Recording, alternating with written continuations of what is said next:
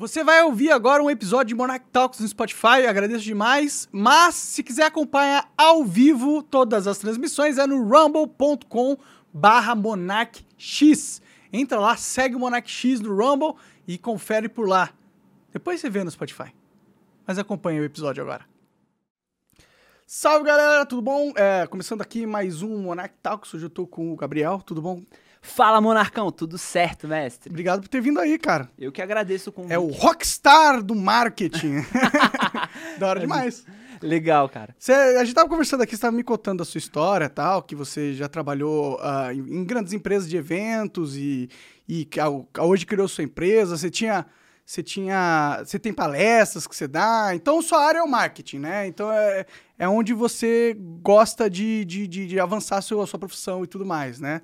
Misturado com rock, pelo que você estava falando. é, tem, tem, tem a ver com isso, né? Eu costumo dizer assim, eu, eu me tornei, eu, eu consigo olhar o Gabriel basicamente em três prismas, né? O Gabriel é especialista em vendas, e aí por que, que eu falo em vendas, né? Porque vendas é um subsistema dentro da área de marketing, né? Quando você fala de marketing, você tem várias estratégias, vários mecanismos, né? Então, por exemplo, digital. Digi marketing digital, que é algo primordial hoje, inclusive para vendas, é, é algo é, que hoje eu diria que é mandatório. Eu não sou especialista no sentido de mexer com marketing digital, mas eu tenho assim grandes aliados que me ajudam. Eu tenho o Gil, eu tenho o, o, o Full, eu tenho pessoas incríveis que me ajudam com marketing digital, por exemplo. É, mas assim, eu me especializei em vendas, que é essa. Se falava muito no passado, né, de vendas B2B e vendas B2C. Se fala até hoje, na verdade. Uhum. Eu trabalhei muitos anos com vendas B2B, que são que é business to business, empresas que vendem para empresas. Uhum. Mas hoje a gente já desfragmenta isso um pouco e eu brinco que a gente está na área do P2P, que é o people to people, uhum. ou seja, pessoas que se conectam com pessoas, porque por trás de cada instituição, organização, existe uma ou um grupo de pessoas que obviamente a representam. Então essa conexão humana é algo que eu realmente decidi valorizar. Então é, tem... no final quem manda nas empresas são os humanos. São né? os humanos. Você então... consegue o contato certo da, da empresa, você consegue você tudo da empresa. Tudo... Exatamente. Só pra você ter uma ideia, Monarca, eu me formei em relações internacionais. Ah, olha mas, mas eu acho que assim, o maior ganho de ter me formado em Hell, né, que o pessoal chama, foi ter entendido, né, o what the hell, né? Mas o, o que eu achei mais legal, assim, do, da, da, formação real é que você tem uma visão muito ampla de um, um, pouco de tudo. Você estuda um pouquinho de política, um pouquinho de economia, um pouquinho de direito internacional, um pouquinho de comércio internacional. Você não sai especialista, assim, em nada. Depois você, obviamente... Mas eles te dão uma visão geral do mundo te, internacional, né? Te dão uma visão geral do mundo, é exatamente isso. E aí eu fui entendendo, assim, que eu fui gostando mais dessa área de negócios, né? Então fui inclinando a minha carreira ainda na faculdade para essa área de business. Trabalhei na Câmara Americana de Comércio, que é a maior uh, câmara de comércio fora dos Estados Unidos. O que, que faz uma Câmara de Comércio? Cara, uma câmara de comércio, basicamente, ela, ela obviamente que a, a AmCham, como o pessoal chama aqui, né? Inclusive, eu recomendo muito. Se você é empresário, empreendedor, tem um negócio, procure a câmara de comércio. Ela tem várias unidades. É do Estado isso? Não, Não é, é, é, é privada. É, é uma iniciativa, na verdade, é sem fins lucrativos, né? Mas é uma iniciativa totalmente independente do Estado. E o que é legal é que eles estimulam muito, além do comércio bilateral Brasil-Estados Unidos, eles estimulam muito a cidadania empre empresarial por meio de eventos, network. Então, eu diria até que é uma câmara muito mais de comércio nacional que estimula networking, ajuda o teu negócio, do que outra coisa. Mas grandes empresas também figuram lá. Então, assim, desde muito cedo eu tive capacidade de lidar com empresas, assim, Coca-Cola, é, enfim, grandes indústrias, empresas das mais diversas searas, vamos colocar que estavam nesse que estavam nesse métier. Então, desde muito jovem eu estava ali lidando com CEOs que tinham às vezes assim é, de carreira o que eu tinha de idade, entendeu? Entendi. Então, assim, isso foi muito legal, porque desde muito cedo me, me expôs a esse universo, a esse mercado. É Como é algo que faz pra chegar num lugar desse aí? Cara, normalmente eles abrem processo seletivo, é muito legal porque é algo que desafia muito os jovens, assim, é quase como se fosse um programa de trainee, um programa de talentos, vamos colocar assim. E ali eles escolhem pessoas de várias áreas do conhecimento. Tem um processo seletivo que é bem extenso, assim, uhum. para atuar com isso, porque tem que ser uma pessoa articulada, uma pessoa né, sagaz, porque você lida com muita responsabilidade. Imagina. Você tá poxa, falando eu... com o CEO lá de 30 anos de experiência, Exato. ele não quer perder tempo, né? Exatamente. Você tem que ser útil para ele de alguma cê, forma. Exatamente, você tem que gerar valor, que é uhum. algo que a gente fala muito em vendas. Eu brinco muito isso, assim. Você precisa gerar valor antes de cobrar um valor por alguma coisa. É algo que eu defendo muito. Então, assim, antes de chegar para o Monark com qualquer projeto, com qualquer coisa, o Monark tem que entender que, de alguma maneira, eu faço a diferença na vida dele para melhor. Sim, talvez a... chegar com os protótipos, né? Falar assim, ó, já tem um projeto, já tá ganhando dinheiro, mas eu sei que com uh... um milhão de investimento seu, eu consigo escalar isso aqui, isso aqui e te dou uma parte. Isso é uma forma. E existem outras formas que é como, por exemplo, Monarca, deixa eu te ajudar num negócio aqui. Eu vou te ajudar sem necessariamente ter o interesse em conquistar algo seu. Mas em algum momento, Não, cara, isso já não existe, né? Você algum que interesse tem. Não, não, sim, mas o que, o que eu quero dizer assim é, como é que a gente É, consegue sem, despertar é, é necessariamente é- ele tem que é tipo trabalhar de graça pra uma pessoa. Você fala, eu vou trabalhar de graça Pode pra ser você, isso porque ou eu não. quero a experiência na sua empresa e Isso pode com rolar. tempo, se você me quiser me contratar não, senão eu vou pra outra empresa e falo que tem experiência com você. Isso lá, faz vou- sentido. Mas, por exemplo, se eu te dou conselho, se na hora que passa alguma coisa de venda, você me dá uma ligada, Gabi, isso aqui, isso aqui, o que, que você acha? Cara, ao- com o passar do tempo, é natural que você vai percebendo, cara, isso é legal, e pô, esse toque foi importante, pô, essa troca é, fez sentido, valeu a Uhum. pena. E aí você gera valor sem necessariamente ter que trabalhar de graça, tá? Então, quando eu falo assim, Você tá lá ajudando, dando dica, você meio que tá, né? É, aí, aí vai mudar a interpretação, mas sim, Sim, sim, sim. eu, eu entendi o que você quis dizer. É claro que, assim, é, pode existir um interesse dentro de uma negociação, a gente até vai falar um pouquinho disso, é, posição versus interesses, que é uma metodologia de Harvard. Mas, enfim, só voltando aqui ao, ao assunto inicial que você até me perguntou, então eu, eu tive essa exposição desde muito cedo, consegui entender que existe uma empresa de vários segmentos, vários setores, e aí é legal porque eu comecei a conviver com essas empresas sem necessariamente ter que trabalhar dentro dessas empresas. Porque, por exemplo, se eu falo assim, cara, vou trabalhar numa grande empresa de investimentos, cara, bem ou mal, o mercado vai começar a te olhar como uma pessoa do mercado financeiro. E quando você trabalha numa câmara de comércio, você tá ali, cara, lidando com empresas de vários segmentos, de vários setores. E sem É mais necess- amplo, né? É mais amplo, Entendi. claro. E ali você tem mais repertório até pra você conseguir depois tomar essa decisão. Ah, cara, gostei muito desse mercado, gostei de trabalhar com isso e tudo mais. É, pra você ser jovem, você quer saber o que você gosta, né? Realmente lá você vai ter as oportunidades Essas- de ver tudo. De ver um pouco de tudo. Se você gosta de é muito mercado diferente privado, uma coisa da outra, assim, tipo, o executivo do cara de uma fábrica de sapato e o cara que é executivo de uma fábrica de uma, de uma empresa de marketing. É, o É. trabalho dele é muito diferente um do outro.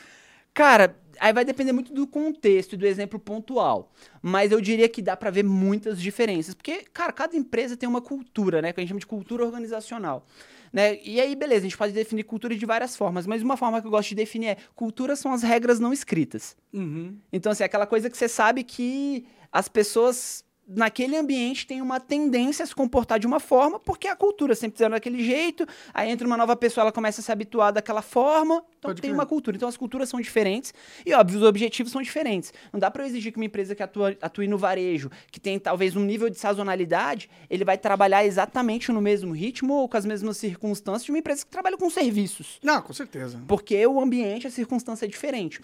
Mas, ah, pegando esse, esse exemplo que você deu aí, eu. eh, então, eu, eu convivi com muitas empresas diferentes, comecei a respirar, falei, cara, isso é legal. E eu comecei a despertar uma coisa que as pessoas falam. Fala-se muito nesse mercado corporativo, né? Até. eh, o pessoal até fala que virou já papo coach, né? Que é o mindset, né? Ah, Mas as pessoas essa esquecem. palavra tá meio clichêzona, né? Você binga, né? Você faz o bingo do corporativo, tem lá mindset, né? Sim, é que é uma boa palavra. É uma boa palavra. E não tem contraparte, Não- é mentalidade. né? Mentalidade, Não- não- sim. Não parece a mesma É, coisa. e, e é engraçado, eu sempre falo isso. Às vezes eu uso muito termo americano, primeiro, por ter trabalhado numa Câmara de Comércio americana, mas é porque a administração moderna. Veio ela de lá, Veio né? de lá. Foi da- Então, a assim, gente aprendeu dos caras. né? é, é isso mesmo. Então, o que, que eu fui entendendo? Eu falei, cara, se fala pouco, talvez, do look set. O que, é o look set? O look set é você observar um padrão, um parâmetro, ser exposto a uma realidade e falar, cara, isso aqui é legal. E você capturar o conceito genérico que está por trás daquilo e aplicar em outro segmento. E aplicar em outra vertente de negócios, e aplicar no teu mercado. Putz, eu peguei um negócio da Coca-Cola, pô, mas você é maluco, tá? Parece que a Coca-Cola tem a ver com o teu negócio aqui. Não, cara, mas eu tenho certeza que se vocês estão um look set apurado, investigar qual é o processo, enfim, quais são os pilares, quais são os valores, talvez tenha algo ali de valoroso que você possa incorporar Sim, seu é, modelo a- de negócio. Às vezes é uma técnica que funciona nas duas, né, nos dois tipos de empresa, né? Exato. E foi isso que eu comecei a exercitar muito forte, né? E eu tive excelentes exemplos em casa, tanto pela minha mãe quanto pelo meu pai, né? Eles são empresários, não? É, na verdade, não. Não são. E, assim, de uma certa forma, né, meu pai já teve uma escola de dança, né? Meu pai, ele é oficial da Força Aérea. Hum? Ah. E ele teve uma academia, a primeira academia de dança de Brasília. Ah? E hoje ele é DJ. Então, assim, eu acho muito legal. Seu pai essa- foi pra todo lado, né? Inclusive, ele mandou, não sei se eu posso botar aqui, ele mandou Pode. um negócio só pra botar aqui ao vivo, que ele provavelmente tá assistindo. Manda aí. Ele botou aqui, ó. Deixa eu ver. Ele. Vou só te colocar aqui, deixa eu ver. Porque ele falou assim, cara. Vou botar aqui o áudio pra você, não sei se eu posso botar aqui.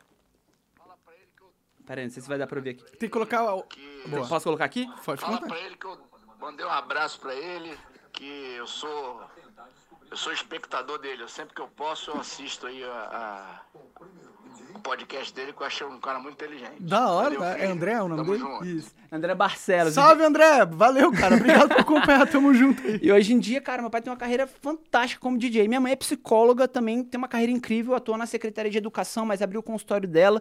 Não ficou circunscrita apenas à psicologia, sempre bebeu de outras áreas do conhecimento. Então ela foi estudar, é, foi fazer uma formação é, sobre constelação familiar, depois ela foi estudar brain spotting, que é aquela, língua, aquela, aquela teoria do corpo fala. Cara, e foi misturando isso na profissão dela. Então, quando eu vejo isso, meu pai, por exemplo, é militar de carreira, coronel da Força Aérea, cara, conhece muito política, se você quiser acusar sobre política, é um cara que é muito legal de conversar, porque ele é um cara estudioso disso mesmo.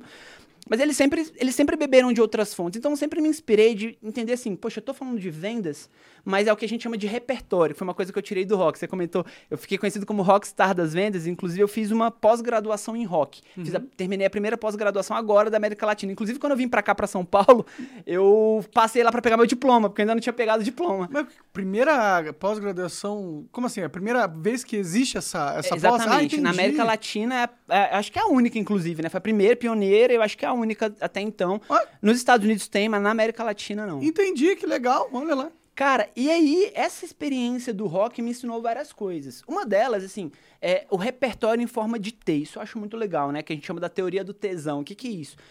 Hoje existe uma, uma discussão muito forte no mercado, e essa discussão ela se aflorou principalmente na década de 70, e mais pra frente eu posso explicar por que isso aconteceu. Onde as pessoas falavam, poxa, hoje em dia é melhor você ser especialista num assunto, hoje em dia é melhor você ser um bom generalista que conhece um pouquinho de cada coisa. Melhor ser especialista, eu acho, né? Cara, essa discussão é uma discussão bem, bem, bem polêmica, dicotômica, vou colocar sim, sim. assim. Ué, posso estar errado. Foi a primeira coisa que veio na minha mente. Não, não, mas, tá, mas eu pensava como você. Entendi. Você tá certo, sua linha de raciocínio não tá errado. Mas o que que acontece? É, é importante, essa teoria em forma de tela prova o seguinte, pra galera que tá em casa. Claro que é importante, procure alguma coisa que você vai... ter- Que, que a tua curiosidade, que o teu ímpeto pelo conhecimento, ele vá além e você se especialize naquilo, que seria essa parte vertical do T. É, Ao mesmo tempo, o que a- a- a- ela é interessante porque hoje em dia a gente vive num mercado que, sei lá, acho que eu brinco, né? Qual que será a nova onda do verão? Porque assim, a gente fala assim, poxa, tem infoproduto, aí tem lá o dropshipping, aí tem lá o metaverso, aí tem, aí tem lá a inteligência artificial. então essa é a última onda do verão. Então, assim, aí a gente fica. E aí eu sinto que as pessoas elas têm uma inclinação de, cara, eu tenho que surfar a nova onda do verão. Sim. Quando, na verdade, é, essa teoria em forma de T é uma teoria para formar repertório. O que é repertório, no final das contas? É tudo aquilo que você leu, que você viu, que você estudou, que você viveu, que você foi lá e quebrou a cara. Conhecimento a- acumulado, As né? experiências, o- o seu conhecimento acumulado. E o que é interessante em- diante disso é que é importante você escolher um assunto no qual você queira se especializar, que no meu caso foi vendas, liderança de equipes, enfim. Só que ao mesmo tempo é importante, mesmo que você não seja um especialista, que você vá tentando beber de outras fontes do conhecimento, mesmo que Ah, você tenha um sim. conhecimento mais raso. E quando você une aquilo que você é especialista com aquilo que de repente você é generalista, você encontra uma interseção que vai te gerar criatividade, inovação, gerar valor, fazer de uma maneira diferente aquilo. Então o rock ele entrou na minha vida, ele já sempre esteve presente na minha vida. Eu tive banda quando eu tava na adolescência e tal, sempre gostei de música, tal, gosto muito de compor, componho muita música e Que tal. que você toca alguma coisa? Cara, eu dou uma arranhada ali no violão, Ah, numa guitarra hora. e tal, Legal, mas assim, legal. eu brinco ali. Mas o fato é, quando você junta essas duas coisas, você consegue produzir isso. Então eu fui beber da fonte do rock and roll, eu fui estudar um pouquinho de psicologia e eu fui beber da fonte da filosofia e trouxe isso pra dentro do espectro de vendas. Uhum. Porque aqu- aquilo que a gente estava falando um pouquinho antes da gente começar aqui. É, quando a gente fala de vendas, levantam-se muito, muitos preconceitos.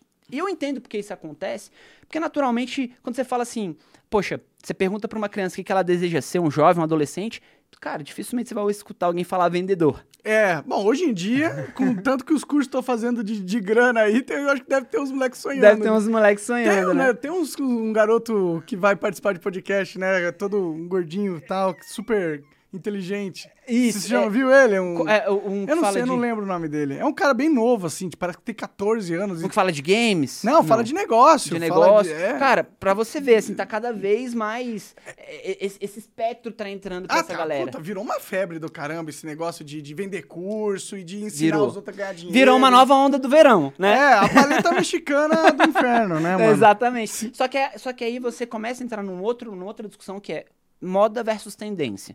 Moda é aquilo que vem a onda e passa. Exemplo, a paleta mexicana é isso. Tu lembra da onda que teve das iogurterias? Uhum. Yogo não sei o que, yogo blue, yogo... não- Tinham vários iogos. Quantos iogos você vê hoje aí? É, não, não muitos. Por quê? Porque foi uma onda de moda, Sim. né? E a moda, ela vai, às vezes ela volta e tudo mais. A É, tendência... ainda tem iogurte, né? Ainda tem, não, ainda tem. Sim, sim. Mas assim, você não tem na mesma quantidade que você tinha quando É, virou uma febre. não cresce, né? E não mais, cresce, é. Exato. tem aqueles que tem e estão É. lá, né? As paletas mexicanas, a mesma coisa, né? É, enfim, aí você pode pegar exemplos de vários mercados. Sim, sim. Mas a tendência não. A tendência é que cada vez mais aquilo vai se inclinando para aquele caminho. Te dar um exemplo. Placa de vídeo. É, é, Qu- Quando que vai parar de vender, de vender placa de vídeo. Não, exato, não vai parar. exato. Não, e principalmente porque é uma tendência, por exemplo, o trabalho remoto. Cara, não tô dizendo que agora só vai ter trabalho remoto, mas é uma tendência que pelo menos as empresas pensem em políticas, pensem em estratégias de adotar um modelo, seja remoto, seja híbrido, seja entender Eles que... estão querendo mudar isso, né? Tá É, rolando uma sim, discussão tá, fodida tá disso rolando uma Estados baita Unidos. discussão. O Elon Musk, inclusive, é um grande proponente de... Não, vai de todo não, mundo trabalhar aqui nessa é, porra, exato, caralho. é. E, e aí, assim, é claro, aí vai depender de cada mercado. Essa discussão, acho que ela, acho que ela, ela fica pobre à medida que você generaliza, né? Ah, não sei. Se eu tivesse uma empresa, eu não ia querer trabalhar todo mundo trabalhando longe, não. Pra mim, eu acho que existe um... Uma mágica que acontece quando as cabeças estão no mesmo local trabalhando. Eu acho que é mais rápido, né? Cara. Porque é, manda e-mail, até fazer reunião, até juntar todo mundo. Sei lá, eu- se eu tivesse uma grande empresa, eu seria um pouco Elon Musk Um nisso pouco aí. Elon Musk. E, e eu respeito muito, Monarca, tua opinião nesse sentido. É, eu, eu acho que tá muito associado, óbvio, aí é aquilo que você tá falando. Se você é o gestor de uma empresa, você imputa a tua cultura. E se a tua cultura é, galera, eu acho que o presencial. E eu concordo com você, Monark. Todas as vezes em que eu pude estar em conjunto com as pessoas, rola um problema. Sei lá, o Coca já tá aqui escutando o problema e daqui a pouco ele já vem com a solução. Mas se Sim. ele não tá aqui, ele vai depender que eu pare naquele momento, compartilhe com ele aquele desafio, aquele problema, aquela adversidade, para que aí sim a gente possa criar. Sim. Mas hoje você tem uma discussão muito mais forte do que, sei lá, cinco anos pré-pandemia. É que, na verdade, o que tá acontecendo é que lá fora é que os caras estão aceitando esses empregos que trabalham de casa e eles aceitam três outros empregos e trabalham em todos os empregos ao mesmo Cara. tempo. E é isso que os caras querem parar, porque eles estão dividindo a atenção deles entre muitas empresas quando eles querem ele focado na sua. E, e- nos Estados Unidos você tem muitas plataformas que permitem isso. O cara te paga em dólar por hora, por minuto, por Sim, job. vários por, é. Lá tá muito mais inteligente, né? Sim, lá é muito mais aflorado isso. E eu entendo total ali a linha de raciocínio do Musk, tá? Pela, pela situação e pelas circunstâncias ali, né? da- da- das empresas que ele conduz, enfim. Mas, é, então, basicamente, eu fui entendendo esses modelos de negócio e fui imprimindo isso, fui tentando capturar. Então, por exemplo, quando fala de vendas, eu fui. Uma coisa que me incomodava muito. Primeiro era isso, quando você falava, pô, trabalho com vendas. A galera tem uma tendência, pô, o cara trabalha com vendas. O vendedor, muitas vezes, era aquela cara que não deu certo em nada, vai ser vendedor. Porque tem sempre alguém precisando, tem sempre um. um- Bom, tem sempre uma vaga mundo, disponível. os mais ricos do mundo sempre foram os comerciantes, né? É, eles sempre foram os mais ricos do mundo. E é, só que tem muita gente que é míope e não enxerga isso, Entendi, né? entendi. E- mas eu também sou contra alguém escolher uma carreira por única e exclusivamente dinheiro. Ah, eu, Eu- sou totalmente a favor. É mesmo. Ah, sim. Muito melhor você ser muito rico fazendo o que você não gosta do que ser muito feliz, é, muito pobre fazendo algo que você gosta. Mas aí a gente tá. Aí quando você fala isso, Monarca, a minha, minha percepção é que aqui a gente, tá a gente tá diante de uma escolha dos tolos. O que, que é a escolha dos tolos, tá? É, escolha dos tolos é, uma, é, uma, é um conceito que diz o seguinte. Diante da vida, em muitos momentos, você vai se ver num dilema, que é assim, ou eu mantenho um amigo, ou eu falo a verdade. Sim. O que, que, que, é isso? Significa assim, cara, tem algo no Monarca aqui que... Cara, se eu falar pra ele jogar real, ele vai ficar chateado comigo, romper a amizade. Mas ou ele eu não é não falo, verdade, eu né? não fa- Na ou eu não, opinião. ou eu não vou falar a verdade Hum, para preservar a amizade. Quando eu vou no 8 ou 80, cara, eu tô fazendo a escolha dos tolos. Qualquer das duas escolhas são são ruins para essa relação. Agora, será que existe uma forma? Aí a inteligência ela entra nesse processo. Como é que eu falo a verdade e mantenho a amizade? Aí é tintim por tintim. É, né? tintim por tintim. Então, o que eu tô querendo te dizer, assim, eu, eu entendo o que você tá querendo dizer. É muito ruim você passar aperto financeiro, porque normalmente isso decorre em vários outros apertos. E é, e é exatamente por isso que eu defendo que somos todos vendedores. Porque, Monark, vamos lá, cara, hoje eu tenho uma, uma coisa que eu, eu, eu fico tão em paz comigo mesmo, que assim, a vida, ela, nos- ela nos pega de surpresa, a gente tem momentos de altos e baixos, né? O efeito eletrocardiograma, altos e baixos. É, Mas eu, russa do eu caralho. consegui conquistar algo que é uma autoconfiança que, assim, cara, pode dar um perrengue na minha vida. É, eu tô seguro de que, por ter habilidades de venda, eu posso recomeçar sempre que eu quiser. E ter essa consciência, e, cara, isso É gera. libertador, isso né? é libertador. Uhum. Então eu comecei a entender que eu tenho certeza que tem muita gente que vai assistir a gente, tem muitos jovens aí, e eu gosto muito de falar, eu tenho pouca oportunidade de falar de vendas para jovens, por isso que tá aqui pra mim é assim, é, tô muito feliz, muito honrado de estar aqui. Porque assim, quando eles entendem que somos todos vendedores, e é aquilo que eu tava falando, né? É aquela frase que eu tava te dizendo assim, na vida você não ganha o que você merece. Na vida você conquista aquilo que você é capaz de negociar em algum momento é isso que vai acontecer. Somos todos vendedores. Ou você, ah, Gabriel, mas eu não trabalho com vendas, tudo bem. Mas tem um especialista em vendas do FBI, o Chris Voss, que ele fala assim: em média, uma pessoa comum como eu, você passamos por três a sete negociações todos os dias. Porque ele entende que todo processo em que alguém está te querendo que você diga sim, você está no processo de negociação. Ao passo que toda vez que você tá num processo em que alguém tá querendo que você diga sim ou vice-versa, você também não tá no processo de negociação. Quando você trabalha com vendas, aí um, é, fica exponencial isso daí, é muito Aí maior, é né? 40%. 40, é. Essa porra aqui tá me enchendo o saco. não Fica à vontade aí, meu irmão, atende aí. Aí não é atender, eu quero parar de desligar essa merda aí. Mas sim, E, e- sempre a gente tá a, gente negociando. tá, né? a gente tá Se negociando. não é negociar com sua, a sua esposa, seu Exato. amigo, ou seu Exato. porteiro, ou o cara do iFood que quer o código, que sei lá. Exato. Sim. E ali, é, é exatamente ali que você vê o seguinte, cara, a gente, a gente não aprende isso nas escolas. A gente aprende, sei lá, às vezes fórmula de Bhaskara e a galera da engenharia não fica chateada comigo, a galera das exatas, mas assim, muita gente nunca aplicou isso na não, vida. nem nunca vai, né? Nem nunca É vai. A maior parte do que Isso. você aprende no colégio é inútil. Isso. Agora, soft skills, inteligência emocional, vendas. E aí a área de vendas, ela envolve várias outras soft skills. O que, que Uhum. são soft skills? São habilidades sociais. Habilidades que qualquer profissional, em qualquer circunstância, vai precisar. Resiliência, força de vontade, é, é, sabe assim? Carisma, é, Carisma, blá, blá. Então, isso é muito importante ser desenvolvido. Então, o meu papel, eu entendi que a minha vocação, eu sempre falo para as pessoas, não venda a qualquer custo, mas entenda qual é a tua vocação. O que que é a vocação? Vocação é a voz que te chama a agir. Quando você entende isso, é isso aí eu peguei emprestado da filosofia. Cara, eu entendi que minha, minha vocação é ajudar outras pessoas a prosperarem por meio da comunicação, das vendas, de habilidades sociais. Ponto. Então eu tentei, eu, enfim, montei um modelo de negócio. Hoje eu tenho a Oxigena, que é minha empresa, minha consultoria de vendas, que, enfim, eu fundei em 2016 e de lá pra cá a gente atendeu diversos clientes muito legais, aprendi muito de vários mercados também pela, pela minha própria empresa. Atuei na Profissionais SA, que é a maior empresa de desenvolvimento humano com ênfase em palestras. Então, os grandes palestrantes do Brasil, eu vi de perto e pude negociar esses palestrantes de perto. Então, isso pra mim foi incrível, porque eu já atuo com palestras, mas eu aprendi muito com os maiores. O quê? Assim, Vendo os bastidores, entendendo como é que eles fazem, como é que a gente implementa isso. E, obviamente, que eu juntei tudo isso aí com rock and roll, pitadinha de filosofia aqui.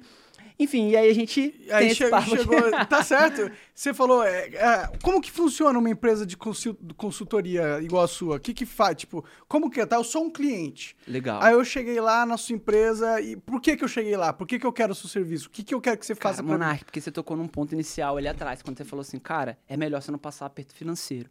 Eu digo que vendas, a analogia que eu faço é vendas é como se fosse o coração do corpo humano. E não é dizendo que é mais importante, menos importante, não é isso. A engrenagem, toda engrenagem precisa funcionar, mas parou de vender, meu irmão, é o coração da empresa que parou de bater. Cara, é óbvio que um coração que para de bater, ele compromete todo o sistema. Uhum. E aí, para uma empresa ir a óbito, é, é muito rápido. Sim. Então, assim, você pode ter um problema financeiro, claro, que é absurdo e pode colocar em maus lençóis, pode. Mas se tá vendendo, você consegue se organizar, arrumar a casa, arrumar os processos, melhorar algumas coisas e você volta a prosperar. Se você tem um problema em vendas, cara, sua empresa está condenada ao óbito. Então, quem me procura são pessoas, são empresas que querem vender mais. Só que na minha, na minha filosofia de fazer negócios, eu sempre eu acredito muito em não vender a qualquer custo e não vender. Aí eu falo da vocação. E aí eu trago algumas coisas que vêm da filosofia que são muito legais e que eu ensino, inclusive, nas palestras para os meus clientes. Uma das coisas que eu sempre falo, assim, que para mim foi uma chave que virou, é, um, é uma tríade platônica que eu aprendi, né? Eu, eu estudei, eu estudei durante quatro anos. Inclusive, é uma coisa que eu recomendo muito. Eu não sei se você já ouviu falar na Nova Acrópole. Não. A Nova Acrópole é a maior escola de filosofia do mundo, tá? Tá presente nos mais de 50 países, se eu não Ah, me engano. legal. Eles têm presença em várias cidades brasileiras. E é uma escola de filosofia, é a filosofia aplicada. O que é a filosofia aplicada? É filosofia para resolver problemas reais. É filosofia para a vida. É filosofia para ser uma pessoa melhor. Gabriel, como assim? É para ser uma pessoa do bem. Pô, Gabriel, como assim? Cara, a gente aprende coisas práticas. Exemplo. Isso que eu trouxe para o universo das vendas, por exemplo, é a tríade platônica. Platão dizia o seguinte: a verdade ela, é- ela se torna perigosa, e hoje talvez você concorde comigo nesse ponto, que assim, a verdade, ela às vezes é perigosa quando ela está apenas comprometida com os fatos. Vou te dar um exemplo. É, digamos que a gente está aqui no podcast, esse exemplo eu gosto porque ele é da professora Lucelena Galvão, que eu acho que depois, assim, o dia que você quiser chamar ela aqui bater um papo, ela é incrível, ela é uma sumidade no YouTube, ela, assim, bomba muito. Mas por quê? Porque ela tem uma, uma coerência de diálogo para entender os desafios políticos que a gente está vivendo e como ter uma vida próspera, feliz, apesar dos problemas que a gente vive, que eu acho incrível. E ela usa um exemplo muito legal. Imagina que a gente está aqui gravando esse podcast, entra um malucão aqui, invade aqui o estúdio, ele entra e a gente interrompe a gravação, fala, que que é isso? E o cara fala assim, Monark, pelo amor de Deus, desculpa, preciso me esconder porque estão tentando me matar. Ele vem e se esconde aqui embaixo da mesa. A gente vai achar aquilo um absurdo. Dá dois minutos, a gente vê um sujeito entrando também segurando um rifle, perguntando pelo cara que acabou de entrar. Se você tá, vamos lá, é, preocupado ou comprometido apenas com os fatos, ele fala, cara, você viu um sujeito te dar a descrição. Você fala, ó, tá aqui embaixo da mesa, fique à vontade. Ah, sim. Agora, Platão dizia que a verdade tem que estar comprometida numa primeira instância com o bem. Se você está comprometido com o bem, nessa circunstância, você ajuda até a despistar. Meu irmão, eu vi um cara correndo lá pra cima, vai embora. Por quê? Muito provavelmente os dois, num outro momento, te agradeceriam. Um, porque você, obviamente, salvou a vida dele, e o outro, porque você evitou que ele a destruísse. Esse exemplo é da professora Lúcia, eu acho ele muito bem aplicado. Então, assim, quando eu tô preocupado com o bem, por exemplo, poxa, eu prefiro não te vender se eu não for te fazer um bem genuíno, honesto. E as pessoas, elas têm uma visão muito de curto prazo. Bom, isso é bem raro, viu, no, no mundo... É raro. Não, não, eu, eu concordo com você, assim. Eu, e, e a minha missão é exatamente essa: é passar essa filosofia de negócios para as pessoas. Vai ser difícil Vai ser missão, difícil. viu? Eu Boa sei disso, sorte. é. é. Mas, mas, Monark, é aquela, é aquela coisa, né? Cara, é... se, se for fácil, eu nem começo, né? tá certo. Os, as melhores desafios são os difíceis. São os né? difíceis, né? Sim. Então, assim, só que aí é a tríade, né? Ah, vamos lá, todo mundo sabe que o bem é importante. A maioria das pessoas. Aí eu só, só, só trago um- uma outra reflexão. Eu acho que a maioria das pessoas são bem intencionadas. Mas eu acho que a pressão, as circunstâncias no meio do caminho, em muitos momentos as corrompem, tá? E, e as corrompem não é assim que o cara vai te roubar, não é necessariamente isso. Sim, ela Mas aí ela vai errado. ludibriar, que é quando você entra pro. Você vira a chave pra manipulação. É- Uhum. é- e aí eu gosto muito de diferenciar. Persuasão é uma coisa, manipulação é outra. Persuasão é um exercício franco, honesto, genuíno de, primeiro, tentar conquistar tua confiança. À medida que eu conquistar tua confiança, eu vou tentar te influenciar a tomar uma decisão que no final vai ser ganha-ganha. Sim. Manipulação não. Manipulação eu tô pensando, tô sendo individualista, pensando só em mim, egoísta. Eu quero que e, você faça algo que vai ser ruim pra você e vai e ser é bom excelente pra mim. Exatamente. E aí não é sustentável. Então, assim, o bem por si só, muita gente quer fazer o bem, mas não consegue. Tanto que a gente tem aquela expressão, né? De boas intenções, o, inferno, tá, cheio. né? O bem, ele vem acompanhado de outros dois camaradas, que é o belo e o justo. O belo não é a beleza num sentido fugaz, fútil. O belo é um compromisso com o senso estético. Ou seja, peraí, se eu vou fazer um pitch de vendas, precisa ter coerência, eu preciso ser educado, eu preciso ter um tom de voz convidativo, eu preciso ter coerência começo, meio e fim, eu não posso tomar muito tempo do cliente. Pô, existem métodos que me ajudem a ter mais comprometimento com esse senso estético? Existem. Vou te mostrar aqui, aí são os programas, enfim, etc. E o justo. Justiça, no seu sentido filosófico, é dar a cada um de acordo com a sua natureza e os seus atos. e não dar igual a todos. Sim. Então, quando Que é você o que estão querendo que passar. querendo essa- imputar. Esse comunismo. é bem por aí. Então, assim, quando você preserva o bem, o belo e o justo, cara, você tem muito mais tendência a prosperar. Uhum. E, cara, eu vejo isso muito nos meus negócios. Vou te dar um exemplo. Cara, é, muitas vezes eu Mas percebo... peraí, eu cheguei que você, você, falou um monte de coisa, mas eu, eu queria saber, eu sou uma empresa, eu chego, por que, que eu tô indo lá? Exatamente o quê? Sim, o porque que você que quer eu vender quero? mais, você não quer que sua empresa vá a Ah, mas, óbito. mas dá um, dá um, Um exemplo. exemplo de um serviço? É, me dá, tá. por exemplo, dá um, não preciso falar o nome da empresa, mas Tá. fala o, tipo, era uma empresa disso, ela pediu que eu fizesse isso, isso e Tá. isso. Não, vou te dar um exemplo real, então, aqui, tá? Posso falar o nome da marca? Fica à vontade, Tá. isso é Então, a assim, ó, uma empresa que eu atendi durante cinco anos foi a Chili Beans. Aham. Tá, Chili Beans lá do Caíto e tudo mais. Sim, sim. Uhum. Eu comecei a atender eles em Brasília, que lá pelo Vini, pela Van, que são pessoas, cara, sensacionais. É, por quê? Porque eles me deram uma chance de começar ali e, e foi muito legal, porque foi no, foi no meu primeiro ano de ter começado o, a, a, Oxigena lá em 2016 para 2017. Foi 2017 isso, eu tinha um ano de empresa. E já conseguiu o Chili Beans. Consegui a Chili Beans lá. hora. Mas aí eu, eu venho de um outro, aí eu venho de um outro link, né? Obviamente que eu já conhecia essas pessoas de outros lugares, Ah, entendi. não Você como empreendedor. carreira, né? Eu já tinha uma carreira, Sim, né? sim. E aí eu- é o que eu defendo muito, né? Qual que é o próximo passo? Ah, cara, Gabriel, eu tô trabalhando numa empresa hoje que eu não curto muito, tá? Mas talvez essa empresa que tu não curta muito te ensine alguma coisa, ela seja um degrau pro próximo que você vai dar. Sim. Então, re- respeite, honre a empresa que tá te empregando hoje, mas seja inteligente de aproveitar aquilo pro próximo passo que você vai dar. E saber o momento que tá na hora de você ir embora, né? Perfeito. E foi o que eu fiz. E basicamente, quando eu abri a empresa e tudo mais, cara, comecei. E aí eu atendi a Chili Beans. O que, que a gente fez na Chili Beans? A gente entrou com dois projetos lá. Aí é uma característica da minha empresa.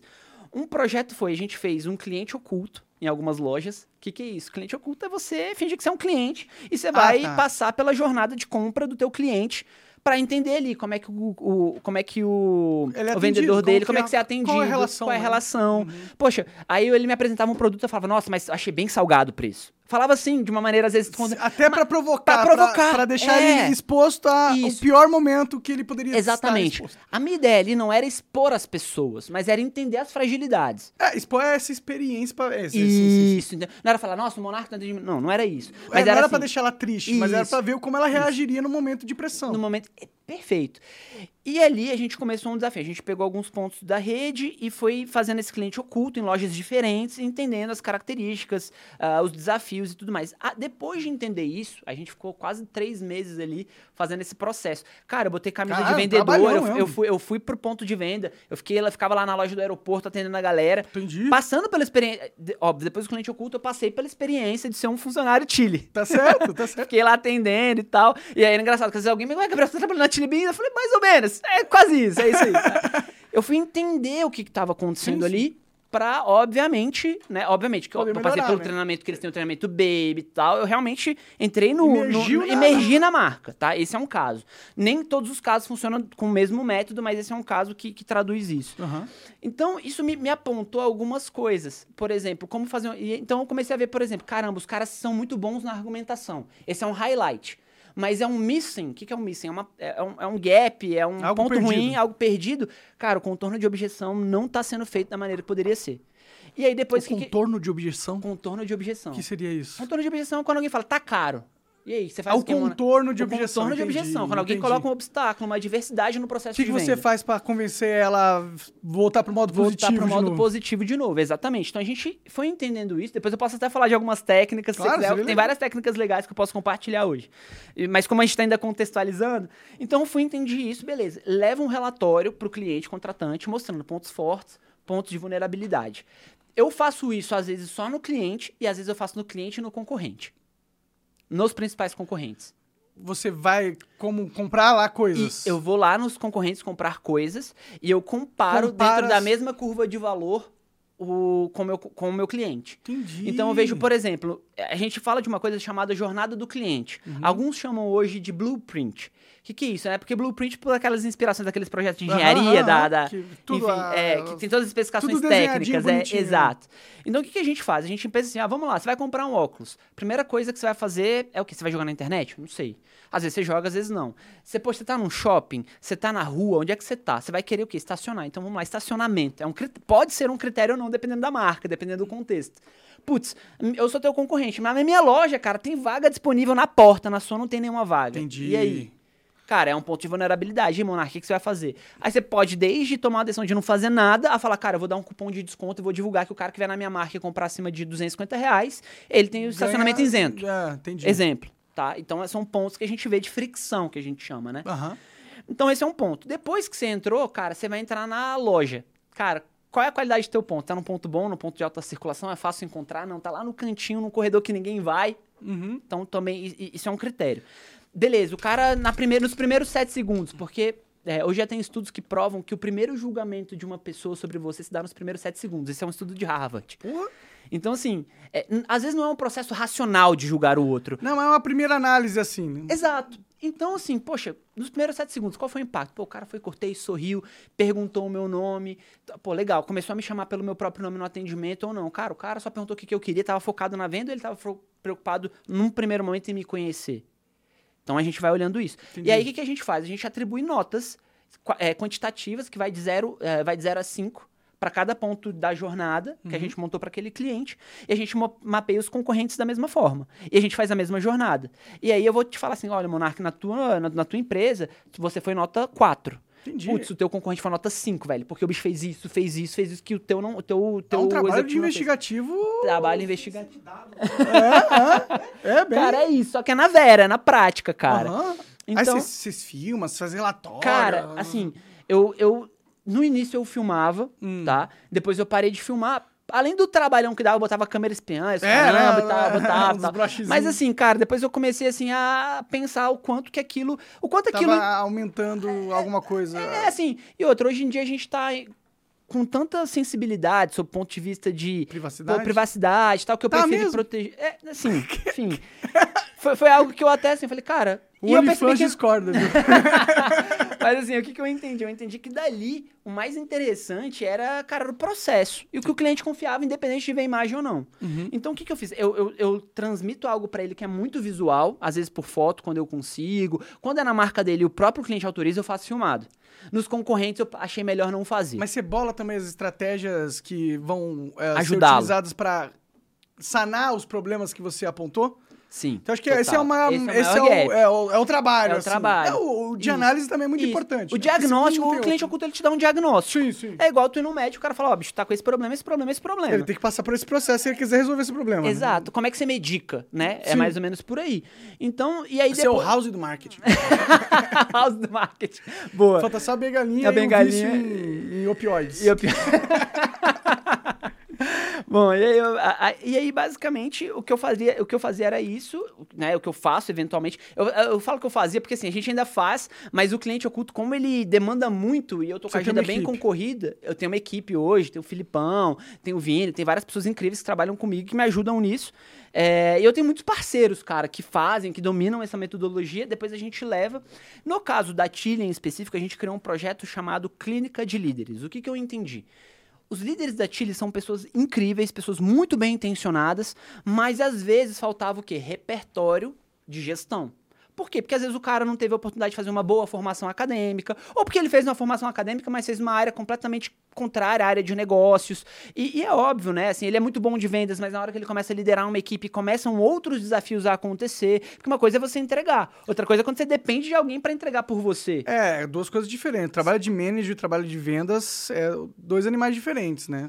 Perfeito. Um, um, um você quer agradar uma pessoa que tá ali, o outro você tem que agradar várias pessoas Várias ao pessoas mesmo tempo. Ao mesmo tempo, cara. e é uma. Cara, e orquestrar isso, cara, é um desafio, não tem como dizer que não é. Uhum. Então a gente criou um projeto que todo mês a gente. Cara, a gente atendeu a Chili Beans durante cinco anos. Foi muito legal. Porque É. come- começou como Porque algo gostaram, pontual, então, né? Gostaram. E a gente saiu de Brasília, começou a atender Espírito Santo, atendemos Goiânia, atendemos Cuiabá, atendemos é, Tocantins, Uhum. né, as cidades do Tocantins ali. A gente atendeu várias praças legais ali da Chile.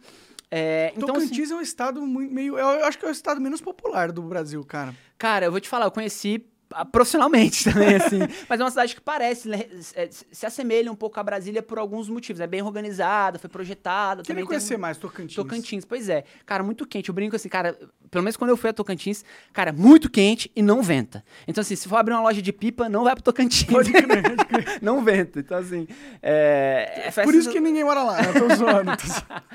Mas basicamente. Esse é o Acre. Não, Mas, é, mas tô é um estado, assim, cara, muito. que tá prosperando bastante, tem muita coisa legal ali, né? Então, algumas unidades eu cheguei a atender ali. E, e basicamente a gente municiava essas pessoas com técnicas de venda, a gente municiava essas pessoas com técnicas de gestão, de liderança, que vai de coisas mais como dar um feedback para alguém, como lidar com uma situação adversa. Então a gente entrou realmente, todo mês a gente passava um dia uma imersão com essa galera. Quem que é o guruzão do marketing hoje em dia, cara? Um guru do marketing. Do mundo. Nossa, Gringão. velho. Nossa, Quem que é o gringão mais você- pica do marketing? Nossa, tem tanta, tem tanto guru, cara. Você tem o Ney Patel, que é um cara do marketing digital a nível internacional, que tem uma das maiores agências, que é uma- enfim, acho que ele é indiano, enfim, eu, eu tenho origens indianas. Você tem vários caras aí do, do marketing em si que são muito bons. Esse É- Ney Patel, por que, que ele é o guru máximo? Ele é um Cara, não, é porque ele tem muito. Ele, ele montou uma rede, na verdade, de, de, de agência que ajudam as empresas a prosperar com ads, com estratégias digitais, por exemplo. Quando você fala de guru, assim, né? é, eu gosto muito, quando eu olho pro, pro Brasil, vou tentar falar um pouco mais do mercado aqui. Você tem muitas pessoas que são boas em vendas, boas em marketing. E, e é o que eu falo, assim, existem vários estilos de vender. Por exemplo, talvez dependendo do produto. Eu gosto de vender produtos que têm um ciclo de venda curto ou médio. Tem, por exemplo, certas tecnologias que, dependendo do- da, da indústria que você trabalha, você vai ficar, cara, um ano e meio negociando com o teu cliente para fechar um contrato. Pode crer. Caramba. Eu brinco que a minha ansiedade não me permite. É que a sua venda é P2P, né? Que você falou. P2P Minha venda é não, P2P. é- na real é É, B2B, né? é B2B, né? Mas você tem o P2P também, que é o que, P2P, é. é. que é pessoa por pessoa, People é mais people, é. customizado. Então, assim, tal. eu trabalho muito com empresas, mas assim, quando eu tenho um produto que eu preciso, assim, realmente desbravar muito para ficar um ano negociando, cara, isso é muito mais complexo. Então, existem vários perfis de venda. O que que, que que esse ano que você negocia? O que que você fica negociando em um ano? Tipo, o que que, qual que são os Cara, ó. empecilhos normalmente de uma negociação? Cara, um porque quando você vai implementar, por exemplo, um software, tá? Eu atuei pouco na, na área de tecnologia, mas eu já tive uma startup de tecnologia que eu vendi em 2019. Ah, legal. Mas assim, é, quando você vai vender dependendo de um sistema, para e pense em um sistema financeiro, vamos supor aqui, pegando um exemplo aqui, um RP, alguma coisa assim. Cara, pensa que o cliente pode ter um RP que às vezes é ruinzinho, não tá legal, mas já tá funcionando. O que que é uma RP? É, é um sistema que é integrado, que entrega, integra, por exemplo, financeiro, com a parte de estoque, com logística, com várias Entendi, coisas. então é tipo o sistema operacional o da sistema empresa. operacional da empresa. Que normalmente, dificilmente uma empresa vai desenvolver o próprio sistema. Pode crer. Porque é muito caro, é oneroso, enfim, ela não é já expertise dela. ali Exato. Então, assim, para e pensa uma outra empresa que quer vender um, um RP para ela. Cara, ele vai ter que fazer não sei quantas reuniões. Os níveis, assim, os níveis, como é que. uh, As delicadezas que você encontra ali são inúmeras. Porque, assim, cara, se alguma coisa der errado, normalmente é integração, normalmente você perder dados anteriores, normalmente a segurança da informação. Você tem tantos pontos ah, de preocupação, de vulnerabilidade, Aham. que você demora muito tempo para negociar. Tipo, ah, eu aceito seu software, mas eu preciso que você programe isso e Exato, isso, aquilo, porque eu exato. tenho essa parte da minha Isso. empresa que nenhuma outra tem. E outra, vai implementar. Pô, meus funcionários, eu tenho aqui 2 mil colaboradores, já estão habituados com o sistema X. Pô, vai mudar pro sistema Y. Como é que eu. Aí você tem que negociar o treinamento. Não, a gente manda pra Isso. você uma equipe. Exato. Entendi, cara, entendi. E isso torna, às vezes, muito inviável a negociação, porque, cara, vai cansando, vai estressando. E tem empresas que já se habituaram, criaram processos muito bons pra isso, né? Uhum. E tem pessoas que são, cara, às vezes, que conhecem mais desse tipo de venda. Eu gosto de vendas complexas, mas eu gosto de vendas complexas que eu consiga negociar com o cara enquanto eu sei que ainda vou estar vivo. Tá, entendi. é mais ou menos por aí. Então, assim, meu papel foi sempre transmitir isso pras pessoas. Somos todos vendedores. Cara, você tá numa, numa entrevista de emprego. Cara, Gabriel, nunca trabalhei. Ah, eu tô tentando, tô, num- tô competindo no processo seletivo pra ser estagiário. Cara, saiba, você tá se vendendo no processo seletivo. Né? Se, se se vender é convencer as pessoas de darem o que você quer, realmente. É, assim, claro, mas é isso, mano. Às vezes, às vezes a pessoa não, vender, eu tenho que ter um produto. Não necessariamente. Você tá vendendo, sei lá, uma estratégia, você vai pra uma Você reunião. vende ideias, você vende a sua aparência, você vende uma imagem, você vende tantas coisas que dá pra vender. O que não dá pra O que que vender, não né? dá pra Até vender, a né? sua alma dá pra vender hoje em dia. Olha, aí é o que eu falo, não dá pra fazer uma venda a qualquer custo, É, né? bom, Então, é assim, melhor tem não. Eu não coisas- recomendo, mas tem recomendo, muita gente não que faz, recomendo. viu? Então, assim, nesse aspecto, é... E o chat GPT, cara? Cara, o chat Mudou da porra toda? Cara, eu acho que o chat GPT. Aí é legal, quem manja muito do chat GPT, inclusive queria mandar um abraço, é o Álvaro, né? Que é um queridão, manda muito disso. Álvaro Machado? Isso. Ah, tá. Ele manda crer. demais. Cara, mas assim, é, o, que, o que que eu acho que o chat GPT ele nos ajuda hoje, né? Cara, para coisas que são extremamente é, operacionais e que você precisa de um toque ali que você tomaria um tempo, por exemplo, fazer um post no, no Instagram. Pois é. Cara, dependendo do que você botar, o chat GPT gera um bom post pra você. Muito melhor até do que se fosse pensar. Às vezes você vai fazer aquele negócio, cara, deixa eu fazer rápido só pra postar. E se você jogar no chat GPT, ele te dá uma ideia e que às vezes, e aí é o que eu falo, às vezes, é, não sei se você já ouviu falar naquele livro Roube como um Artista, Still Like an Artist. É um livro muito legal, pequenininho, é, você lê assim, cara... Numa não- cagada. é, exato. Cara, é um livro super fácil de ler. E o que, que ele fala nesse livro? Ele simplesmente ele fala que o legal é isso. Por exemplo, eu vou pegar e vou. Todos os meus posts vão ser pelo chat GPT? Não, porque talvez eu esteja terceirizando uma coisa e roubando 100% do chat GPT tem pra nós ali. Olha lá, recebemos uma visita ilustre aqui. É, só não vai derrubar o vinho, porque da última vez que ele subiu com o vinho na mesa, foi, foi uma tragédia, né? foi, derrubou e quebrou a taça.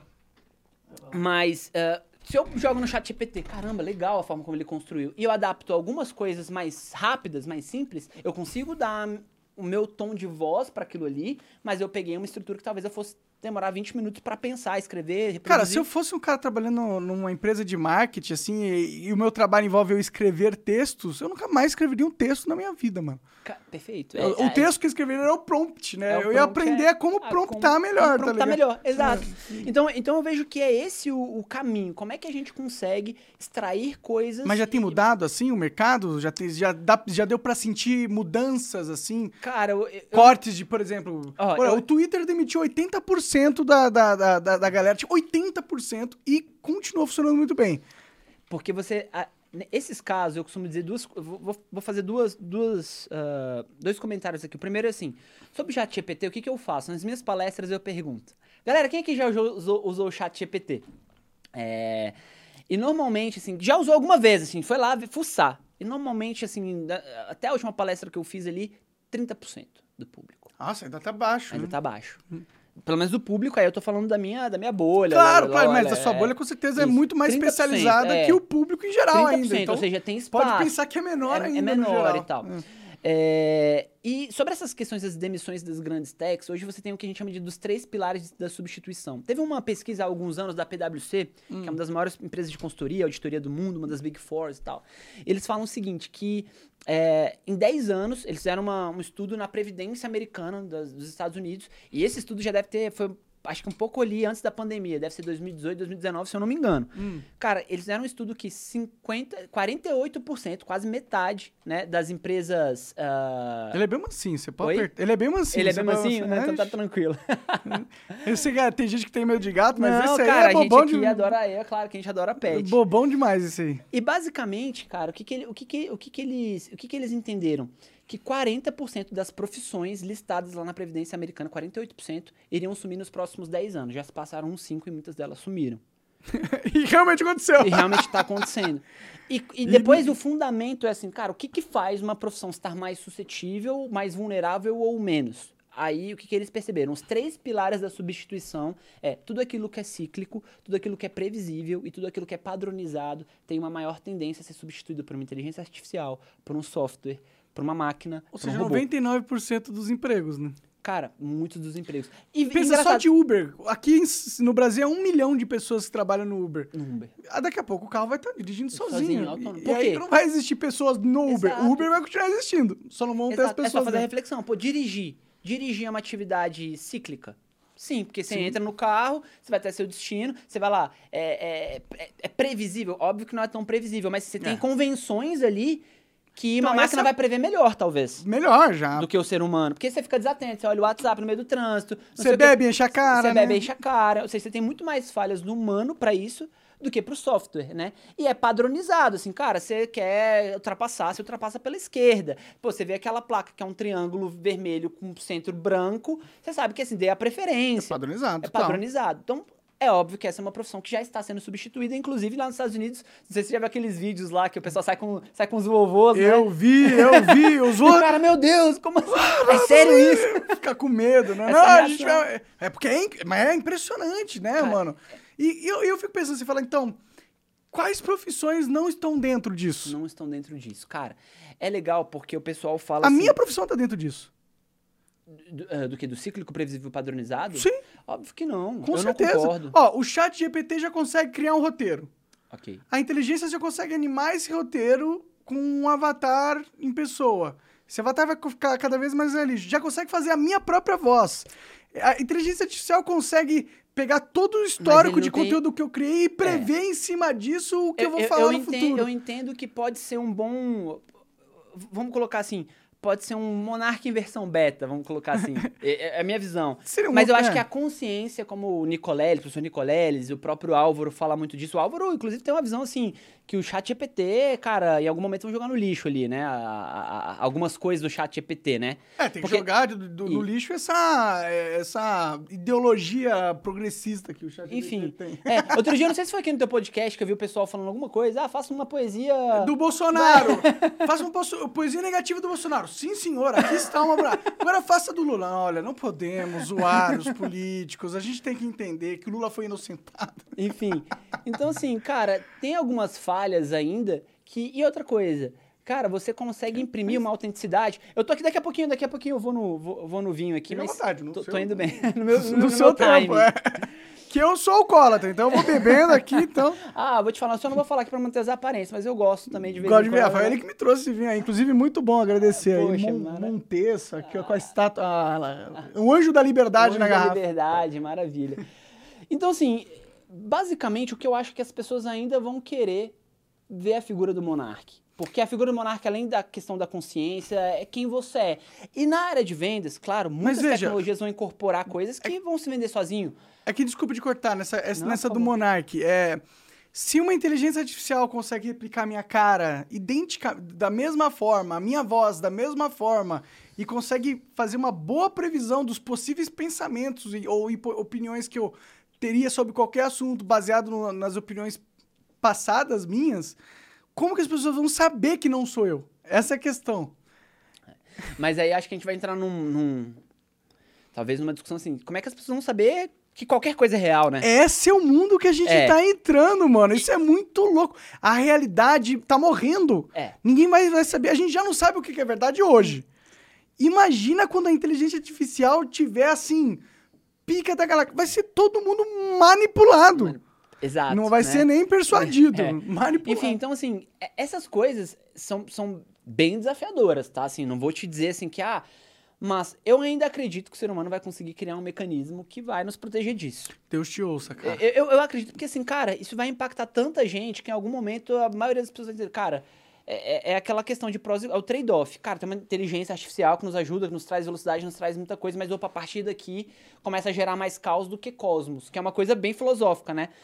O que, é o caos? Caos, o que, que, é o cosmos, né? São coisas antagônicas. Cara, é a maior organização de um sistema, onde as coisas fluem, prosperam, funcionam. Causa e ordem, né? Caos e ordem. Então, e o caos é quando você tem, talvez, essa ausência e De coisas sentido. de sentido. É. Então, só, só que ao mesmo tempo, assim, a gente começa a entrar numa discussão que, quando você pergunta o que, que não vai ser, assim, né? Eu já percebi que coisas ligadas, tem alguns estudos que mostram a trabalhos manuais, porque a mão humana, ela ainda tem uma funcionalidade e uma, e uma engenharia que, óbvio, as pessoas estão cada vez a robótica, o, o, o, a nanotecnologia, já tá começando a entrar muito forte nisso, né? Quem faz a cirurgia, quando é uma cirurgia muito, ele pica, até robô, lógico, Robô, é, é. claro, é isso aí. controlada por um ser humano, Sim, por enquanto. Sim, por enquanto. Mas é o que eu costumo dizer assim, vamos lá, você vai lá numa máquina e tal, você descobriu que você tem uma doença grave, uma doença autoimune, você tem um câncer. Cara, você prefere que a máquina chegue lá, ó, Monark, ou que você prefere que um médico, um cara que tá lidando há 30 máquina. anos com isso. A máquina. É mesmo, A Monark? máquina. Cara, a máquina. Você perguntou pro cara Errei meu público-alvo aqui na pergunta. É. A máquina infinitamente, E- mano. engraçado, o ser humano eu, já, eu, já, eu, já, eu já penso que, assim, alguém que já lidou muito com aquilo. Tudo bem que a máquina, pro, pre- pro pragmatismo, pra um exame, é óbvio que a máquina. Mas eu prefiro que alguém que vai me dizer o que, que é aquilo tenha uma humanização no processo. Não, eu prefiro a máquina. Que isso, mano? Eu não quero humano. Eu É confio mesmo? mais na máquina nesse sentido. Não, mas não é uma questão de confiança aí. Vamos lá. É uma É questão. também, é né? uma, que- é uma- Não. É, mas é uma questão, assim, da humanização no sentido de você ter uma pessoa que consegue ter empatia e entender o que você tá sentindo ali. Eu não preciso de empatia. Eu quero que ele acerte e me cure, mano. É só isso que eu quero. Então, tudo bem, a máquina vai poder te auxiliar. Mas vai, vai, você concorda que tem muita gente que vai ficar... eu preciso de um mas cirurgião. você concorda que vai ter muita gente que vai ter essa... Que, não vai, que vai ficar muito sensível e vulnerável nessa situação? Mas por que, que a máquina não poderia ter um entendimento emocional também? Ah, assim, eu, eu acredito que a gente vai poder Já dar tem, inputs. Já tem robozinhos que cuidam de velhinhos, pô. Sim. E de sim, criança? é. Não, o próprio é, Apple Watch, né? O idoso caiu lá, ele deu alerta pra todo mundo porque ele tomou uma queda e, e o sistema lá do Sim, Apple Watch sim. diagnosticou. Então, assim, eu acho E- super virtuosa essa forma. Mas vai de- além disso, vai, vai, vai de cuidar da questão emocional, de conversar com ele, de ser uma- um mecanismo, de mecanismo interação. de interação. Ainda né? mais com, com do jeito É, que a as inteligências você vai na tá, Alexa hoje, você já, você já consegue conversar. Me conta uma piada. Meu, Te conta uma piada. O chat GPT foi colocado num, num problema, num teste que eles fizeram com o chat GPT, onde ele tinha que passar por um CAPTCHA. Né? O que, que o chat GPT fez? Ele ligou pra uma pessoa, falou que ele tinha algum, um problma de visão e não ia Isso, conseguir... porque eu sou cego, né? Não foi um negócio assim? Exato. E aí fez o cara instalar um TeamViewer, acessar o PC dele e fazer o CAPTCHA. Ou seja, ele Cara, enganou o ser humano ali, enganou o né? ser humano, foi. Se é a gente tá na no, no primeira etapa da inteligência artificial, ele já tá enganando o ser humano, imagina daqui 10 anos, entendeu? Cara. Você não vai querer conversar com outra pessoa não, a não ser um robô. O, o- o tão difícil que é conversar com as pessoas na rua e ter uma conversa profunda e significante. Vamos lá, o que, que, que você acha? O que, que, que você acha? Eu, eu, eu entendi o seu ponto. Agora, será que daqui. Se a gente for ter essa conversa daqui 10 anos, você acha que a gente vai estar nesse caos onde a gente não interage mais com humanos ou prefere interagir com máquinas? Você pensa assim? Eu tô, eu estaria nesse caos. Eu estaria assim. Com as máquinas. Se eu precisasse de conversar com seres humanos, eu, eu conversaria, claro, mas é porque eu precisava. Legal. Eu, eu, eu, eu, Isso fala, um cara Não, falando isso que é um entendo. host de podcast, tá ligado? Recebe todo mundo. Eu não gosto de você, tá? Bota um robô no seu lugar. Eu tô zoando, eu gosto de conversar com os humanos. Não, Ah, na mas- próxima, tranquilo. Bota aqui um Android e tá Sim, suave. mas, então, mas essa é a questão, tipo, pelo menos na, na do médico, assim. Um, Uhum. Você quer conversar com al- alguém que vai. Com Eu certeza. entendi, porque não talvez o médico exemplo que seja puto, pragmatismo, Ele tá né? puto porque ele não dormiu direito, porque ele tem uma filha pequena e a Claro. esposa dele deixou ele Pirou e o cachorro dia. morreu e Aham, claro, o, é. a- o pai dele morreu também. E aí eu- ele tem uma carga emocional que o robô não tem e que pra fazer uma função importante eu prefiro, tá ligado? Se ele tem a Eu entendo, capacidade, eu assim, sabe? Mas eu posso te dizer uma coisa, assim, em vendas, falando agora do universo de vendas, eu acho que talvez seja, quando você trabalha com vendas, vendas complexas, que são vendas onde você precisa entender o outro, já tá provado que decisão, não sei se você já ouviu falar no caso do Phineas Gage, não sei se você já ouviu falar nesse caso. É o primeiro caso clínico em que se comprova que decisão, ela tá mais associada às áreas do cérebro que coordenam as nossas emoções, do que a nossa parte racional. Olha que loucura. Esse é um caso que acontece, se eu não me engano, no, no século XIX, tá? É, na expansão pro oeste americano, onde eles começam a construir muitas linhas férreas ali, né? Trens, etc. E basicamente o que eles fazem ali? O Phineas Gage foi um, ele, era um, ele era um funcionário de uma companhia que, que trabalhava, né, construindo as linhas férreas ali. E eu acho que teve um dia, não sei se ele era um supervisor, e todos os relatórios que tinham em torno de quem era o Phineas Gage, ele era um funcionário exemplar, se dava bem com todo mundo. Diz que ele era um cara muito simpático, muito empático com as pessoas e tudo mais. Lidava bem com todo mundo ali. Ah, se pá, ele perdeu parte do cérebro, é uma É, coisa é, assim? barra de ferro. Isso, né? de É. ferro, exato. Pré-frontal, né? Aí Basicamente- virou um... Ba- Basicamente, Um basicamente naquela época. Coca, me vê meu vape. Desculpa. Não, fica à vontade. E naquela época você não tinha tanta tecnologia, né? Então, como é que era o processo de você criar um túnel, né? Quando você precisava, chegava numa, enfim, sei lá, tinha uma colina, uma montanha, uma rocha ali, você precisava continuar a linha férrea, você não conseguia contornar. Você Tem que tinha que cortar. criar um túnel, né? E basicamente naquele período, qual era a tecnologia utilizada? Era dinamite. Então, o que, que eles faziam? É, eles colocavam ali, é, basicamente, eles colocavam pólvora no, no- perto da rocha que eles precisavam quebrar. Uhum. Colocavam pólvora, acho que eles colocam areia pra ficar mais aerado, porque você precisa do ar pra ter combustão, do oxigênio, etc. Faz sentido. E, obviamente, você botava o pavio, alguma coisa ali, à distância, aquilo lá explodia e tal. E o que que acontece? Você precisa comprimir esses elementos, a pólvora, a areia, pra que aquilo dê pressão. Entendi. O que, que ele fez? Um funcionário dele, eu acho, um funcionário lá da. Faltou, ele foi lá cobrir o cara, desceu lá pra fazer esse O arranjo. trabalho dele. E ele pegou uma barra de ferro pra comprimir as coisas. Hum. Nesse momento, rolou uma faísca, explodiu a barra, atravessou a cabeça dele. Entrou pelo olho, pela cavidade ocular, saiu aqui pela cabeça, ele caiu no chão. Todo mundo que assistiu a cena falou assim, cara, já era, Phineas Gage partiu, né? Esse caso tem na internet, o pessoal colocar Sim. Phineas Gage vai encontrar. E basicamente esse cara, por incrível que pareça, ele não morreu, né? E aí os médicos à época tentaram ali administrar, eu acho que a penicilina nem tinha sido inventada, aquilo inflamado, tentaram administrar, ele conseguiu sobreviver, né? Trataram aquilo ali. Mas o que, que perceberam? Então, vários cientistas foram entender, Aí. né? Aí, ó, tem um caso Phineas Pior que ele ó. tinha uma cara de Frankenstein, É, né, ele mano? tinha uma. Você vê que essas fotos do século Ó, XIX. Gil não faz jus. né? É, eu tenho certeza que ele era um cara Isso, é. arrasador de corações Mas na época ele- dele. Mas o que que é interessante desse caso aí? Esse caso, ele, ele mobilizou muito a comunidade médica, né, da época, justamente porque... poxa, Interessante demais, interessante né? Como é que uma parra sobreviveu? passou pelo cérebro E o do cara cara, não e o cara morreu. não morreu, É. tá vivo falando com. Exato. E aí perceberam duas coisas. A primeira delas é que ele começou a se tornar um cara extremamente é, ácido, né? Um cara grosseiro com as pessoas, mal educado. Alguma coisa mudou no E era temperamento dele. e ele é um cara amoroso, era amoroso, tudo- exato, é, humano e antítese disso. Ele virou antítese disso. Um cara ríspido, grosseiro e tal. E, e outra coisa que constataram é que quando as, eh, pediam pra ele decidir coisas simples, ele não conseguia. Exemplo, você prefere usar azul ou vermelho hoje? Cara, não sei. Você prefere comer frango ou carne? Não sei. Então ali Perdeu ele perdeu a capacidade de tomar decisões simples. Agora, se você pedisse pra ele fazer um cálculo matemático, ele fazia na maior perfeição. Essa parte cognitiva dele não ficou comprometida. Bizarro, hein? Bizarro. Muito, muito diferente. E por que, que eu tô citando esse caso aí? Porque quando a gente fala que decisão ela tá associada à nossa parte mais emocional, eu entendo quando você fala assim, cara, eu prefiro a máquina, talvez seja uma preferência do Monark, e isso também é um engano. Muitas vezes a gente vai tentar fazer uma leitura do mercado baseada na nossa leitura. Uhum. Do só que a gente é um ser humano único, né? Então, Sim. assim, a gente tem preferências e talvez o que funciona pra mim não funciona pra você e tá tudo bem. Mas tem uma boa parcela do mercado e pra tomar decisões, o fator emocional ele é muito importante. Então, assim, e isso, por exemplo, aí você vai falar. Aí você Se vai você ver. souber a emoção, do- como funcionam as emoções dos seres humanos, você consegue prever o mercado mais Você facilmente. consegue prever o mercado. E eu digo mais: quando você entende alguns, algumas premissas e alguns princípios da interação humana, cara, você tem muito mais condição de fazer uma venda. Pode crer. Vou te dar, vou te dar alguns exemplos aqui. É, eu posso entender qual é o perfil comportamental daquela pessoa. Existem técnicas hoje pra você descobrir isso. Então existem Os pessoas. Big Five, não?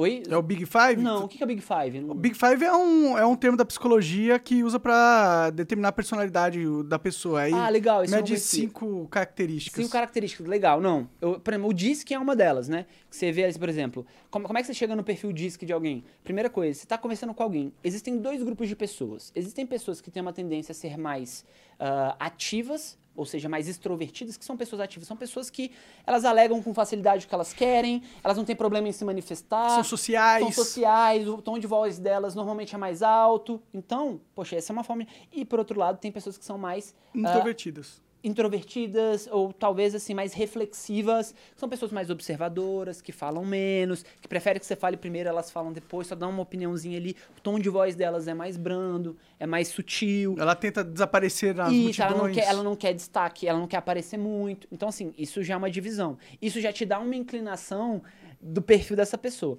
E depois você faz uma outra pergunta. Então, eu sempre brinco, quando você está negociando com alguém, você está numa mesa de negociação, a primeira pergunta que eu me faço é, essa pessoa é ativa ou ela é reflexiva? E isso já vai me abrir um leque de possibilidades para as técnicas que eu posso usar. E depois eu vou falar de técnica, mas é, técnicas são importantes e eu costumo dizer isso muito forte, Monarca. É uma coisa que eu. Primeiro, não existe técnica infalível. Então eu sou muito contra, que é um dos vícios. né? A gente começou o podcast falando, eu falei, cara, tem um problema que as pessoas, muitas vezes, elas acham que é pouco. que a área de vendas é uma área pouco valorizada pela nossa cultura. Eu tô falando isso mais no Brasil, tá? Aí você deu os exemplos. Porque lá nos é Estados nos Unidos, Estados Unidos, a galera uma das é a mais eles- É a valorizada. mais valorizada. Por outro lado, você tem ali aquela galera que usa a lábia, acha que o vendedor é aquele cara que vai te passar uma conversa, lábia, que ele vai ter, que é o cara que vai te manipular, que vai te contar uma mentira e tal. Que é o outro extremo da coisa. Então, assim, cara, eu acho que isso são vícios. E a gente não pode considerar isso como um bom vendedor. O bom vendedor é aquele que é capaz de administrar um portfólio de interesses e ele vai se adaptar é, com as regras do outro. Ele, o bom vendedor é aquele que entende exatamente o que você precisa e te convence a comprar. A tua dor, ele vai entender a tua dor Sim. e ele vai conectar a tua dor à solução para Porque às vezes você pode vir querendo um produto e o bom vendedor vai entender, pô, esse produto que você quer, apesar de você querer, pelo que você tá falando que você quer através desse produto, esse não é o melhor produto pra melhor você. produto. E é muito legal quando você vê um cara. Ele ganha até, você ganha até mais a confiança. Ele ganha mais até a tua confiança. Porque você fala, caramba, eu já tava inclinado, eu já tava aqui puxando a carteira. O cara falou, não, não é esse. Pô, esse cara foi o cara Você, que. tipo, ele te- arriscou de, de, de, de me uma- desmotivar uma venda que eu já queria fazer porque ele tinha um interesse em vender algo que é melhor pra mim, às vezes até mais barato. Exato. E eu acho que aí é que você consegue uma venda sustentável, né? Nesse Você sentido. cria um Então, cliente, né? Você, você consegue fidelizar, você consegue ter o cliente e tal. Então tem várias coisas que a gente fala nesse, nesse meandro que são realmente importantes, né? É, então, o que, que eu costumo dizer? Eu costumo dizer assim, que o excesso de técnica, ele é perigoso. Por Porque quê? Porque ele vezes você vulgariza a técnica, ele vulgariza a venda. Às vezes você acha que você, só porque você tá usando a melhor técnica, era Exato. a melhor técnica pra aquele momento. Pra aquele momento. Mas E- não era. Então, assim, a por que, que eu digo que a sutileza ela é importante? Porque a sutileza ela vai trazer elegância, inclusive para uma técnica. Sim. Entende? E ela vai. E aquilo você vai. Ao, à medida que você vai usando, você vai entendendo a importância daquilo, você vai usar aquilo para chegar numa conclusão ganha-ganha, numa decisão ganha-ganha. Pô, você vai ganhar um cliente, você vai ganhar uma comissão, você vai ganhar um dinheiro. Óbvio, justo que você ganhe isso. Sim. Mas, cara, justo, justo que você não lese o teu cliente ou não faça ele. Tem uma visão a longo prazo, né? Visão É. de longo prazo. Perfeito. Então, isso é uma coisa que eu defendo muito. Então, assim, quando a gente fala de técnicas, existem N técnicas que são importantes. Então, a primeira coisa que eu me pergunto para conseguir conectar as técnicas que são melhor é: essa pessoa é ativa ou reflexiva? Essa é a primeira coisa. O que, que você acha que eu sou, extrovertido ou introvertido? Cara, Monark, eu, eu acho que você tá passando por uma transição aí, recentemente. E acontece, porque isso, a gente muda o nosso, a gente muda o nosso, o nosso, o nosso, nossa forma de pensar. Eu acho que você já foi mais extrovertido do que você é hoje, eu tô enganado. Cara, a verdade. O que, o que, que você acha? A, a verdade é que eu sou. Eu acho que eu sou, né? Às vezes eu nem te- eu tenho uma avaliação errada de mim mesmo, mas eu acho que eu sou introvertido por natureza, tá ligado? E eu sou extrovertido por necessidade. Será? Eu acho que sim, Cara, cara. eu acho que se você fosse introvertido, você nem teria um podcast. Se você, verda- se você fosse um introvertido convicto. O que eu acho que você deve ser, cara, aí eu vou fazer outra pergunta Manda aqui, ver, tá? claro. Aí tem uma outra reflexão que a gente faz aqui. Depois eu posso te mandar o link pra você fazer o teste. Demorou. Eu mando um link que você faz o teste, vai sair o diagnóstico que eu te mando. Beleza.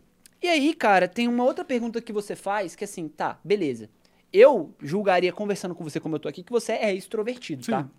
Por quê? Porque você deixa. Você quer discordar de mim, você discorda, você não- tem milindre pra falar, olha. Você fala, não, cara, isso aqui eu penso diferente. Cara, isso é muito legal. Eu vejo até como uma virtude que você tem. Por Nem todo mundo vê isso. Nem todo mundo vê assim. E o outro ponto é assim, cara, essa pessoa ela é mais é, racional ou ela é mais emotiva? Entendi. Como é que você vai perceber se ela é mais emocional ou se ela é mais, se ela é mais racional ou se ela é mais emotiva? Pessoas racionais, a maior motivação delas é falar de objetivos. Então, assim, cara, quanto custa? Me fala sobre o produto. O cara já vai chegar falando do objetivo, que é eu quero comprar esse tabuleiro e tá, me conta aí sobre o tabuleiro, tá? Pessoas ah, mais emotivas, elas preferem falar de relações. Entendi. Então eu vou falar, pô, e Monark, como é que você tá, meu? Como é que tá a tua família? Pô, como é que estão como é que tão teus projetos? Me conta aí. Cara, qual que é o conceito aqui do teu podcast? Eu não vou falar do objetivo num primeiro Vou momento. falar de ideias. Vou falar de ideias, vou falar de como é que você tá, vou querer saber quem você é antes de falar de negócios. Pode crer. Então, quando Dizem você... que esse é o melhor, melhor técnica, né? Cara, depende, nem sempre. Aí é que tá nem sempre. Porque se eu tô falando com uma pessoa, por exemplo, Um executivão, É, é, mega aí pica é que eu vou, aí que eu vou pouco falar, ó, tempo. Uhum. vamos lá, vamos cruzar agora as duas coisas. Pessoas que são extrovertidas, né? Vamos lá, ativas ou extrovertidas, como a gente falou, elas podem ser ativas e extrovertidas, mas elas podem ser eh, racionais. Elas podem ser diretas ao objetivo, que é o que eu acho que você é. Eu sou, eu sou racional. Então eu, sou acho que pouco tem um perfil talvez dominante. Porque é uma pessoa extrovertida, porém objetiva. Que é o Entendi. que eu acho que você é. Talvez você tenha um pouquinho do dominante ali. Tem pessoas que são. Gosto de um sadomasoquismo. Pessoas dominantes, eu gosto de dar uma palavra-chave. São pessoas que a palavra-chave é resultado. Sabe assim, não quero saber se o pato é macho, eu quero ver o ovo. Sim. Sabe assim, pô, eu quero ir pro. Cara, eu quero resolver, eu quero ter uma conversa legal, vamos lá, vamos falar, O vamos resto é resolver. secundário, o resto é só algo que eu tenho que passar pra chegar no que o eu quero. processo, mas beleza, vamos lá. Pe- existem pessoas que são extrovertidas ou ativas, porém são mais emotivas. São pessoas que gostam de falar, que é o meu caso, eu sou uma pessoa influente, que eles chamam. São os Entendi, influentes. Então entendi. tem os dominantes, que são pessoas extrovertidas, como os influentes, a diferença é que um é racional, o outro é, emo- é mais emotivo. Emotivo. Ele gosta de relações Entendi. e tal. Enfim. Então, a palavra-chave pro, pro influente é reconhecimento. Então, é uma pessoa que. Então, por exemplo, se eu quero motivar numa venda, uma pessoa que eu sei que é dominante, eu vou usar um argumento pra falar, Monark, sabe por que esse é o melhor tabuleiro, cara? Porque pro teu contexto é o que vai te trazer mais resultado. Ele tem um tamanho bom, na hora que a câmera captar, todo mundo vai ver que isso é um tabuleiro de xadrez. As Essa peças madeira reflete na câmera do jeito que no podcast fica excepcional. vai ficar excepcional. Ou seja, cara, vai te dar mais seguidores isso aqui. Exemplo, tô aqui Sim. fantasiando. Se o mas- meu objetivo fosse mais seguidores. Cara, se você é dominante, esse, O esse meu argumento... objetivo hoje é sobreviver, não mais seguidores. Esse, esse é justo que seja isso. Mas esse argumento, ele se conecta muito com você por você ser dominante. Se você fosse uma pessoa influente, eu já falaria assim, cara, Monark, cara, só tiveram. Ô, Gabriel, move só o microfone um pouco mais pra perto, senão fica... Tá, tá certinho aqui agora? Valeu, Coca. É, pessoas que são ah, mais, como é que eu posso dizer assim, são também extrovertidas ou ativas, mas elas são mais emotivas, que são os influentes, eu já usaria talvez outros argumentos. Quais seriam? Eu já falaria assim, cara, esse tabuleiro aqui só foi feito 500 unidades. Entendi. Meu irmão, quem comprou. Sabe quem tem um tabuleiro igualzinho? O Monark, meu irmão. Você vai ter o mesmo tabuleiro que apenas 500 pessoas. E o Monark tem reconhecimento. Entendi. Eu conecto com esse argumento. Ele foi feito de uma madeira Isso, milenar. milenar. da Índia, tal, que o Buda cara- morreu em então, cima assim, dela. pe- exa- né? Assim, foi feito na, né, como é que a gente fez? Na- nas, na- nas antigas colinas das freiras da antiga Iugoslávia, né? Você começa, Processo mítico, é tipo isso. é, você começa, mas o Esse O reconhecimento influente gosta dessa coisa espiritual. Não espiritual, mas uma coisa tipo. que tem uma história, que uma tem um história- reconhecimento, exato. Uma história política da. Não política, Ele, ele quer acho. sentir que ele é pertencente daquilo. Que aquilo faz sentido pra ele, que ele faz parte do É mais grupo, que ele é aceito. não pela identidade, propósito. isso, Entendi, pela identidade. entendi, você entendi, tocou entendi. bem. Tá? Então, pessoas influentes, reconhecimento. Então, por exemplo, cê- é, tem- existe uma técnica, inclusive, que é, eu posso falar depois dos seis princípios de persuasão. E um desses princípios é o princípio do, cari do o princípio do afeto, tá? E o princípio do afeto tem- tem um dos pilares que é o pilar do elogio. O influente, ele conecta muito com esse, com esse argumento. Por Entendi. quê? Porque quando você elogia um... Agora, claro que o, que o elogio ele precisa ser genuíno. Tem que ser um elogio verdadeiro, né? Normalmente. Sincero, sabe fazer verdadeiro, muito claro. bem um, um elogio falso. Perfeito. Então, assim, quando você consegue dispor disso, você, você pode fazer um elogio e falar, meu irmão, sabe aquela pessoa que entra, nossa, adorei sua bolsa, onde é que você comprou? O vendedor aborda o cliente assim. Entendi. Ele tá usando um princípio do afeto, que é faça um elogio pra outras pessoas. Depois eu vou focar em gatilhos mentais, que é um assunto bem legal que a gente pode falar. Por quê? Porque você conhecer dos gatilhos mentais, primeiro, te blinda da galera que quer te manipular e você vai ver que ele tá usando um gatilho. E outra, quando você quiser persuadir que é genuíno, que é honesto, que é franco, que é ético, cara, você pode usar isso ao seu favor também. Tá? Então esse é o ponto. Agora vamos falar dos reflexivos. Os reflexivos também podem ser pessoas racionais ou pessoas emotivas. Pessoas emotivas, pessoas reflexivas são aquelas pessoas mais ponderadas, falam mais devagar, não querem tanto destaque, mas elas são emotivas, são excelentes ouvintes, é o que a gente chama de pessoas estáveis. O que, que elas não querem? Elas não querem confusão, elas não querem barulho, elas não querem briga. Então, pessoas estáveis são pessoas que a palavra-chave para se conectar com elas, eu gosto de dizer que é harmonia. Harmonia porque elas querem ter uma segurança social de que as interações estão muito boas entre as pessoas. Entendi. Então, assim, se eu vou me conectar com uma pessoa dessa, eu vou falar assim, cara, você vai comprar esse tabuleiro uma única vez. Você nunca vai ter dor de cabeça com ele. Ele não vai que- quebrar porque ele é resistente, ele é robusto. Você vai limpar ele com uma facilidade, você vai passar um pano úmido, cara, você limpou. Ponto. Cara, é muito- Esse não vai te abandonar. Não vai Esse te abandonar, não vai te dar dor tá de aqui. cabeça. É previsível. É É, previ- algo previsível. Exato, previsível. Você deu pra ele previsibilidade. Os estáveis gostam de previsibilidade. Entendi. Ele gosta de saber assim, cara, eles gostam de rotina, são pessoas que gostam de rotina porque ele sabe que ele vai chegar no horário tal na empresa, que ele vai abrir o computador, que ele vai primeiro, aí ele vai na Copa. São pessoas que têm um ritual, São sabe? metódicos. São mais, são mais metódicos, mas são queridos, são humanos, são pessoas que são, são ótimos diplomatas, são, são muito diplomáticos. Por quê? Porque são pessoas que nunca vão querer é, briga e tal, vão querer sempre a paz, vão ouvir, não, Monarca entende, mas você já parou pra pensar isso? Cara, vamos ouvir o outro lado, vão sempre tentar apaziguar, são ótimos pra isso. Então, cada um desses perfis, é um brinco- bom manager, né? é, são ótimos managers também, por isso, se, se é óbvio que às vezes você precisa do manager que o cara vai abrir uma operação no lugar que vai começar uma unidade, de repente você vai precisar de um dominante, é um cara pra desbravar, pra ser Pra levar pioneiro, na levar cara. porrada na cara, claro. Esse é o meu papel, normalmente. Isso, então eu brinco que até pra liderança, você tem os perfis diferentes, os quatro podem ser ótimos líderes. Então a gente falou aqui dos ativos, que é o dominante o influente, um é racional, o outro é emotivo, e dos reflexivos você tem um emotivo que é o que é o estável, e você também tem o conforme, né? O que que é o conforme? É o perfil mais analítico, que é o cara que é reflexivo e ele é racional. É aquele cara, meu irmão, que eu brinco, né? São pessoas, a palavra-chave para os analíticos, né, que são essas pessoas ou conformes, como a gente chama, né? Porque eles estão sob o arquétipo da conformidade. O que é o arquétipo da conformidade? Eles fazem tudo conforme as regras, conforme o processo. Porque a palavra-chave ali para ele é qualidade. E ele entende que o processo é a qualidade. Então é o cara que vai querer saber a especificação técnica, é o cara que vai saber, mas como é que é teu contrato? Ele vai querer olhar cláusula, cláusula. É o cara que vai olhar uma planilha de Excel e ele vai olhar, não, na linha 53, na coluna K, tem uma célula ali, que- sabe aquele cara que é detalhista, que ele vai olhar tudo na minúcia. Entendi, entendi. E é aí- o cara que, se, se não tiver muita emoção, é meio psicopata. Eu nem ia falar de forma tão contundente, mas é isso mesmo. E, e para eles é o quê? Regras são importantes. Uhum. Então, assim, quando eu sei que eu já tô negociando com alguém que é conforme, eu vou perceber isso nos primeiros segundos. Esse eu Porque acho que é o perfil mais perigoso de ser é humano. o mais difícil de você fazer a leitura e é o mais difícil de você negociar, na minha opinião. Porque eu sou o perfil oposto. Inclusive, você vai ver pelos quadrantes. Por exemplo, assim como o dominante, ele é o oposto do estável, o influente, ele é o oposto do conforme. Entendi, Então, você tem mais dificuldade de acessar. entendi. E aí, é um- o, o que é interessante é que, assim, quando eu vou lidar com alguém que é conforme, cara, eu vou falar de especificação técnica, eu vou falar com um regulamento embaixo do braço, que é pro cara entender o que, que eu tô. Ó, na cláusula 3, por quê? Porque aquilo pra ele é valor. E aí eu volto. O bom vendedor é aquele que é capaz de fazer uma boa intermediação de um portfólio de interesses jogando com as regras do outro. Quando eu falo jogando aqui, não me interprete mal, né? Porque quando você fala jogo, parece é que um eu tô. navegamento, É, né? você vai tá navegar naquela relação, você vai conduzir aquela jornada com Com base. boas estratégias com boas baseadas na- estratégias. nas- no que você consegue naquilo que você consegue observar. ambiente, né? Então, assim, você vai olhando pra isso, você olha até os perfis. Você que faz várias análises. Analise os políticos. Como cada um tá eu em cada analiso, é quadrante. tudo filha da puta.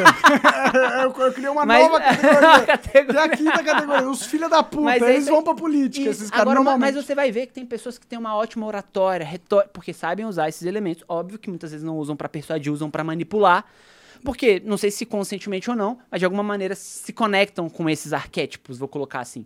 E numa negociação isso é importante. Então, se eu sei que o monarca é um cara dominante, eu vou tentar trazer elementos mais lógicos, objetivos, mas eu vou descontrair, eu vou fazer um quebra-gelo, eu vou falar, vou, vou me expressar aqui com ele, mas eu vou direto ao ponto. Se o monarca é um cara que eu sinto que é mais influente, cara, eu vou quebrar mais gelo, eu vou falar, caraca, monarca, ficou muito massa teu estúdio, cara, parabéns. Poucas vezes na minha vida eu tive num estúdio tão, fui, fui tão bem recebido como eu tô sendo bem recebido aqui. Pô, isso já vai te gerar um- uma satisfação pessoal de estar interagindo comigo. Pode crer. Então acho que isso é muito legal. Quando a gente fala de técnicas, por exemplo, eu acho importante compartilhar com a galera os seis gatilhos mentais, por exemplo. O que, que são esses seis gatilhos mentais? Eles foram traduzidos pelo Robert Cialdini, inclusive ele lançou o, o- o- as- é, num livro chamado As Armas da Persuasão. Eu brinco que eu não gosto do título, eu gosto muito do livro, mas o título do livro eu não Que o gosto. ti- título demanda uma guerra. Demanda né? uma guerra, né? É. Demanda que se eu tô negociando, demanda um jogo de soma zero. É, né? Bom, é bom. A guerra, no caso, sempre é, né? Um jogo de soma zero, né? Que é Quem consegue destruir o outro primeiro. né? Só que aí é que tá. Inclusive, quando você vai lá olhar as escolas de negociação americana, Harvard defende que, assim, uma negociação em que você quer explorar a outra parte nunca é uma negociação boa.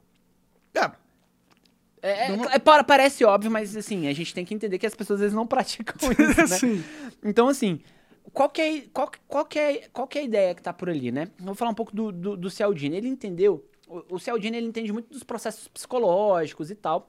E, se eu não me engano, assim, que foi alguém tentando vender pra ele chocolate, uma coisa assim, eu não me lembro. E ele comprou chocolate, assim, acho que de uma escoteira, alguma coisa assim. Ele falou, cara, por que eu comprei esse chocolate? Eu nem curto chocolate, alguma coisa assim. E ele... É, escoteiro, pô. é, não, ajudar os sim. escoteiros. E ele foi estudar o processo que fazia alguém vender, né? Tem vários livros que falam sobre isso, que estudam esse processo. Eu gosto muito de pesquisa sobre, sobre, sobre esse, sobre Esse esse, assunto. E, e ele descobriu ali seis princípios de persuasão iniciais. O primeiro princípio que ele vê na sociedade, se, se- se a gente parar para analisar, exercitar o nosso look set, a nossa observação dos fenômenos, a gente vai perceber isso muito, é o princípio da reciprocidade. O lema que rege esse princípio é gentileza gera gentileza. Ó, esse princípio foi embora há muito tempo no Brasil, viu? Cara, eu concordo com você, Monark, mas assim, sabe aquela coisa assim, pô, eu cheguei aqui, tu me recebeu com um baita sorrisão, você foi um cara super, cara, é, normal, acolhedor. tô feliz de você tá aqui, você aceitou vir no meu programa. Porra, lógico, meu. Consegui preencher uma vaga no meu podcast, olha. Que isso, uma honra. Mas assim, cara, você olhar isso, por exemplo, não sei as outras pessoas que vêm, mas se tem alguém tenso, se tem alguém, cara, como é que será que vai ser e tal? E ele chega aqui, você já chega com um sorrisão, fala, meu irmão, como é que você tá? Quebra Cara, o gelo, pô, né? É quebra os o- sete você- segundos, né? Você quebra o gelo nos primeiros sete segundos, aquele nível de tensão, puf, cai por terra. Você fala, caramba, vai ser tranquilo, vai ser um papo, vai Sim, ser... o cara não tá ali pra me fuder, ele tá ali ele pra... tá trocar uma ideia. É, sim. Pronto. Então, se você toma, se você age dessa forma, a chance de você ter uma reciprocidade é maior. Então, assim, como eu disse, não existe técnica de vendas infalível, mas se eu sei que esse princípio ele tem uma tendência a entrar, a, a- a ser vigente na sociedade, Bom, poxa, só um princípio, né? é um- se é um princípio, eu preciso, poxa, é inteligente que eu use isso ao meu favor Sim. né? Inclusive é isso que eu, que eu digo, né? Que também é um pensamento filosófico. A diferença entre ser intelectual e ser inteligente. Intelectual é conhecer coisas eruditas, falar, falar de forma re- falar difícil, de maneira rebuscada. Ser inteligente, não. Ser inteligente é saber tomar decisões coerentes, saber discernir o que faz sentido e aquilo que não faz sentido. Às vezes você tem uma pessoa que é simples, às vezes não teve tanto estudo, mas é uma pessoa próspera. Por quê? Porque exercita a inteligência.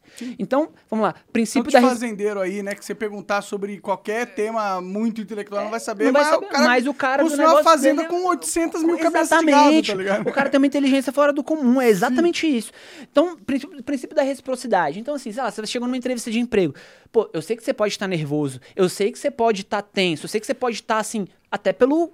Pela, Contexto, pelo contexto. Que é, mas pode ser, você pode ser muito triste lá de não ter conseguido. isso, você quer muito aquela vaga, né? você não sabe qual é a percepção que as pessoas estão esperando que você também é, é, é, externalize. É uma antecipação, uma antecipação, um desafio, né? Exato. Então, o que, que eu acho legal? Cara, chega com um sorrisão, opa, tudo bem, chega com uma cara. Porque a chance do teu entrevistador ser mais brando contigo, porque você foi uma Confiança pessoa. é importante, né? A- Até que você, mesmo que seja mentira, de mentira. Sim.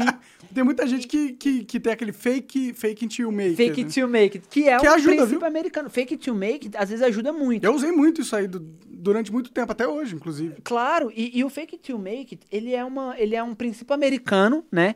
Que é assim, finja até que se torne verdade, né? Assim, é, faça de conta até que um dia o negócio vire de exemplo, verdade. Eu, eu fiz todo dia que eu sou feliz, na esperança.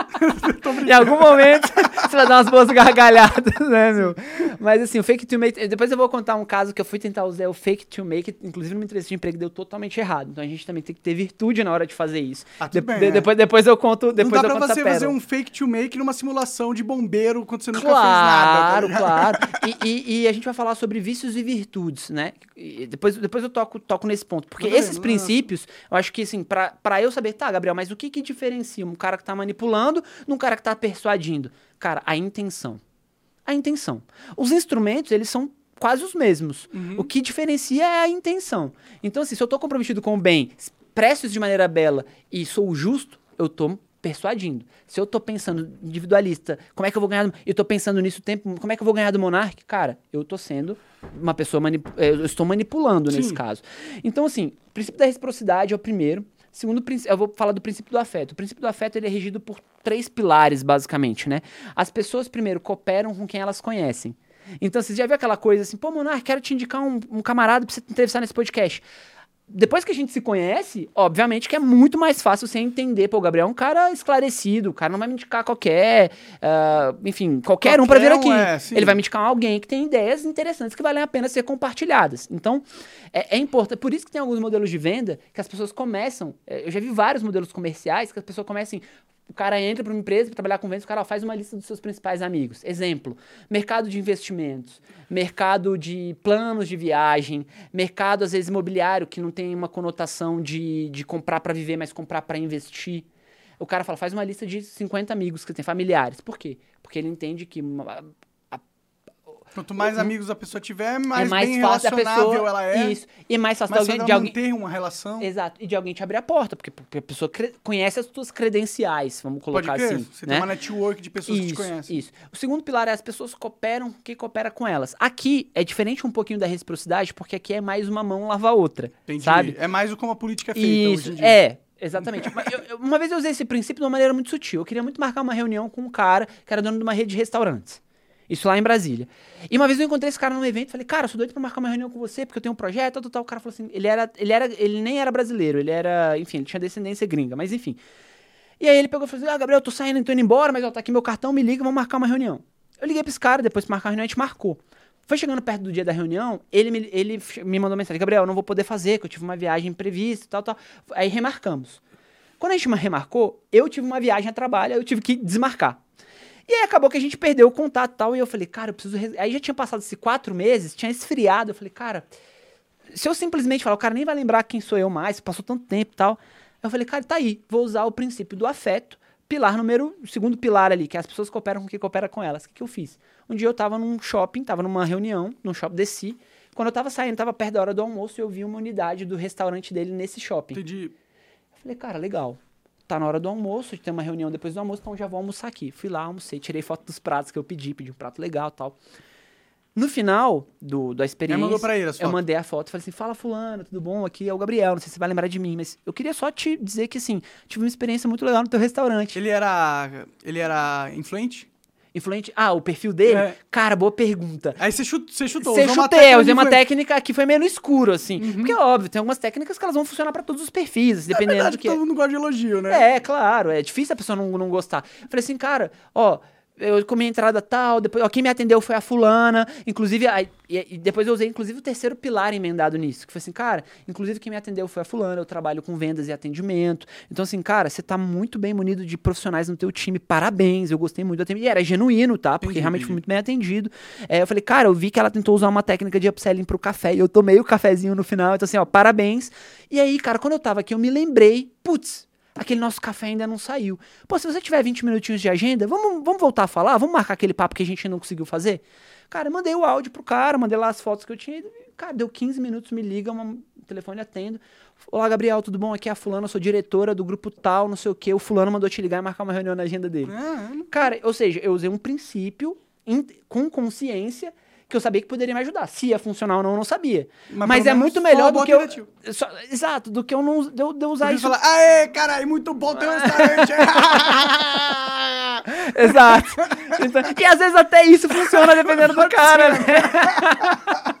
Então, assim, é, é, eu acho que é um pouco disso, né? Então, o princípio, da o princípio do afeto é isso. As pessoas cooperam com quem elas conhecem, as pessoas cooperam com quem coopera com elas e as pessoas cooperam com quem as elogia, que é o terceiro pilar. Entendi. E aí o elogio que a gente citou antes é que precisa ser genuíno, sincero, honesto, franco, porque senão o tiro sai pela culatra, as pessoas conseguem ler. Percebe, né? Imagina, você fala, nossa, ficou lindo, e a cara derretendo da pessoa ali. Adorei seu brownie. O cara não vende brownie no bagulho, tá ligado? Exato. Não, uma vez, cara, eu até por trabalhar com palestras e tudo mais, é, a gente foi receber um palestrante na empresa que eu trabalhava, e aí, cara, chegou um cara pra fazer média, meu irmão, eu adoro seus livros. O cara chegou e falou, tá, me fala aí, que parte que você gostou do livro? Fudeu.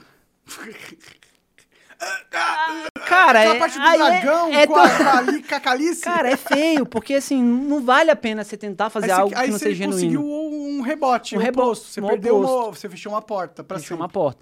Existe o princípio também, que é o princípio da, do compromisso e coerência. Esse é um princípio que eu gosto de usar muito. E pouca gente usa na área comercial. Eu percebo assim, quando eu vou visitar equipes comerciais, 90% das pessoas não usam esse princípio. O que que é o princípio do compromisso e coerência? As pessoas, elas têm. Ele parte do princípio que as pessoas têm maior tendência a cooperar com as outras quando elas se sentem vinculadas a um compromisso, Uma agenda? a uma agenda. Vou te dar um exemplo. E Ah, que- isso é usado bastante. É. Como que não é usado? Ma- Mas, mas eu vou te explicar aqui, vou te dar um exemplo mais prático. Vamos lá. Hum. E o que, que é um compromisso? Compromisso é quando você é quando você externaliza que temos um compromisso. Enquanto você externalizar, não é um compromisso. E onde eu vejo falha em equipes comerciais? O cara, ah, eu queria um orçamento. Tá bom, você vai lá, faz o orçamento e manda. Errou. Errou no sentido assim, Não era isso que você tinha cara, não era por aí. Por quê? Porque Pediu um orçamento? não, pediu, só que aí o que, que é o ideal? Aí depois a pessoa fica. Por que, que eu digo que isso é um problema? Porque depois a pessoa chega e fala assim, aí, beleza, ah, o Monarca me pediu um orçamento. Eu ligo amanhã, eu ligo daqui uma semana. Pô, mas se eu ligar amanhã, eu posso parecer que eu tô desesperado. Mas se eu ligar daqui uma semana, eu já perdi o time, às vezes ele fechou com o meu concorrente. E aí? Por quê? Porque essa pessoa não conseguiu usar o princípio do compromisso e coerência. Se eu, de repente, na mesma situação, eu falo assim, Monark, legal, cara, vou priorizar agora teu orçamento, vou fazer o melhor orçamento que eu puder pra você. Me diz uma coisa, se eu te mandar o orçamento até o final do dia de hoje, quanto tempo, Monark, você leva pra tomar uma decisão aí com os teus sócios, esse- passar isso pelo, pelos, pelas etapas que você precisa passar, pra você me dar um retorno, só pra eu me organizar aqui, até porque eu não quero te incomodar antes do tempo. Quanto tempo você precisa pra me dar um feedback? Aí eu nem já- precifiquei ainda. Mas você já colocou ele numa posição que ele vai ter que te dar um feedback. Isso. Se ele quiser se s- sentir compromissado com, Exato. com aquela Isso. interação que. E até o cara que fala assim: ah, não, não sei, Gabriel, ó, só quero. Cara, eu já sei que esse cara não tá tão, tão bem inclinado em fechar comigo. Aí demora uma semana pra mandar. Exa- Mas é mais ou menos assim, pô, beleza. eu- e, dependendo da proposta que você vai mandar, você vai ter que orçar. Você vai ter uma energia que você vai despender ali. Então, dinheiro. pra usar a sua inteligência, time is money, like, como você disse, né? Então, assim, muitas vezes. Like you said. Li- Like you said, né? mas, mas basicamente é isso. Né? Ou seja, como é que eu consigo pegar esses elementos e falar, não, peraí, o Monark nem sabe. Pô, Monark, beleza, então faz o seguinte, posso te mandar até o final da semana? Ah, não, pode, porque você tá descompromissado. Ou não, não, Gabriel, pô, tô com uma urgência aqui. Cara, beleza, então vou priorizar, vou te, vou te botar nas minhas prioridades para te mandar ainda hoje. Ah, não, Gabriel, olha, eu acho que em uma semana a gente volta a se falar. Opa, então vou fazer o seguinte: vou te mandar o orçamento ainda hoje e quinta-feira da semana que vem a gente volta a se falar. Combinado? Combinado. Opa, a partir daí temos um compromisso. Pode crer. Significa que ele vai, certamente, na quinta-feira da semana que vem me dar um feedback? Obviamente que não, porque nenhuma técnica é infalível. Mas pôs um gatilho mental. Mas eu botei um, botei um gatilho para que ele seja coerente com a palavra dele. Quando ele Ah, externaliza. putz, fiquei, fiquei isso. de, fiquei E outro, de dar uma exato. E quando cara. ele e aí quando eu vou fazer o follow-up, o que, que é o follow-up? É quando eu vou atrás desse cliente de novo para ter uma resposta.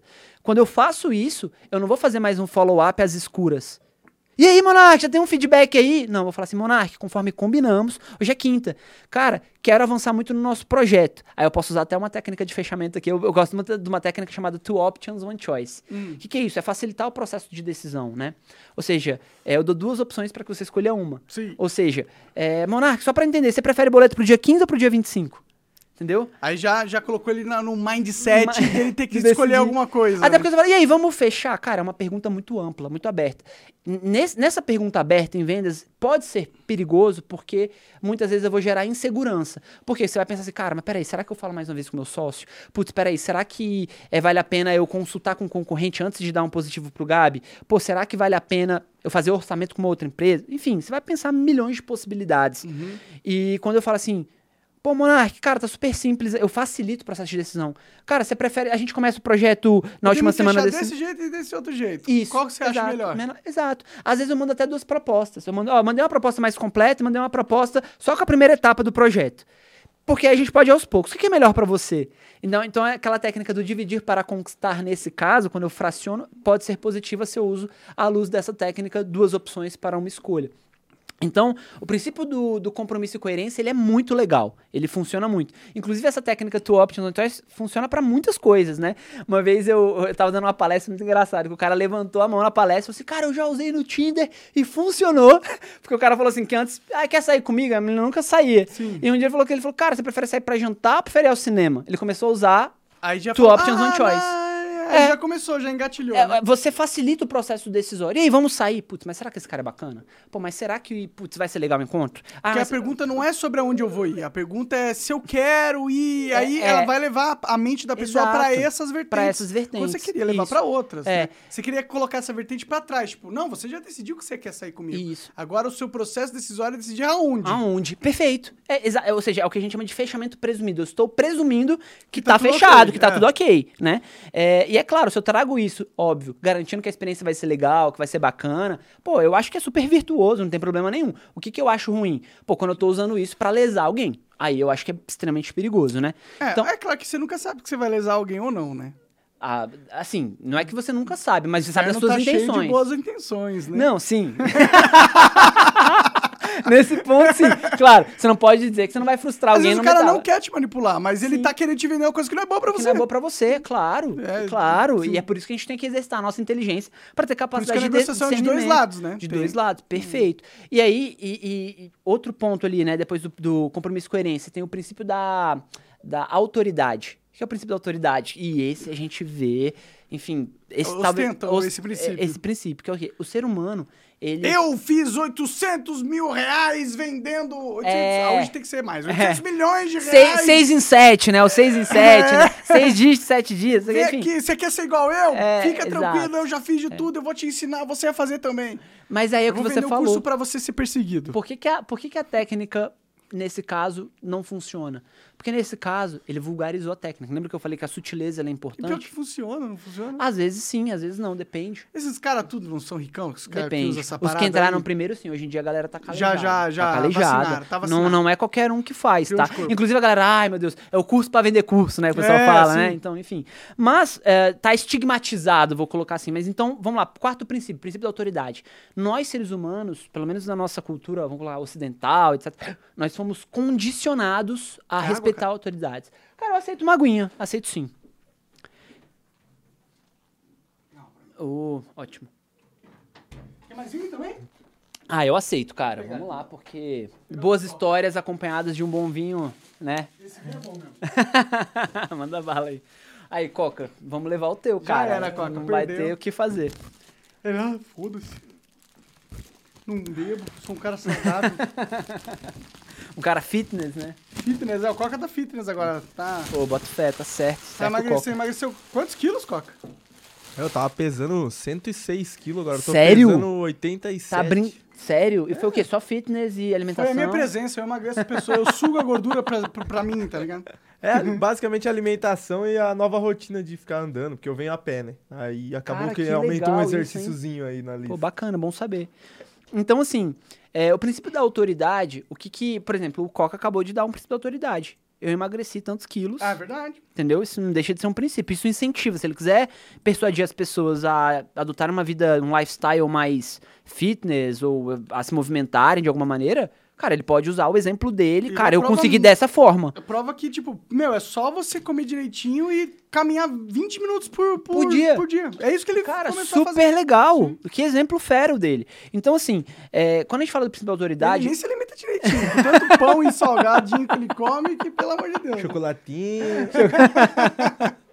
Legal, ou seja, fica mais autoridade ainda, porque ele pode inclusive dizer para as pessoas, cara, você consegue emagrecer sem necessariamente fazer os maiores sacrifícios do mundo. Não sei, tô dando um exemplo, tá? Sim, foi- exatamente. É, é, então, então assim, cara, eu fiz um esforço inteligente numa direção, o que, que ele fez? Ele aproveitou o luxo, cara, já vou andando, vou aproveitar minha rotina e usar minha inteligência para facilitar um lifestyle melhor. É, ele mora perto Legal. daqui. É, é, então, mas o princípio da autoridade, ele mostra o seguinte, nós seres humanos, nós somos condicionados a respeitar as autoridades, autoridades ao longo da vida, né? A gente nasce já com duas autoridades no nosso encalço, né? Que é pai e mãe. Pai e mãe, três, né? E o Estado. Sim, eu ia traduzir o Estado em forças policiais, au- é, é, é, é, autoridades políticas, etc. que são autoridade do hospital que, te, Sim, que decidiu se era cesárea ou... Exato. ou era Então, assim, tem várias, várias autoridades que a gente tem uma tendência. Mas aí você vai, cara, você tem líderes religiosos. O que é um influencer hoje? Nas... Cara, às vezes num determinado assunto. Cara, o cara é influenciador digital e fala de tecnologia, por exemplo. Ele é um cara que é autoridade, porque ele acumulou um conhecimento, ele acumulou um repertório, e ele hoje, quando ele fala alguma coisa, muitas pessoas têm a tendência A a, escutar. cara, a escutar com uma propriedade, porque, pô, esse cara conhece desse assunto, ele tem propriedade para falar disso. Então, o princípio da autoridade ele é muito interessante porque ele consegue traduzir certas coisas. Como é que eu gosto, como é que eu falo assim, num processo de venda, como é que você pode usar esse princípio? Eu acho que ele tem que ter um- um- uma certa sutileza aqui, cuidado, como eu disse, porque se eu falar assim, cara, trabalho 20 anos nesse mercado, o cara fala, é, pô, cara baita arrogante, o cara não pega bem, né? Agora, se eu falar assim, Monark, de- Depende, se você for o Steve Jobs, pega. se você me Jobs pega, né? ou não, né? Porque Né, foi ou demitido da própria empresa, própria né? empresa, é verdade. E outro, o tanto de gente que, cara, não curtiu o cara, não tá no. Não É, tá. E o Steve Jobs é o exemplo de gênio burro. É, a- aí, o que, que, você, que, que você queria falar especificamente do é um gênio, mudou, revolucionou a te- telecomunicação e tudo mais, mas não quis tratamento pra câncer, né? Cara, é, É um gênio nesse, nesse ponto, né, vai entender o que, quais eram as motivações dele, mas Às vezes ele queria morrer, porque É. ninguém é feliz sendo um Pois é. grande empresário desses. Os caras sofrem muito, mano. Eu- não eu é tadinho acredito, do cara. bilionário. Tipo, tem muito bilionário filha da puta. Isso. Ou se tem, a maioria deles. Mas eu acho que a, a filha da- genialidade, talvez, né? Talvez não seja nem o cara ser milionário. Talvez isso ajude, mas a o fato da genialidade do de cara. estar num patamar de extrema pressão, pensa. Quando você tá num, uh, encabeçando uma, um- uma nova vertente de, da- de uma nova tecnologia, imagine o, que, o tanto de estresse que você não passa. né? Com certeza, com certeza. E acaba que todo oprimido, se não toma cuidado, se torna um opressor, né? E muitas pessoas falavam que, né, pelo que dizem, há relatos que dizem que ele era um cara difícil de lidar, um cara hostil Sim. com as pessoas muitas vezes. Era Né? um cara poucas, né? É, sim, É. exatamente. Então, É. assim, é difícil lidar com essas pessoas também. Então, é necessário, né? Porque É necessário. mudam o mundo, né? Muda o mundo, exato. Então, assim, o princípio da autoridade, como é que eu acho legal? Eu posso falar assim, cara, Monark, olha, lidando cinco anos trabalhando com curadoria de conteúdo nos últimos cinco anos, o que, que eu posso te dizer? Que esse caminho aqui talvez não seja legal. O que, que eu tô fazendo? Nas entrelinhas, com sutileza, eu tô te dizendo que eu sou autoridade pra poder te dar um toque, pra poder ou, dar minha opinião numa circunstância, Sim. mas eu não tô me arrogando de ser a única voz que pode te dar um conselho sobre isso, né? Então acho que na sutileza você consegue trabalhar essas questões, e às vezes até com a informação técnica você consegue conquistar a autoridade. É, com delicadeza. Com né? delicadeza, enfim, com educação. Mas não é o que é mais usado, viu, Não hoje é. em dia.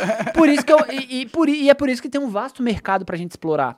Por isso que realmente muitas empresas me procuram e, e eu brinco, né? às vezes eu sou mal atendido, ficar claro em algum lugar. ela, Nossa, atendimento que tá Tem ruim. vezes que você é bem atendido? tem, tem também tem. Inclusive, pra comprar esse vinho, eu fui muito bem atendido. Pra Mas trazer não o vinho Claro, brasileiro. Não, não é claro. Enfim, mas, mas é bem por aí, né? Assim, Desculpa como é se você não, na não, Claro também. não, mas, cara, e- mas, mas, você, mas você tá certo. Agora, por que que, por exemplo, eu pegar assim, as, as companhias de telefonia no geral, de telecom no geral, elas têm uma tendência a ter um atendimento ruim, que é um atendimento de massa. E é monopólio, né? E é, é cíclico, previsível e padronizado. Imagina, como é que é o pitch? Alguém te liga, olá, senhor fulano, você teria dois minutos para te falar algumas ofertas da XPTO Company para a sua empresa? Cara, discurso cíclico. Nossa, eles são muito chatos. São muito chatos. né? Na mesma hora hora, nos primeiros merda. sete segundos, você fala, putz, que bosta, Não, nem desligar. mais. não. Exato, nem atende. Nem atende, foram já dá o end. Já dá, já dá o end, né? Então, assim, talvez se ela tivesse uma abordagem mais atende criativa. ligação que não tá marcada no teu celular? Cara, pior que eu atendo porque pode ser cliente. Porque é, tem É. você tem, você é, outra vertente. eu é atendo, outra porque pode ser vertente. cliente. Sim. Mas, mas eu te entendo que talvez eu não atenderia se eu soubesse que é o Telecom. Ou tem aqueles que vêm assim, ó, possi possibilidade spam, eu não atendo. Ou às né? vezes alguém querendo me chamar de nazista, eu nunca sei, entendeu? Então. Cara, é. Não, que- eu é. te entendo. Te- Não, super te entendo. E, cara, que viagem, né? Porque é é aquilo que a gente fala, né? O lance da pós-verdade. Eu pego um fato, crio uma narrativa em, em- em- em torno do fato. Mentirosa. Pra te ca- categorizar, te encapsular como alguma coisa que efetivamente você não é. É a Então, estratégia assim, máxima do sistema, é, isso aí, né? É um absurdo isso, né? E, e, cara, Já teve contato com o sistema, mano? Você já deve ter contato, né, cara? Porque você já viveu no mundo É, me, business me dá um tempo. exemplo de contato com o sistema. É descobrir o esquema. Falar, ah, então é assim que funciona lá em cima, entendi. Ah, nunca vou chegar lá porque é uma máfia, tá ligado?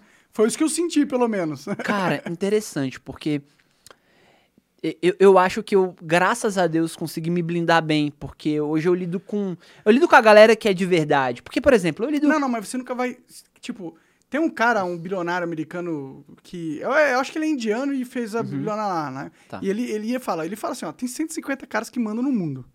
Cara. E, não- e, e o jogo é deles, entendeu? E o máximo que você pode fazer é tentar ser aceito por eles. E, infelizmente, eu acho que o mundo moderno é isso, entendeu? Então, por mais que pô, você correlacione, você ande bem dentro dos mesmos ambientes deles, tem uma, tem uma casta ali, né? A- a- Entendo o que você tá querendo dizer. Cara, eu, eu ainda não me deparei com algo que eu falo, lógico que é isso. Não. Eu entendo o que você tá querendo dizer, eu acredito que exista, né, essa, essa, essa- esse mercado Máfia. aí, essa máfia, enfim, que graças a Deus tá bem distante da minha capacidade de ação, pelo menos por enquanto, né? Ah, graças a Deus, não, isso é horrível. Isso é horrível, esteja. Seria sim. bom se tivesse. Imagina O se tivesse uma capacidade de ação pra fazer algo contra a máfia. Ah, não, sim, isso sim, mas eu tô falando assim, graças a Deus isso nunca me afetou, isso que eu quis dizer, né? Já te afetou. É que você nunca percebeu. Sim, tal, tal- talvez sim. Mas eu quero dizer, nunca me confrontaram, Fato nunca me tá calaram. nesse país Co- co- não, jeito- como, como aconteceu contigo, cara? Isso, graças a Deus, nunca aconteceu comigo. Entendeu? É isso que eu quis dizer. É porque assim. você tá no marketing, não na política, né? Sim. Sim, exato. E até por isso que assim, eu quase não É boto por isso que eu vou ficar aqui no marketing. pra- É por isso que eu acho maravilhoso esse mercado. tá certo, não, cara. Não, mas, mas, mas você não tá vale a certo, pena, cara, não vale a pena. com- é, cara, eu, faca, eu tá acho maluco? muito, muito difícil. Eu admiro muito o trabalho dessa galera que, que, que realmente vai pro front, vai lá e discute, bota, e bota quente e sabe fazer. Cara, o que você tem hoje em dia, uma coisa eu posso dizer, na política atual, pelo menos eu vejo mais agentes que trazem uma contraposição à velha política do que a gente via antigamente.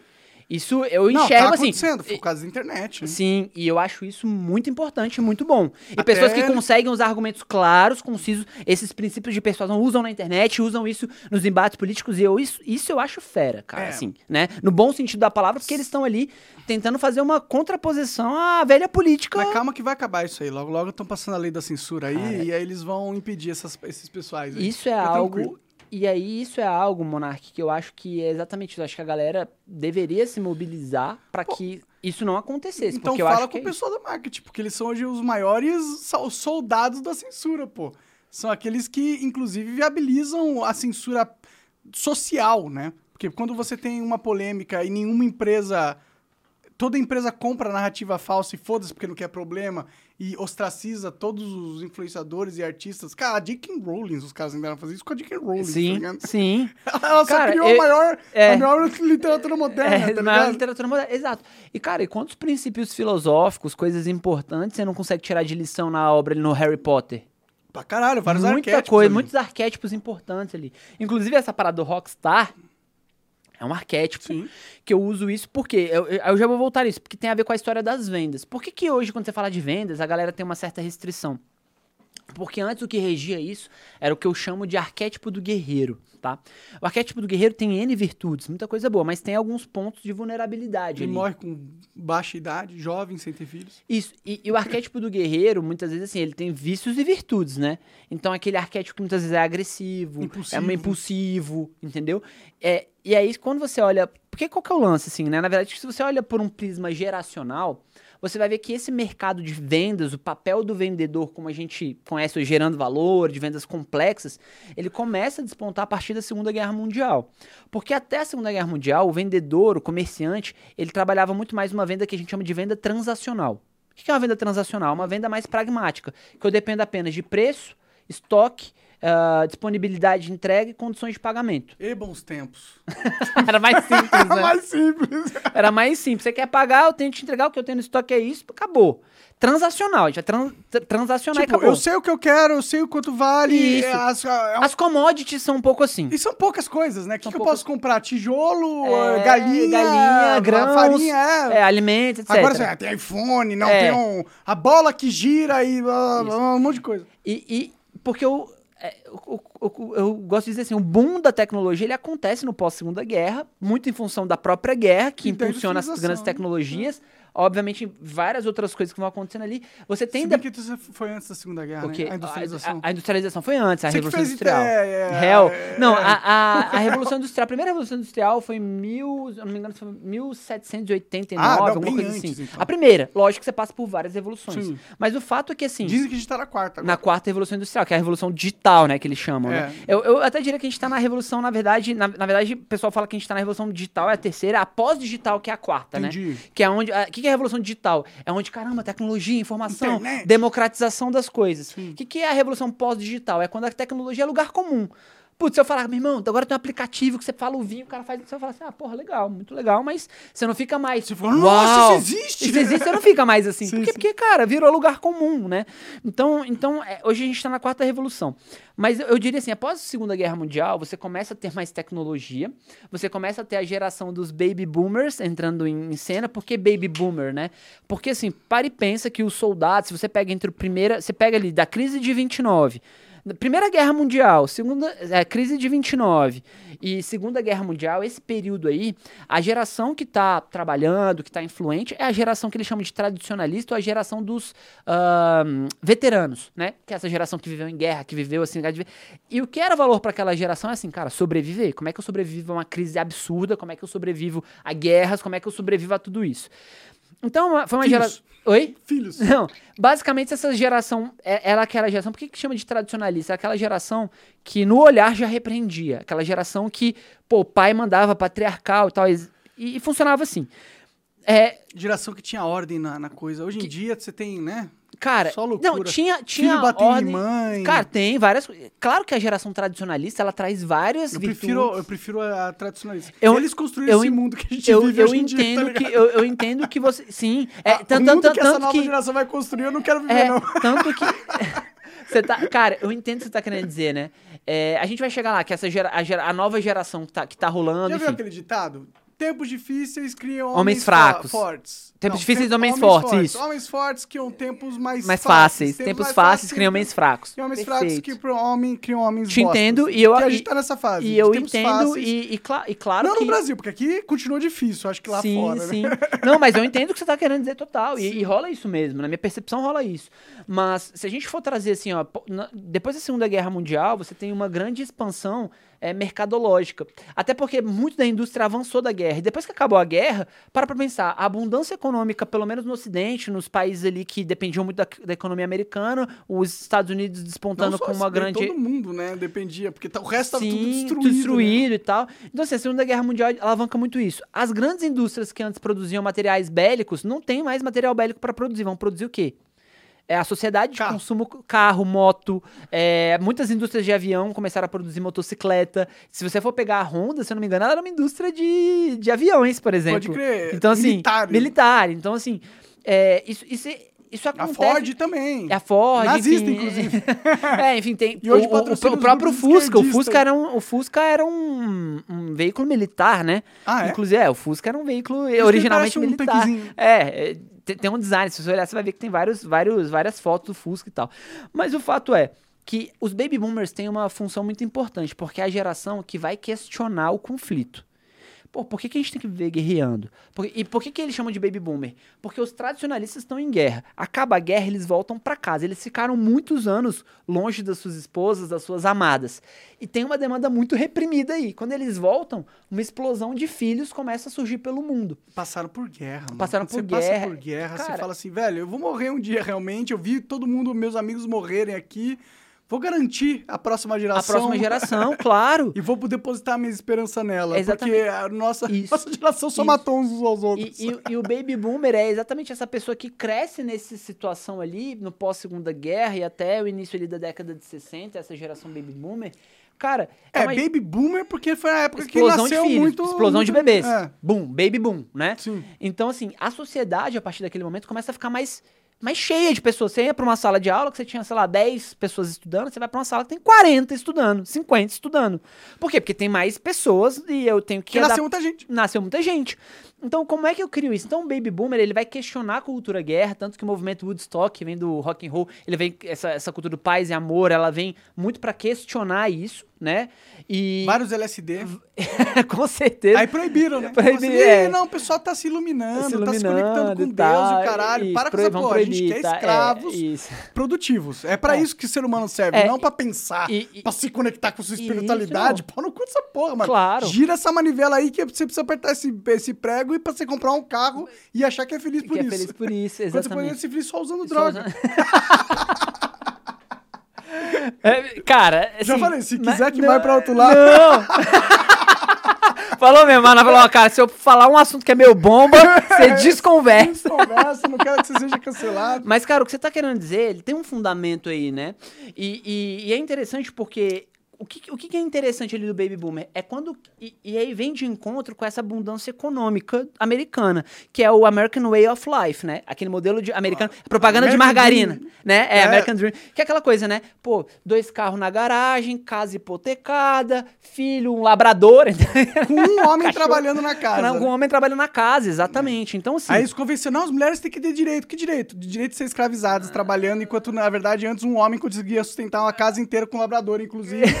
Agora não, a mulher tem que trabalhar, isso é bom pra ela, trabalhar. É, e- eu, e- se eu, pô, pudesse não trabalhar, eu não trabalharia. Cara- Cara, eu pensei, eu, eu preciso comer, né? E- e- então, então, eu acho que isso é mais engraçado, porque a Segunda Guerra, ela coloca. Assim, isso é uma coisa que é, é factual, é histórica.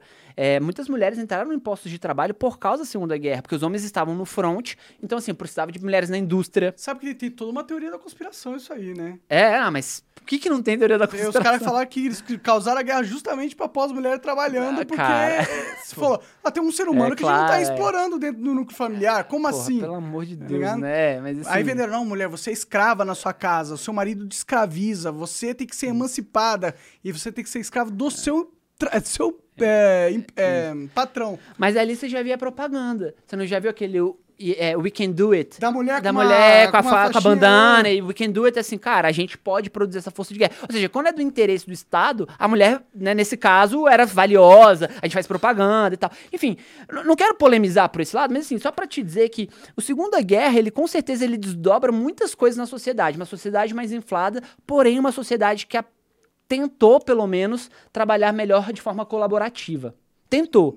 Tanto que é o- Precisou, né? Precisou. E os baby boomers são, são. Eu digo que os baby boomers é a geração que conquistou a juventude. Por quê? Porque antes dos baby boomers, cara, tu tinha 14 anos, já consegue levantar uma enxada? Opa, vamos capinar aqui uma. Vamos capinar aqui um terreno, um lote, alguma Não, coisa. sim, todo mundo trabalhava na agricultura, Na né? agricultura, Os, as era- mais pobres, É. né? E que, que fosse na indústria mesmo, assim, cara, né? Então, assim, você tinha pessoas, assim, você já tinha idade pra atuar com alguma função Tá andando, já consegue Já- atravessar exato. uma rua sozinho, meu irmão? Tá Meu na irmão, hora tá de ganhar o dinheiro aqui pra exato. nós, tá ligado? E o baby O boomer. mundo tem que avançar. E o baby boomer conquistou essa posição, cara. Podemos ser jovens, podemos ter um tempo pra pensar, podemos ter lazer, podemos ter os nossos questionamentos, os nossos conflitos e tal. Então acho que tem essa importância. O rock and roll começa a se desenvolver muito com os baby boomers, né? em função disso, acho que o Elvis foi um, um ícone importante. Vamos lembrar que assim, eu, eu cruzo com rock and roll porque a galera me chamou de rockstar das vendas, fui estudar rock, então eu vou fazendo Você essas de analogias. rock? Gosto de rock, vou Me fazendo. deu ali uma mão do rock pra galera. Não, isso não é do demônio, tá? É uma mão do rock, tá, galera? É um maloic, né? Que tem a ver assim com. É um símbolo que é pra des- espantar mal olhado e tudo mais. A É galera que rebelde, assim, né? Rebelde, Na minha, é. na minha visão. É, é- é legal. virou contra a cultura total, né? Sim, sim, sim. E, e- e eu, eu acho que é isso, Monark. Assim, cara, quando você pega esse, esse, esse pós-segunda Hoje é guerra... culturaça, né? Cultural. Já- O cara tá num show de pop lá, o cara aê, né? Como tudo, como tudo O cara tá no vida, sertanejo. tá- Começa revolucionário e depois vira, vira- capitalismo, né? Vira, vira- vira cultura pop, né? Cultura pop hoje em dia, né? Ho- Hoje o capitalismo conseguiu capitalizar a revolução. Ou tanto de cara de cultura woke. Não, camisa, camisa do Che, né? Você tá super sendo. Não, você tá sendo. Ué, eles estão usando essa sua identidade pra te vender uma parada. Você não tá fazendo uma revolução. Não, você tá só perpetuando, Perpetuando, o sistema é, que você sistema que tá- se diz contra. Como? Gastando o seu dinheiro numa camiseta feita na China. Beleza, destruiu o sistema, valeu. Sim, é. Cara, mas é, mas é bem por aí. E, e- e o que, que é legal mostrar nesse pós-segunda guerra? O legal, o legal de mostrar no pós-segunda guerra, vou falar aqui porque senão o Coca vai me dar uma bronca. Mas. Ah, sim. Fala aqui no microfone. Mas tá certo, Coca, tem que dar bronca Tem que mesmo. tá, cer- tá certo, não, tá certíssimo. Então, assim, é, basicamente, o, quando a gente vê o pós-segunda guerra se desdobrar, essas pessoas trabalham com uma sociedade mais infla- inflada e elas têm que cooperar mais, seja por necessidade, seja porque elas querem um espaço menos hostil. Então, elas começam a trabalhar essa contracultura. A guerra melhorou a partir daí? Não. Você vai ver guerra do Vietnã, você vai ver guerra da Coreia, você vai A ver guerra várias outras guerras. né? Isso. Mas você encontrou uma interseção que você deu espaço para culto, para outras coisas acontecerem ali. E essa geração baby boomer, o que que acontece? Por um lado, ela conseguiu conviver mais em harmonia, mas por outro, com a sociedade mais inflada, eu preciso me destacar mais para conseguir me diferenciar. Os Então a competição, ela entra um pouco para essa sociedade. E aí o que que acontece? o problema Sociedade sempre é competição. É sempre a competição. Só que qual que é o grande problema? O grande problema, na minha visão, tá? Ela vai acontecer com a geração X, que é a geração que vem depois dos baby boomers. É- A geração X foi aquela geração ali que, enfim, a partir de ses- final da década de pais, é- você tem 60. Você tem Cara, eu tô com 38, 33. né? 33. Ah, então você tem a mesma idade que eu. eu Ah, tenho sim. 32. Trinta- Não, sim, a gente Os tá nossos fa- pais eram o quê? Era... No- me- meus pais, eles estão na interseção entre baby boomer e X. Quantos Mas, anos seus pais? Ah, meus pais estão na casa dos 60. Entendi, entendi. Ah, os meus também. Então, é, eles são ali entre. Sim, eles, sim. E é muito importante você falar isso. Por quê? Porque quando você tá numa interseção, você pega muito da geração anterior, mas você também pega muito da geração seguinte, né? O mais importante, o que é uma geração? Só pra deixar isso muito claro. Geração é um recorte no tempo e espaço é, de uma população que cresce naquele mesmo período. O mais importante. Meio aleatório, né? Não, não aleatório, mas é meio não representativo, realmente. Sim, tanto, sim, é um assim. recorte. É um recorte, assim, por É uma exemplo. simplificação que a gente faz pra tentar entender a sociedade. exatamente, é uma, é uma generalização da sociedade, Sim. perfeito. Só que você faz um recorte das gerações, o mais importante não é quando elas nascem, o mais importante é quando elas estão ativas na sociedade. Esse é o melhor recorte que, você é pode fazer. 20 a Exatamente. O- 59, sei lá. e, sei lá, quando você tá ali produtivo, que você tem voz ativa, que você, enfim, se manifesta mais, que você trabalha, que você vive os problemas mais fortes da sociedade. Hoje Então- em dia, até, até quando você aguentar, né? Até Porque hoje em dia, daqui a pouco, com 80, 90, você tá lá ativo e tal, do né? jeito que o governo quer sempre aumentar o- a previdência, A né? Sempre previdência, né? alto, Então né? As vai- pessoas acham isso normal. Não, é, realmente, a gente Isso, tem que isso. de perder direitos porque vocês não sabem administrar o dinheiro administrar, correto. né? É toda aquela questão do sistema previdenciário, existe toda uma polêmica em cima disso, né? Que assim, nosso sistema previdenciário, assim, eu burro. pago pra quem tá vindo. burro. E- exatamente, É um ele não é o mais inteligente, mais uma vez, né? Ao invés, de, ao invés de ser uma, con- uma espécie de conta onde eu vou financiando a minha própria aposentadoria, não, tô financiando de alguém.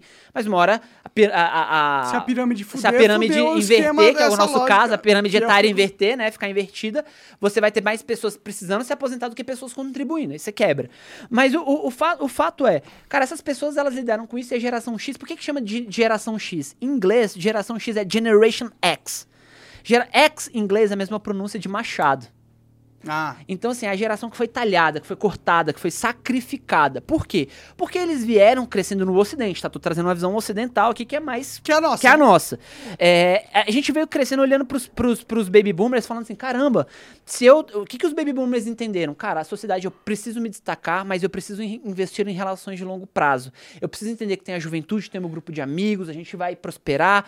E aí você pode ver que a característica é, da geração X, é, do- desculpa, da geração baby boomer, é uma característica de pessoas que ficam muito tempo fazendo carreiras numa única empresa, numa única, trocam um Ah, pouco de morreu. emprego. Isso morreu, morreu. Mas antigamente era, Era funcionava assim, assim, era o cara assim. ficava 30 anos num banco, 30 anos numa É instituição, fazia um concurso. Meus pais ainda têm esse pensamento até Sim. hoje. Agora também. Não, tem mas minha- meus né? pais não mudaram. Meus pais tinham muito esse pensamento também. É que a gente vai provando que vai está provando errado, que, né? que a nossa sociedade, o contexto mudou, né? Sim. Mas, mas até lá, o que, que é muito importante a gente colocar aqui?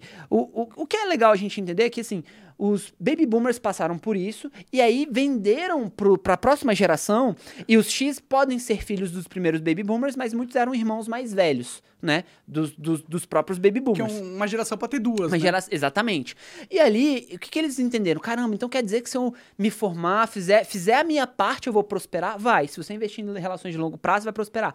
E aí, o que, que acontece? Descobre que você mentiu. Na década.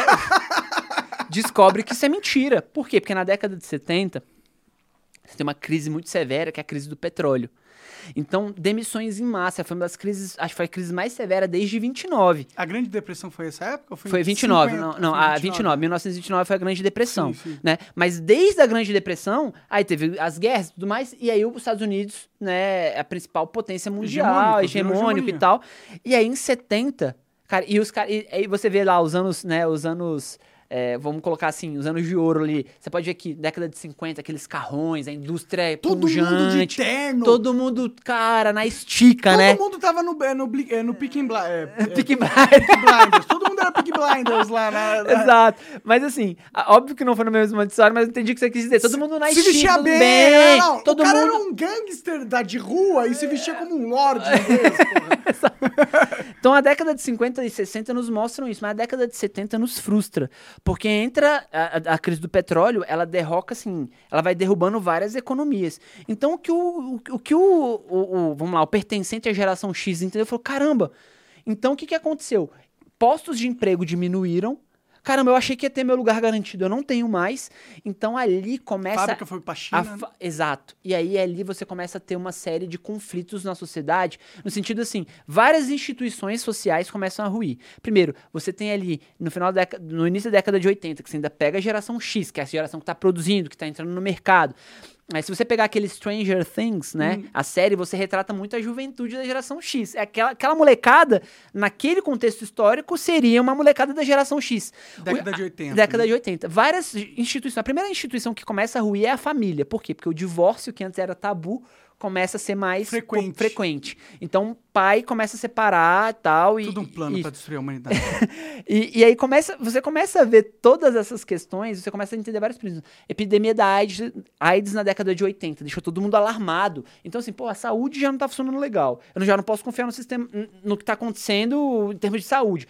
Não consigo confiar nas pessoas. Não consigo confiar na estrutura familiar. Qual a solução? Qual é a solução? Confia no governo.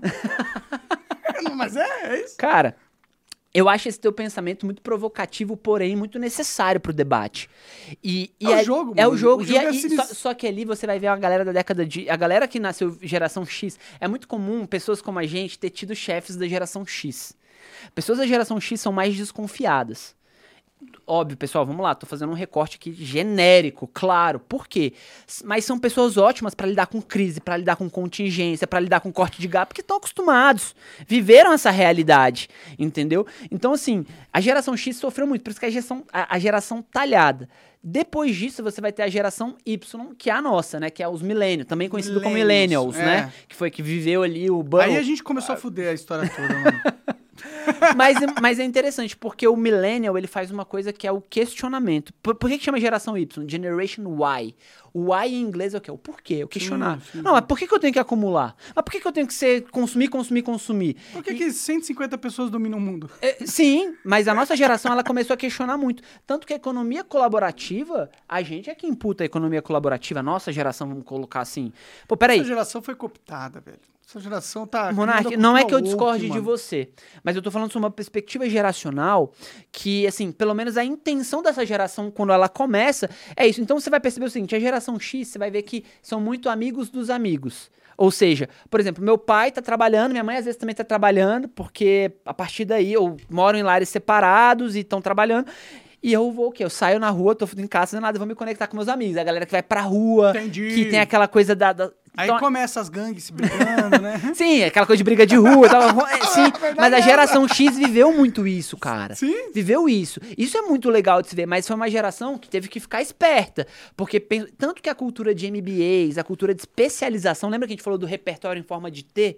Ela começa muito explorada pela geração X. Porque eu penso assim, cara, eu não tenho emprego. Tá tudo destruído na sociedade. Cara, crise econômica, crise na saúde, crise Guerra, familiar, guerra, guerra, guerra, cara. Eu vou me especializar. Porque se eu me especializar, eu vou ter um conhecimento que poucas pessoas têm. E aí eu vou ser diferente. E aí eu preservo o meu mercado. Então a cultura do MBA, aquela cultura de se especializar, ela vem muito com a geração X. E a partir daí começam os programas de MBA, pós-graduação, etc. Porque academicamente as pessoas começaram. Aí você pode ter as teorias, tipo, ah, foi o Estado querendo vender, foram as grandes corporações. Enfim, claro que Começa muita gente. academic- academicamente o quê? É, é, a, a se especializar. Academicamente é Mas isso também não é uma tendência natural de um mercado que. ah, Claro, não. que já sim. dominou as técnicas gerais e aí Sim. precisa de um Não, avanço eu- em técnicas especiais e aí Perfeito. necessita de um especialista, portanto se formar como um meio que é Meio que- meio casa com isso. inteligente. Não, total. Por isso que eu tô falando numa perspectiva geracionais, geracional, porque são vários fenômenos históricos, sociais, que Que políticos. não são só políticos, mas Isso. também tecnológicos. Isso, e- que vão, que vão culminar nisso. Exato, são vários aspectos. Não tô falando, ah, foi a guerra que. estu-" Não. Foram vários fenômenos. Então, assim, uma geração ela tem uma tendência a pensar parecido. Por quê? Porque a cultura que é formada naquele contexto é influenciada por todos esses fenômenos que tá todo mundo vivendo. Sim, sim. Né? Eu espero que a nossa geração, eu espero, não seja tão impactada pela restrição, pela, pelo cancelamento. Talvez a nossa geração. Bom, a geração minha que não sou eu, né? Sim. É aquilo que você falou, comigo já aconteceu, Já. agora aviso pros próximos, né? avisa pros próximos. E tá vindo, viu? Isso. E vai vir grandão. E, e aí a gente pode, pode ter uma próxima geração, pode ter uma próxima geração que vai olhar o nosso exemplo, vai tá ver o quanto isso é agora, né? tóxico e difícil, e talvez essa próxima geração conteste isso e mude. Pode acontecer, porque viu o exemplo histórico no acontecer, ICRU. senão vai acabar esse Se não vai mundo, né? Perfeito. É o que eu penso também. Então, uma geração, ela sempre desbrava um- um- uma coisa nova, mas ela sempre pode preservar o erro da anterior. Na minha opinião, acho que é isso. Então, cada geração tem coisas boas e tem coisas que são difíceis, né? Hoje, aquela coisa do, do jovem não conseguir ficar muito tempo em nada. Por quê? Porque hoje tá tão, tão Rápido líquido. tudo, né? Tá tudo tão tem líquido. tanta coisa E também tem tanta pra coi- é, e- dedicar a sua atenção que é difícil decidir. É, exato. O cara entra numa empresa, fica dois meses, ah, não, já cansei, já não. Cara, não- tudo bem. O que eu defendo é assim, cara, complete pelo menos um ciclo. Tudo bem você ficar. Um ano. Isso, exato. Cara, comece, desenvolva. Esse e negócio de traba- ficar eh, muito em empresa. Não, eu não, não, não tô defendendo isso. Porque, eu tô mais defendendo. variedade de experiências melhor, né? E Eu- o melhor de tudo é fazer igual você fez. E- Cria sua própria empresa, velho. Eu gosto muito E disso. põe um robô pra trabalhar no futuro. Talvez nem todo mundo se adapte a esse lifestyle. Mas o que eu sempre digo é assim, cara, como é que você começa, desenvolve e termina alguma coisa? Porque se você nem começou, ou começou e largou no meio do caminho, cara, você não consegue é, é, colher os frutos e ter né, realizações. Aí você olha assim, inclusive, uma coisa que a gente trabalhava muito na Oxigênio, inclusive a gente trabalhou na Chili Beans, como eu falei, com muito recrutamento e seleção. Hum, Tem o Filipão, que hoje toca toda a parte de recrutamento, tocava a parte de recrutamento da, ele é da, da, da empresa. talentos. E ele era bom de identificar. Só que além de identificar talentos, ele era muito bom em avaliar os talentos, em testar os talentos Entendi. antes de posicionar. Entendi. Então a gente faz dinâmica. Pô, tu é bom de vendas? Cara, então me vende aqui essa taça de vinho. Pá. Não, tô que, não é. O cara não é bom se ele conseguir me vender, mas eu quero ver como é que ele vai reagir à pressão. Entendi. Se ele, no mínimo, demonstrar que ele tem força de vontade, que ele vai tentar, que ele não vai ficar coado, cara, isso já é uma boa, cara, já é uma virtude. Mesmo que os argumentos dele, nossa, que argumento fraco, nossa, argumento muito raso. Pô, Mas beleza. Você quer um bom argumento, né? Eu quero um bom argumento, ser o melhor dos mundos. Mas se eu vejo a força de vontade, eu falo, cara, o argumento a gente trabalha. Pode crer. Eu te dou, eu, te, eu te alimento a pauta. Eu te alimento a aqui. pauta. a gente começou a fazer muito isso também. Então, assim, É, hoje, quando a gente fala. E, e a, a, geração Y, ela questiona muito. E a gente tá já na geração Z, que é quem nasce a partir de 2010, se eu não me engano. Ou seja, que são as pessoas que estão começando, os adolescentes, a galera jovem, já É a alguns geração adultos. zebra, né? É. Cara, Vai eu dar merda, vai dar zebra essa porra. aí. eu nunca tinha escutado. Eu, eu, eu eu não vou ficar ofendido porque o pessoal chama a gente de cringe, então. Não, fica tranquilo. Faz parte de toda a geração antiga menosprezar que vem Meu aí. Deus, que vem aí. E, e- a geração que vem aí chama a gente de antiquado e várias outras coisas. Mas o que, que eu acho legal da geração Z? É uma geração que consegue conviver com várias comunidades. É uma geração que consegue, sei lá, o cara vai no show de rock. Não, Não, consegue Não, viver, não. não. Desculpa, eu vou discordar plenamente aí do, seu, do não, senhor. de- deixa eu tá refazer a minha. de- deixa, deixa eu refazer a minha fala, deixa eu colocar num contexto. É uma geração que consegue absorver de várias comunidades. Deixa eu trazer isso pra, um- pra uma realidade. Também Exemplo, o, ca- o ca- discordo. o cara vai pra um show de rock e daí, do outro dia ele bota um chapéu de cowboy e vai Ah, pra um sim, sertanejo. não ele tem convive. nenhuma. Exato, é mais ou menos por aí. Só que E você vai na pode. tendência e segue a manipulação Só que vo- midiática. você, Ah, a geração você mais pode, burra que existe. Ma- mas, Monark, você não concorda também que é uma É geração. porque são porque são jovens Mas você ainda, não né? concorda que. eu, eu entendo o que você tá querendo dizer, mas você não concorda comigo que essa geração também, ela entrou num ambiente, ela também tá crescendo num ambiente que já tava hostil Com nesse certeza, aspecto. Já tava propício pra que elas fossem manipuladas, que, enfim, que a Com estrutura de certeza. poder fosse uma que você não consegue, não, não, não, não conseguisse Hoje a subverter. técnica da manipulação é muito mais eficiente Sim. e muito mais e, abrangente. E talvez isso me dê até mais empatia de falar, caramba, os caras nasceram numa situação que o mundo já tá muito Ah, pirado. eu tenho várias empatias, mas eles são burros, viu? Meu Deus do céu.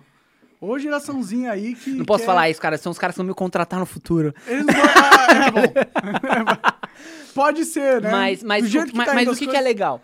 Tem muita informação na geração Z. Então eles não se encantam com qualquer coisa. Porque eles estão, assim, num ambiente de abun- abundância, de, pelo menos assim, de informação, de acesso. Eu peço, eu me relaciono a dois cliques de Abundância distância. total. Né? Eu, eu peço, Isso. eu aperto dois botões e chega Então- qualquer comida de qualquer, Então, se você esse, tiver dinheiro, né, isso, claro. esses tempos Por isso mais... que o Brasil foge dessa curva. Todo mundo aqui, todo mundo aqui sofre. Todo mundo é geração E- sim. é, X. X, Generation X.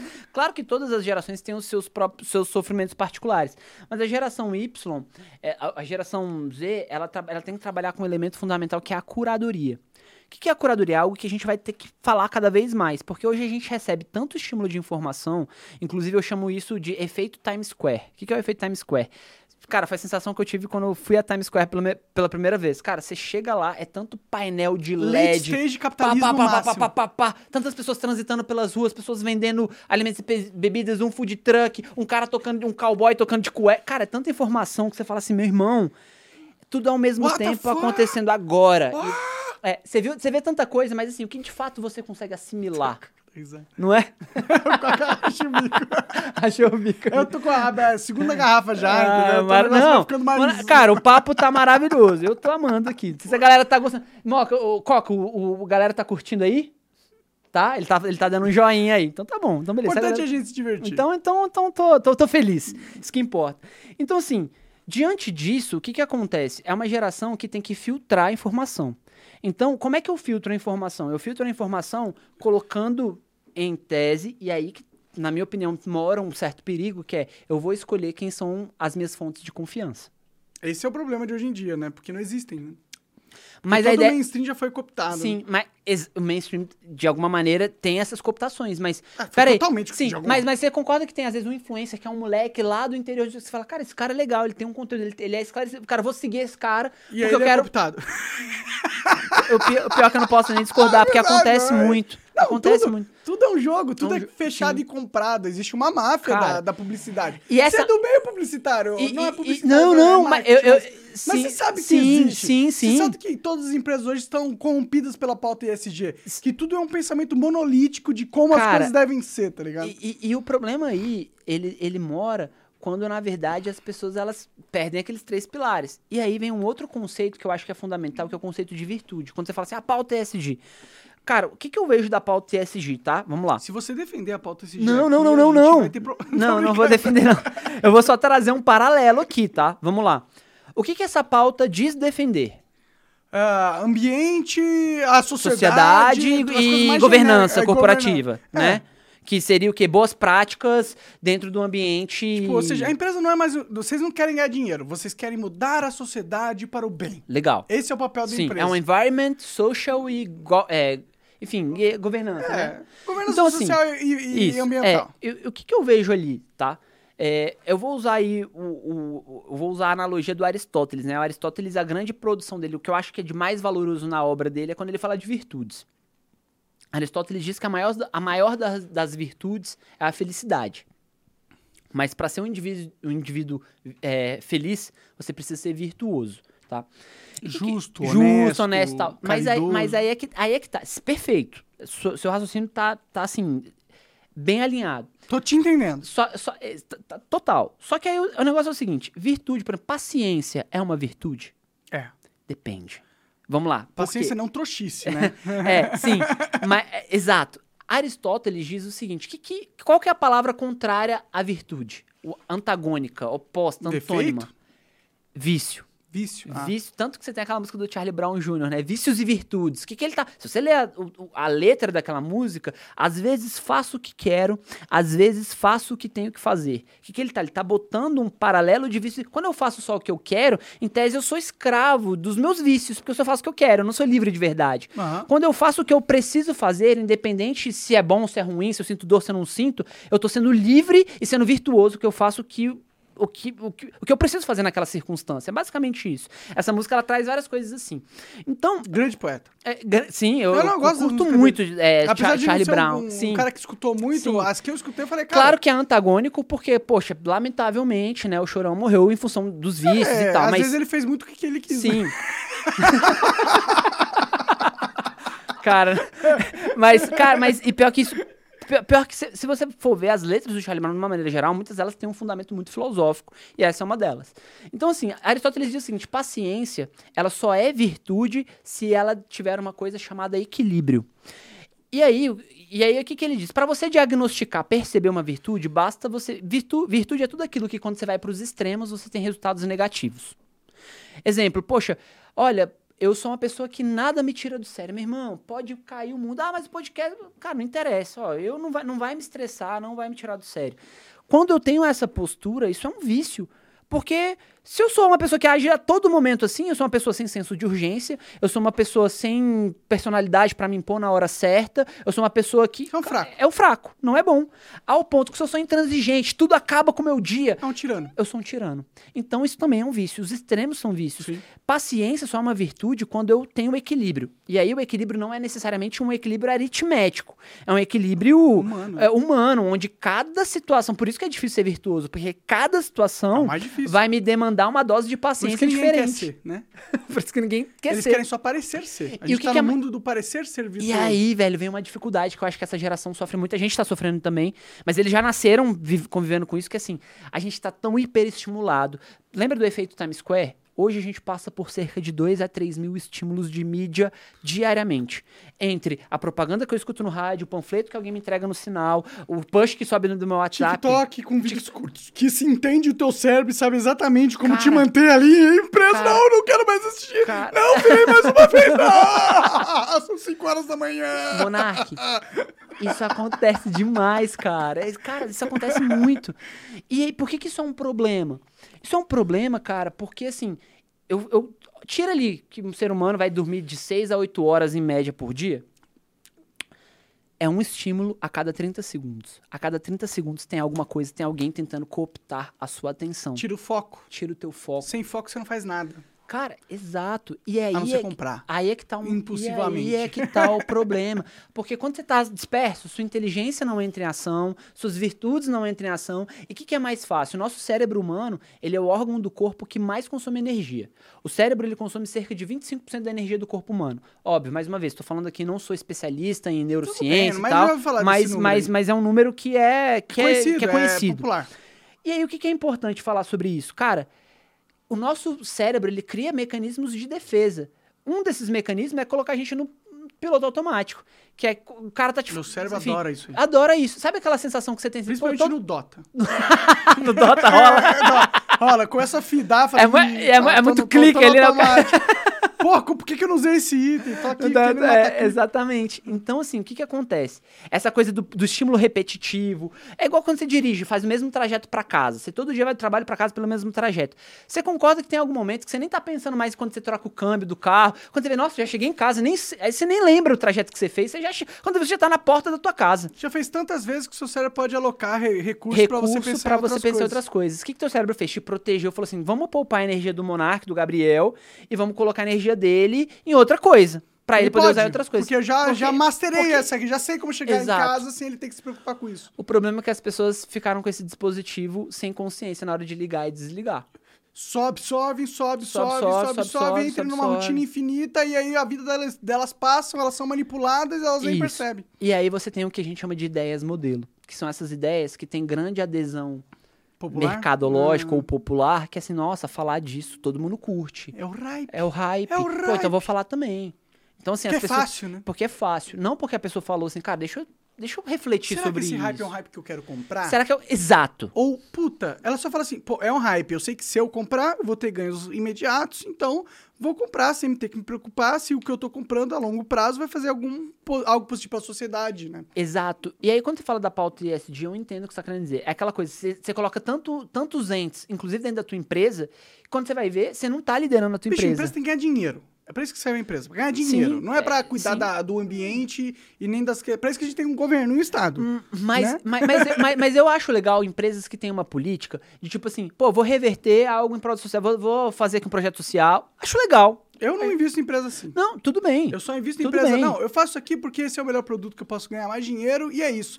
O social eu faço. E tem muitos meu- investidores meu que CPF, pensam como você. Você total. faz o seu CPF. Mas, eu, mas o que eu tô querendo te dizer, assim, é o que a gente vê as empresas cooptando essas pautas, porque hoje em dia o CEO nem pra falar, cara, se eu falar essa menina do RH vai me matar, a fulana do não sei onde... Bicho, sabe? o CEO, Isso ele acontece. tem um marechal que decide a pauta dele. Não é, não é orgânico. Isso aí é patrocinado, pô. E aí, É uns caras que têm muito dinheiro que falaram, ó, hoje é, a gente acha que a melhor governança para qualquer empresa é essa ideologia. Porque esse já é uma ideologia. Ideologia. E, e- e eu agora vou ah, só fazer negócios com empresas que adotem essa ideologia. Portanto, se você quiser, e eu sou dominante, né, eu tenho todo o mercado, eu tenho um monopólio, se você quiser crescer no ambiente eh, corporativo, adote essa pauta, Adote senão você não vai pauta. crescer, porque quem decide quem cresce ou não, não é o mercado. E sim, aqueles que compraram o mercado através do conluio com o Estado. Eu, eu- eu- cara, eu compreendo muito tudo isso que você tá dizendo. Esse é o inclu- mundo real. Sim, sim. Isso, isso- cara, é co- eu, cara, eu via isso nas empresas, cara. E, assim, você tá me traduzindo coisas que eu via acontecer. Não, você já deve ter vivido Sim, isso. não, em- total. em infinitas Não, e vezes. aí você vê assim, propaganda de marca, em coisa que você fala, cara, o cara tá botando isso só pra cumprir uma pauta e Pô, SG quando a. Bud Light coloca uma trans na, na faz, faz Hum. o dia da mulher com uma trans. É o dia da mulher, porra! Não é o dia da trans. Se quiser fazer o dia da trans, você faz o dia da trans. Da hora. Cara, eu, da eu, trans, eu, eu te dar um outro exemplo. Você viu o exemplo da Heineken, que foi super Uma- legal? Uma mulher é uma mulher, a mulher é biológica, pô. Quem, quem tem mais direito ao dia da mulher? A sua mulher ou uma trans? Não, é, é- é o lance do que tá acontecendo. É a polêmica. é- é- é- a é Não, não, não. Vamos pro outro lado, Monark. Mas assim, você quer ver um, um- um lance interessante? É o que tá acontecendo nos esportes, de uma certa forma, né? Assim, da- da- das categorias né, femininas. Não, isso é absurdo. Cara, isso é aí assim, é, é cara, assim, a sociedade eu, é eu, insana. eu, eu vou te dizer Você assim. põe, põe um- uma mulher tenho- trans com a musculatura de, de porra, Cara, a gente tava de discutindo isso. óssea. Eu, eu, eu acho que biologicamente é um pouco incompatível. Eu, se fosse. Eu acredito que se fosse mulher, ia achar uma coisa desproporcional. Falar, cara, não quero Se competir. fosse mulher, você queria lutar com mulher não. trans? E agora, agora Do- me- do mesmo é, peso sim. que você queria? Ah, Você não, de escolheria? maneira nenhuma. Você acha Agora- que você ia ganhar? não, e, e é só Você você, não refle- ia. é só você refletir pro outro lado também, né? Assim, é, na categoria masculina, você vê que nenhuma esportista Vai também entrar lá, vai entrar. Tem, é mulheres trans entrando na categoria, Isso, porque ela entra. sabe que ela não vai Não- ser relevante como, ali. né? Porque Então, o homem assim- é mais forte, mano. A gente é mais forte. É por... A gente, o nosso trabalho era caçar, morrer, ir pra guerra. O trabalho da mulher é ter filhos, cuidar da casa e garantir as próximas gerações. São trabalhos igualmente importantes. Só que eles são diferentes. Sim. Querendo ou não, Deus escolheu isso aí. Não foi nenhuma sociedade, nenhum ser humano. Cara, eu. eu... Não viu que o universo- Ark hoje. Hoje fui eu mesmo. tô- Já tô ficando Mas bem. tá tudo bem, daqui a pouco a ma- é bom que a mesa vai ficando com várias histórias contadas aqui, ixi, aqui- impressas aqui. né? Histórias, minhas histórias. é, Dias de luta, né? dias de glória, né? Cara, e, e, e aí, Monark, o que que, eu, o, que, o que que eu acho? Eu acho que quando a gente tenta incutir uma sociedade mais virtuosa, o que é mais virtuoso? Assim, poxa, eu acharia legal, vamos lá, aí o Gabriel dando a opinião dele. Poxa, eu quero investir numa empresa que seja próspera, que cumpra o seu papel de gerar lucros, etc. Mas, cara, legal se esses caras entenderem que quem trabalhou com eles possam ganhar uma participação de lucros e resultados. Legal que eles se preocupem que essas pessoas não precisam trabalhar até morrer. Legal que eles Tem um preservem, tem um plano de, de aposentadoria, de qualidade de vida. Legal que eu que eu defenda a não discriminação na minha empresa. Tudo isso eu acho maneiríssimo, que inclusive tem que estar num compliance. Mas você então, acha legal que metade da sua empresa tem que ser mulher e metade tem que ser homem? Cara, eu, aí, eu, aí é aquilo que a gente tava dizendo, né? É, eu aí- não acho legal. Não, não, eu, também que não acho legal. Não acho daqueles não. que querem, que Sim. podem cumprir a E, melhor e outra coisa, e outra coisa, o, conte- o contexto muda, e o contexto muda. Tem mercados que, obviamente, você pode ter 50 e 50, mas tem mercados que você vai ter majoritariamente mulheres, porque talvez elas se identifiquem ou li- lidem Eu melhor com aquele ter uma ofício. enfermeira mulher e um pedreiro homem. Ok. E, Eu e, acho cara, que mulheres são melhores pra ok. serem enfermeiras e os homens são melhores pra ser pedreiro. Cara, eu, eu, eu vou te Porque dizer assim... pedreiro necessita força. É, e eu a, acho e o a caso do enfermeira enfer- necessita ter empatia. Eu, eu entendi exatamente o que você quis dizer, cara. E, e, e eu acho que o problema tá quando a gente adota de- ideias, modelos sem questionar. Talvez em algum ambiente você fale assim, cara, eu acho que do enfermeiro eu até discordo de você. Talvez Ah. do pedreiro eu não discorde. Você Não, prefere ser tratado por uma enfermeira ou por um enfermeiro? depende da tá enfermeira do aqui. enfermeiro. Aí, aí eu vou, aí eu vou Tá. ter que ir pro caso pontual. Uma enfermeira tem como. gordona, feia pra caralho, que não vai causar nenhum ciúmes ou estresse no seu relacionamento, ou um homem, tá ligado? Monark, vamos pra próxima pode, pode bater nele depois. É geral. Já tá ali preparado. Mas O que você falou mesmo naquele podcast? Tá aqui o corte, ó. Não, mas assim, o, o- o avô da Clara, ele escolhia o hospital que ele ia ficar ser tratado pelas enfermeiras do hospital. Então, assim, isso é um caso real. Por exemplo, por que você escolheu ser veterinária? É. Tá vendo? Um homem nunca falaria isso. Maravilhoso, gostei do exemplo. tio que é veterinário. Ó, tá? eu, tô- eu sei que todo mundo que- pode que- fazer qualquer que- coisa. que- que que você fez? Mas tem tendências. Sim, não. E o que, que você fez agora? Você usou uma, uma técnica muito legal, que é uma técnica de evidência. Você usou um exemplo real pra defender o teu ponto de vista. Isso é uma técnica de vendas. Pode crer. Isso, isso é legal. eu sou Cara, um vendedor de ideias. eu acredito que sim. Eu, com certeza. Cara, senão você não tinha conquistado a popularidade que você tem. É Então, isso, esse é o que meu você produto que eu vendo, né? Sim. E você usa um arquétipo muito legal, que na minha opinião, que é o arquétipo do anti-herói, né?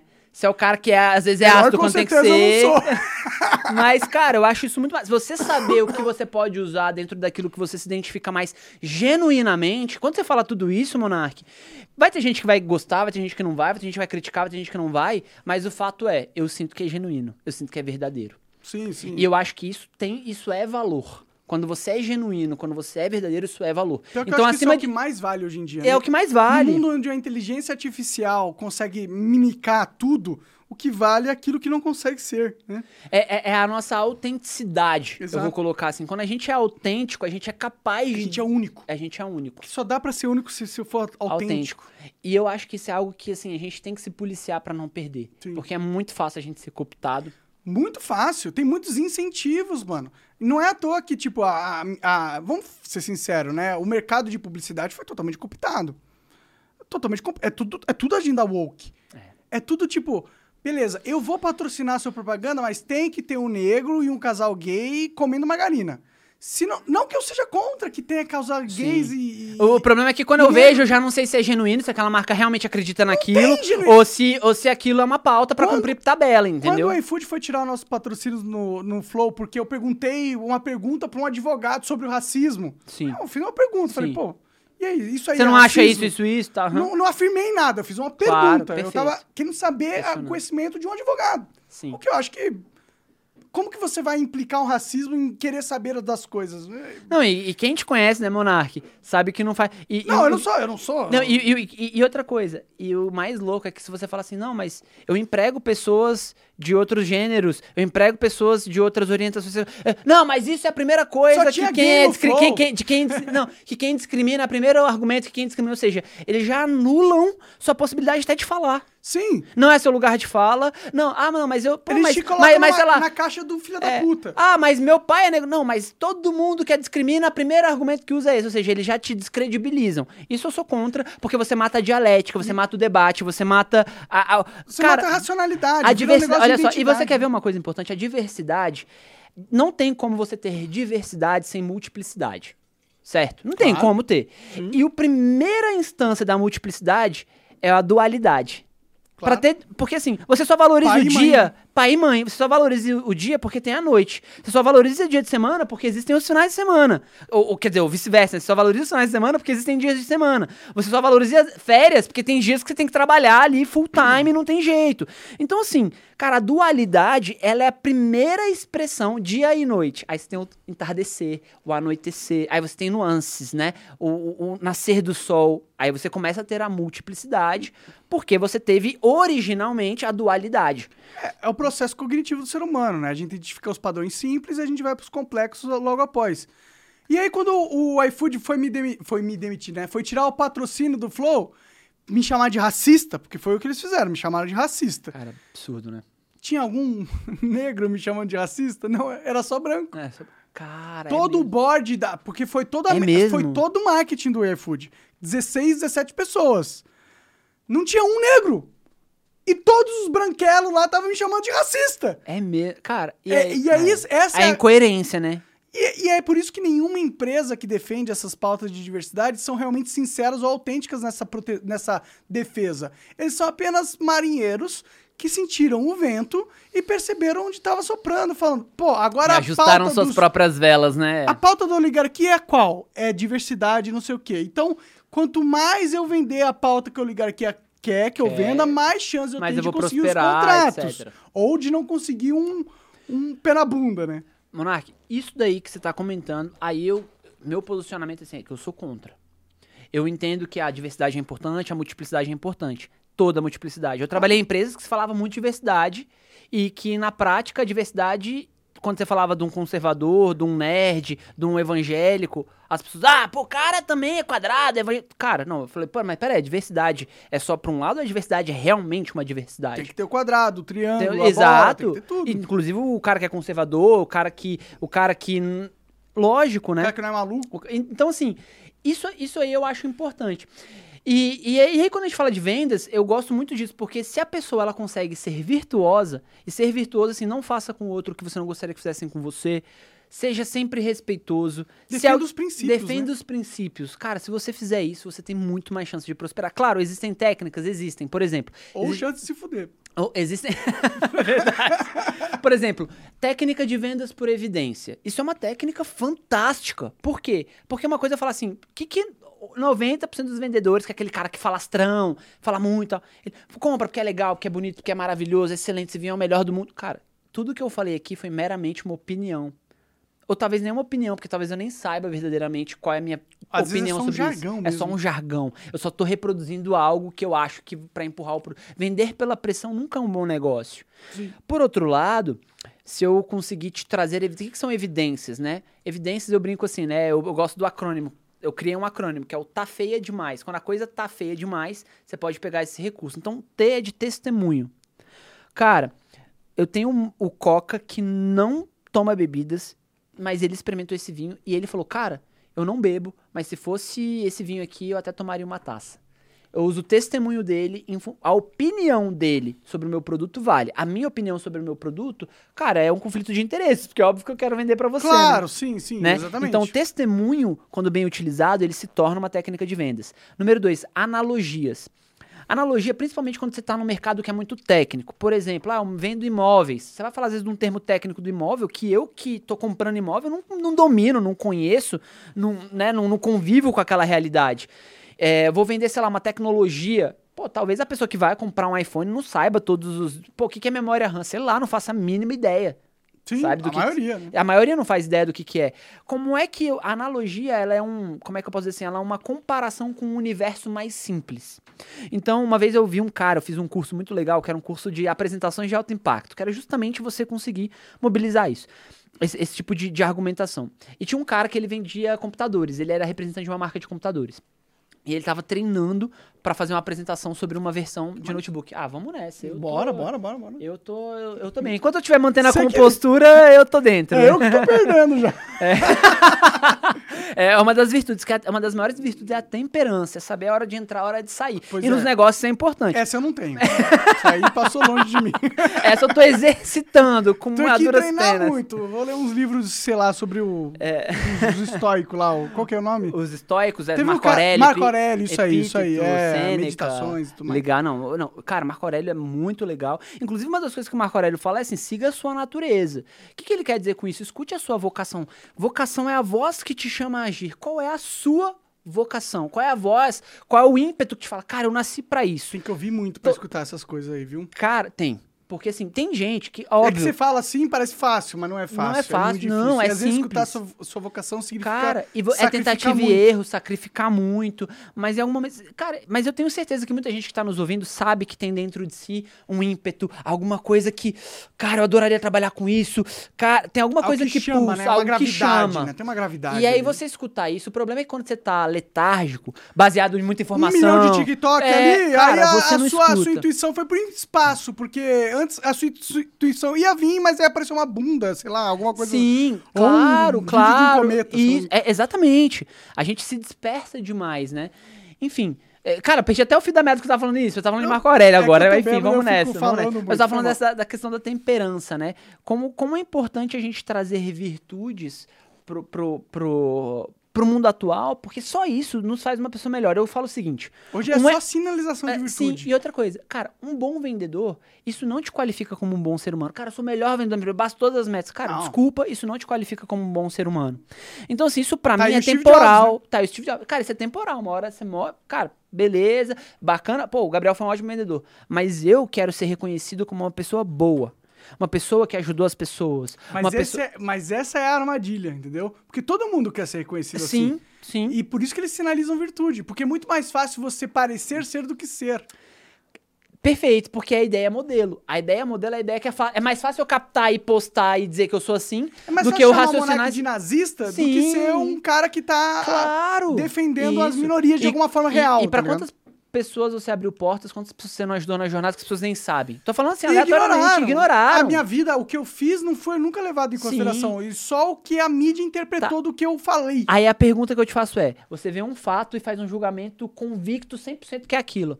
Isso é virtude ou isso é vício? Você tá indo pro extremo ou tá, você é tá sendo burrice. ponderado? Você vê um Burrice, fato claro. só e já tá claro, analisando 100% lógico, você da- da- totalmente, você tá totalmente viciado, inclinado, você nem questionou, você nem ponderou, você nem falou, cara, mas vamos ver o outro lado.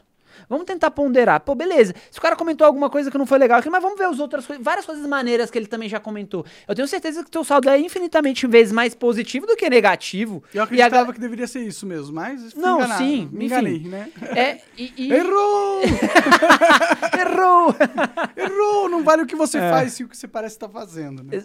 Cara, então assim, Esse é um mundo infernal, esse, né, cara? esse é um mundo muito difícil. Mas assim, Mas eu- você é do marketing, né, Mas cara? eu acredito, mano. Cara, eu, sou, eu, eu brinco assim, não, não chega a ser do marketing, que eu acho que é muita pretensão. Eu teria que dominar muito mais coisas. Mas eu. Eu, ac- Não nada, você tá no marketing, cara. eu tô, eu tô num isso. subsistema que é vendas, que tem marketing sim, mas. Ah, os deuses do marketing. Não, não é isso, não, cara. É só porque esse marketing realmente, cara, eu teria que consumir muito mais coisa e dar conta de muitas mais vertentes pra falar, cara, eu domino marketing.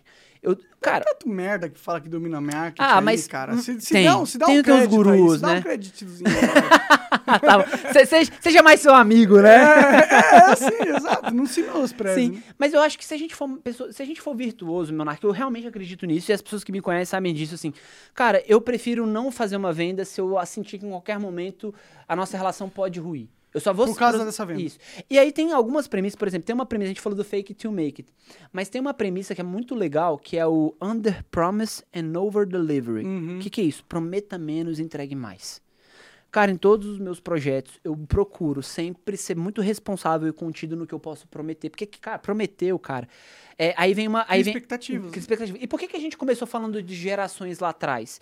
Porque primeira, as primeiras gerações, a geração Baby Boomer e a geração X, elas viveram sob o, sob o arquétipo do guerreiro. Que era assim, cara, a população tá crescendo, crise econômica, não sei o quê. Cara, eu. A, a Baby Boomer menos crise. A, a, a X pegou mais crise, mas uma pegou uma sociedade mais inflada. A outra pegou crises sociais de várias instituições. Cara, Diferentes crises, né? diferentes crises. Cara, meu irmão, a galera foi faca no dente e falou: meu irmão, pra sobre... eu tenho que sobreviver, eu tenho que ser guerreiro aqui. E é claro que o arquétipo do guerreiro tem várias virtudes: disciplina, honra. Inclusive, nas culturas guerreiras, honra é um dos primeiros ensinamentos que você ensina numa cultura guerreira. Em vários lugares do mundo perceberam isso, que eles ensinam um paralelo entre honra e vergonha. É a lei não dita, né? A lei não dita. O que, que, que seria a honra? Eu digo que hon- hoje, assim, orgulho, sentir orgulho de alguma coisa, é, não é a pessoa orgulhosa no sentido pejorativo, mas sentir orgulho à luz da virtude é o sentimento de posse de honra.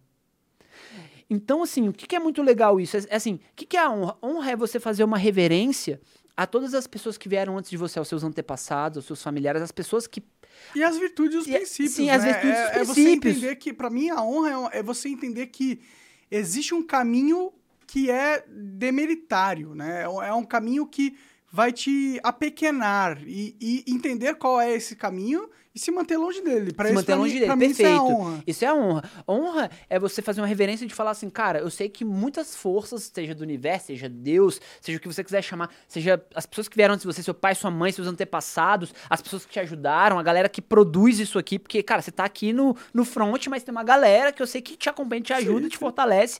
E quando você honra isso, você tá dizendo pra essas pessoas assim, você tá fazendo uma reverência a elas e tá dizendo pra essas pessoas o seguinte, cara, farei valer a pena. Claro, tenho vícios, erro, sou humano, mas estou comprometido em fazer valer a pena, genuinamente. Isso é honra, vergonha é tudo aquilo que é escuso. Cara, vou fazer embaixo dos panos, não vou ser transparente. Cara, isso eu acho que é muito danoso, Aquilo que sabe? vai ter um demérito da sua alma, sua mas alma. vai ter um ganho Perfeito, um- prático da sua vida. Perfeito.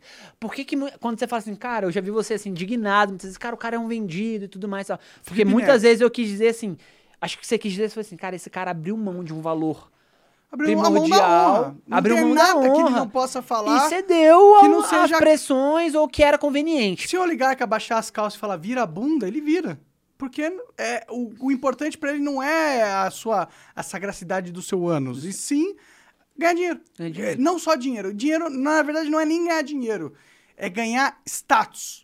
Poder, é ser, status, é ser do dinheiro. grupo. É, é pertencer ao grupo dos Illuminates. É, é, Sim. é isso. Que- Que, que- Illuminates eu digo de maneira De maneira poética. poética, entendi o que você quis dizer. Ou seja, fazer a parte da patota vale mais a pena do que passar por cima do, do que manter os meus princípios, ou do que manter o que eu acredito, Exato. manter o que é correto, ou manter o que é honroso. Então é isso, cara. Então sempre que eu troco com um cliente, assumo um cliente, eu penso assim, cara, como é que eu posso honrar isso? Pô, você me chamou aqui. Cara, eu penso assim, não sei, talvez eu falei algumas groselhas aqui, coisas, mas no geral eu penso assim, cara, como é que eu posso ser o convidado que eu gostaria de ter tido se eu fosse o host do podcast? Pode crer.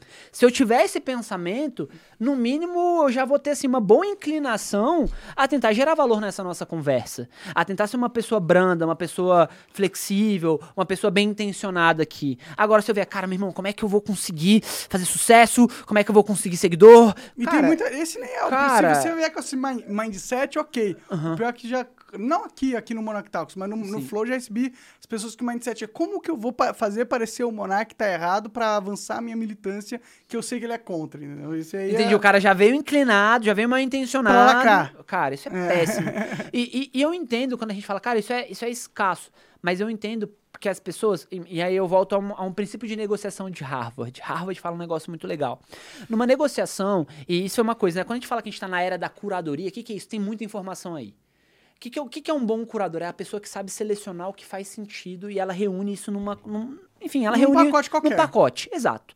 E eu tento ser um bom curador. Até porque eu trabalhei com curadoria de palestras, trabalhei com curadoria de conteúdo. Então eu aprendi a ser um bom curador de boas práticas para vendas, para ser uma pessoa melhor, etc. Que é o que eu quero, mas eu tento trazer isso para alguma coisa mais pragmática.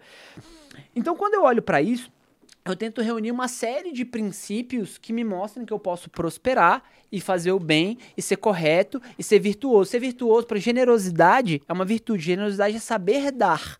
Ou seja, se eu der a. co- Ah, tá tudo bem, pô, tô ajudando todo mundo. Cara, de repente isso não é ser generoso porque você tá dando a qualquer custo que as pessoas nem É ser valorizam. promíscuo, né? Ser promíscuo, talvez. E quando você também.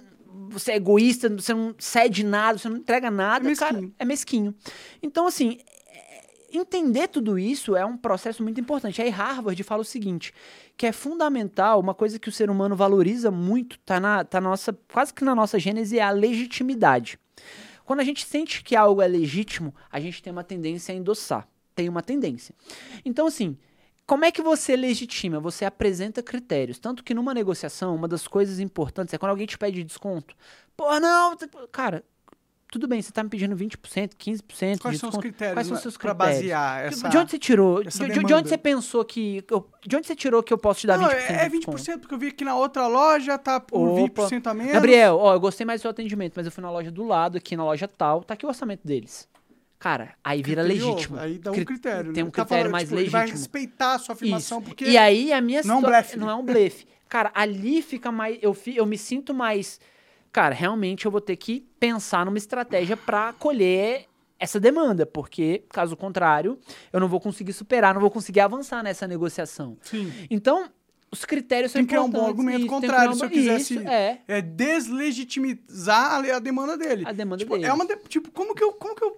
Não, realmente, se está mais barato, se eu oferecer mais caro, tem que ter um motivo. Tem que ter um motivo. Qual é o motivo? Qual é o motivo? Qual é a se não- razão? se não tiver motivo, É o que o Simon que- Sinek fala de Porquê, Start With Why, que é um vídeo que já bombou, já tá na, na- já tá já Já é popular, mainstream. já é mainstream. Mas é isso, quais são os seus critérios? Assim, quando eu falo pra você, Monark, cara, esse orçamento, e muitas vezes, cara, tem uma técnica que eu chamo que é a honestidade antecipada. O que é honestidade antecipada? Eu vou te passar um preço, eu sei que meu preço não é o mais baixo. Não tô falando mais barato, tá? Tô falando mais baixo, porque barato e caro é julgamento. Depende do intelector. Depende do né? intele... Não, e depende da- dos critérios.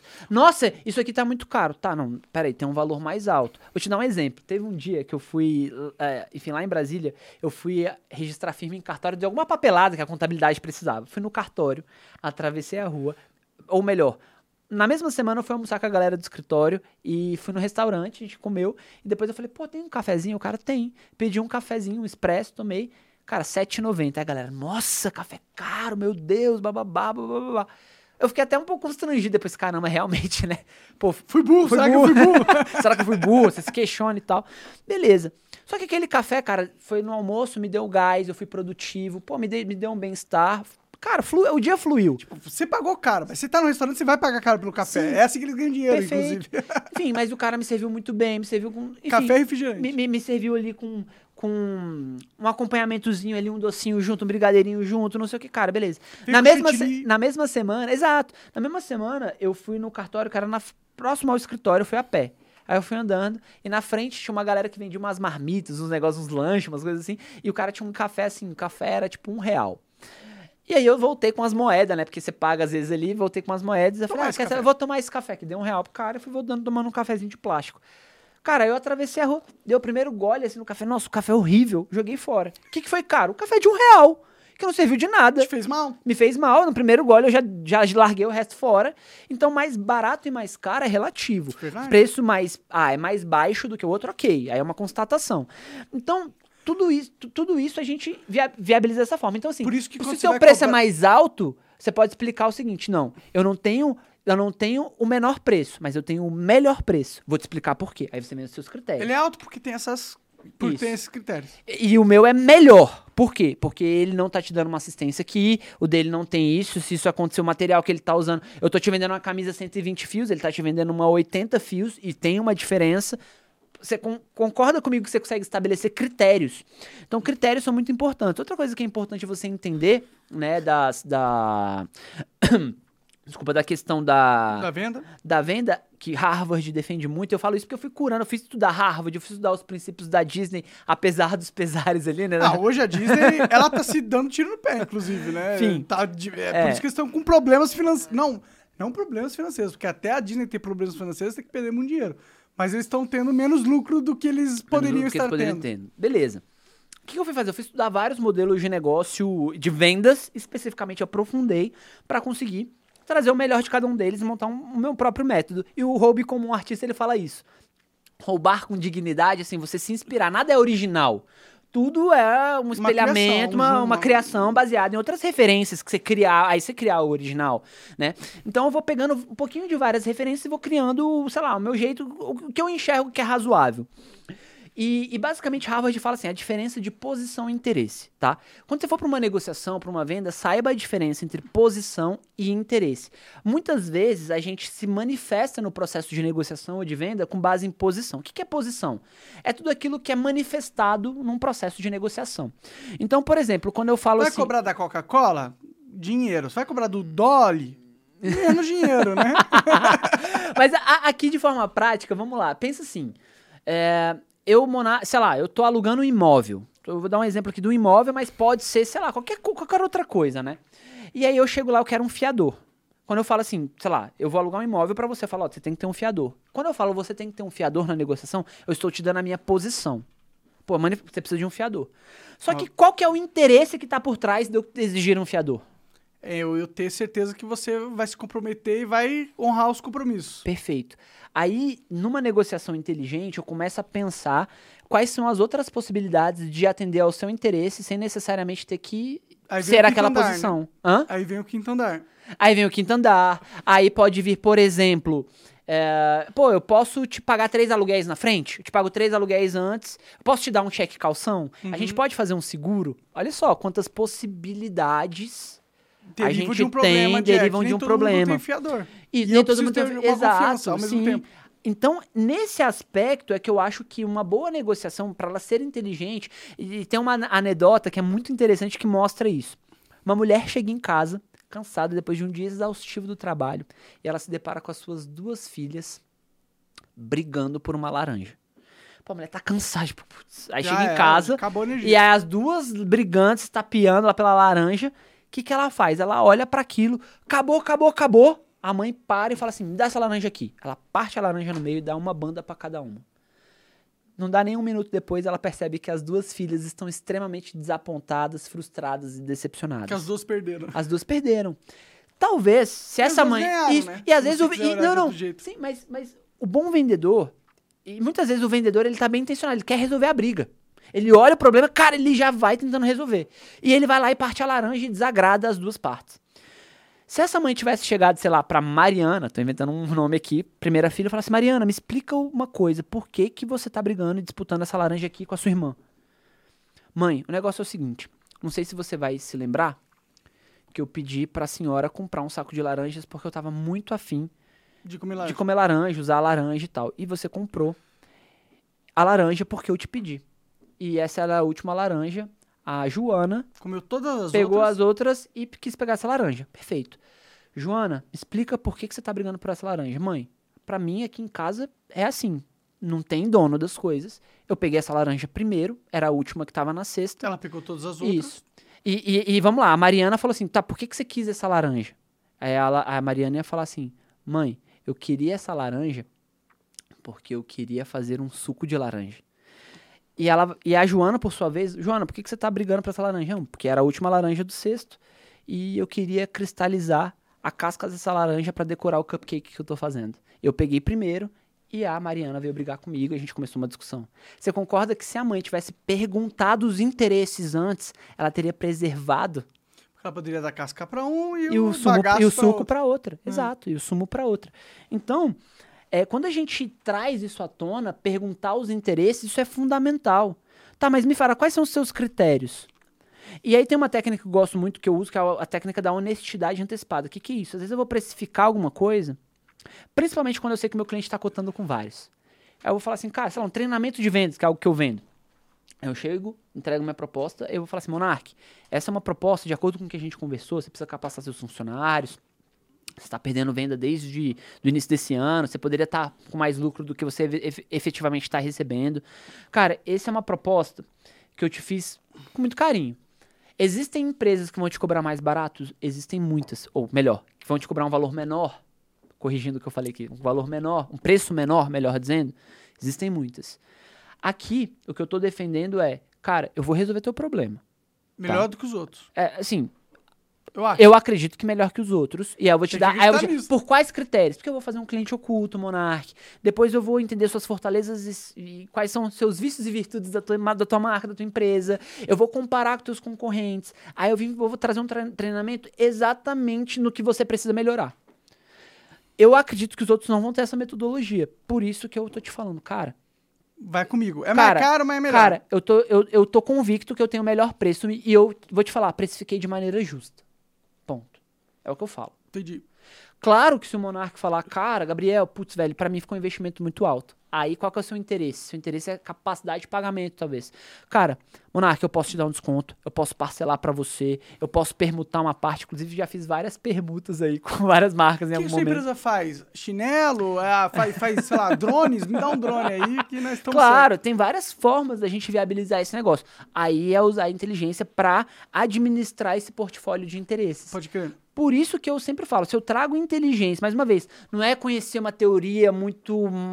ah, Ah, sua, o gênio é, da, da é o da- gênio da do negócio. lâmpada. Não tem isso, cara. É usar a inteligência no processo e entender que esse processo É é, repertório de e é repertório prática. e prática. E você, eu, eu brinco assim, cara, quando alguém contrata uma palestra minha, Gabriel, mas meu time vai vender mais. Eu falo, cara, eu não sei. Depende Depende, do de- seu time. depende do seu time. Mas a analogia que eu faço usando a técnica. Lembra que eu falei da técnica das vendas por evidência? Uma coisa é falar, é lindo, é maravilhoso, é excelente esse vinho. Outra coisa é te falar assim, eu posso usar um testemunho, eu posso usar uma analogia. Uma analogia é quando eu pego uma, uma eu fui referência. nessa empresa, eu dei esse treinamento e essas pessoas aumentaram a produtividade, a produtividade delas em 40%. Exatamente. E, e, e, e o que eu tava falando, eu tava até dando um exemplo, a gente, depois eu acabei não concluindo, do cara que tinha uma empresa que ele tava ali com um notebook, ele falou assim, cara, esse notebook é o melhor notebook porque ele tem dois eixos coelidais que encapsulam a placa-mãe numa solda única, que não sei, cara, ninguém entendeu entendi nada, porra nenhuma. nenhuma. Que? Aí a galera ficou olhando e falou, galera, isso aqui é como se fosse um airbag para computadores. Aí você entendeu. Aí depois ele usou uma outra Esse é o meu evidência. segredo, inclusive, viu? E depois ele usou um outro exemplo que foi assim: ele jogou o computador, ele jogou o computador no chão, blum, todo mundo assustou até na hora assim. Aí ele pegou o computador, galera, percebem?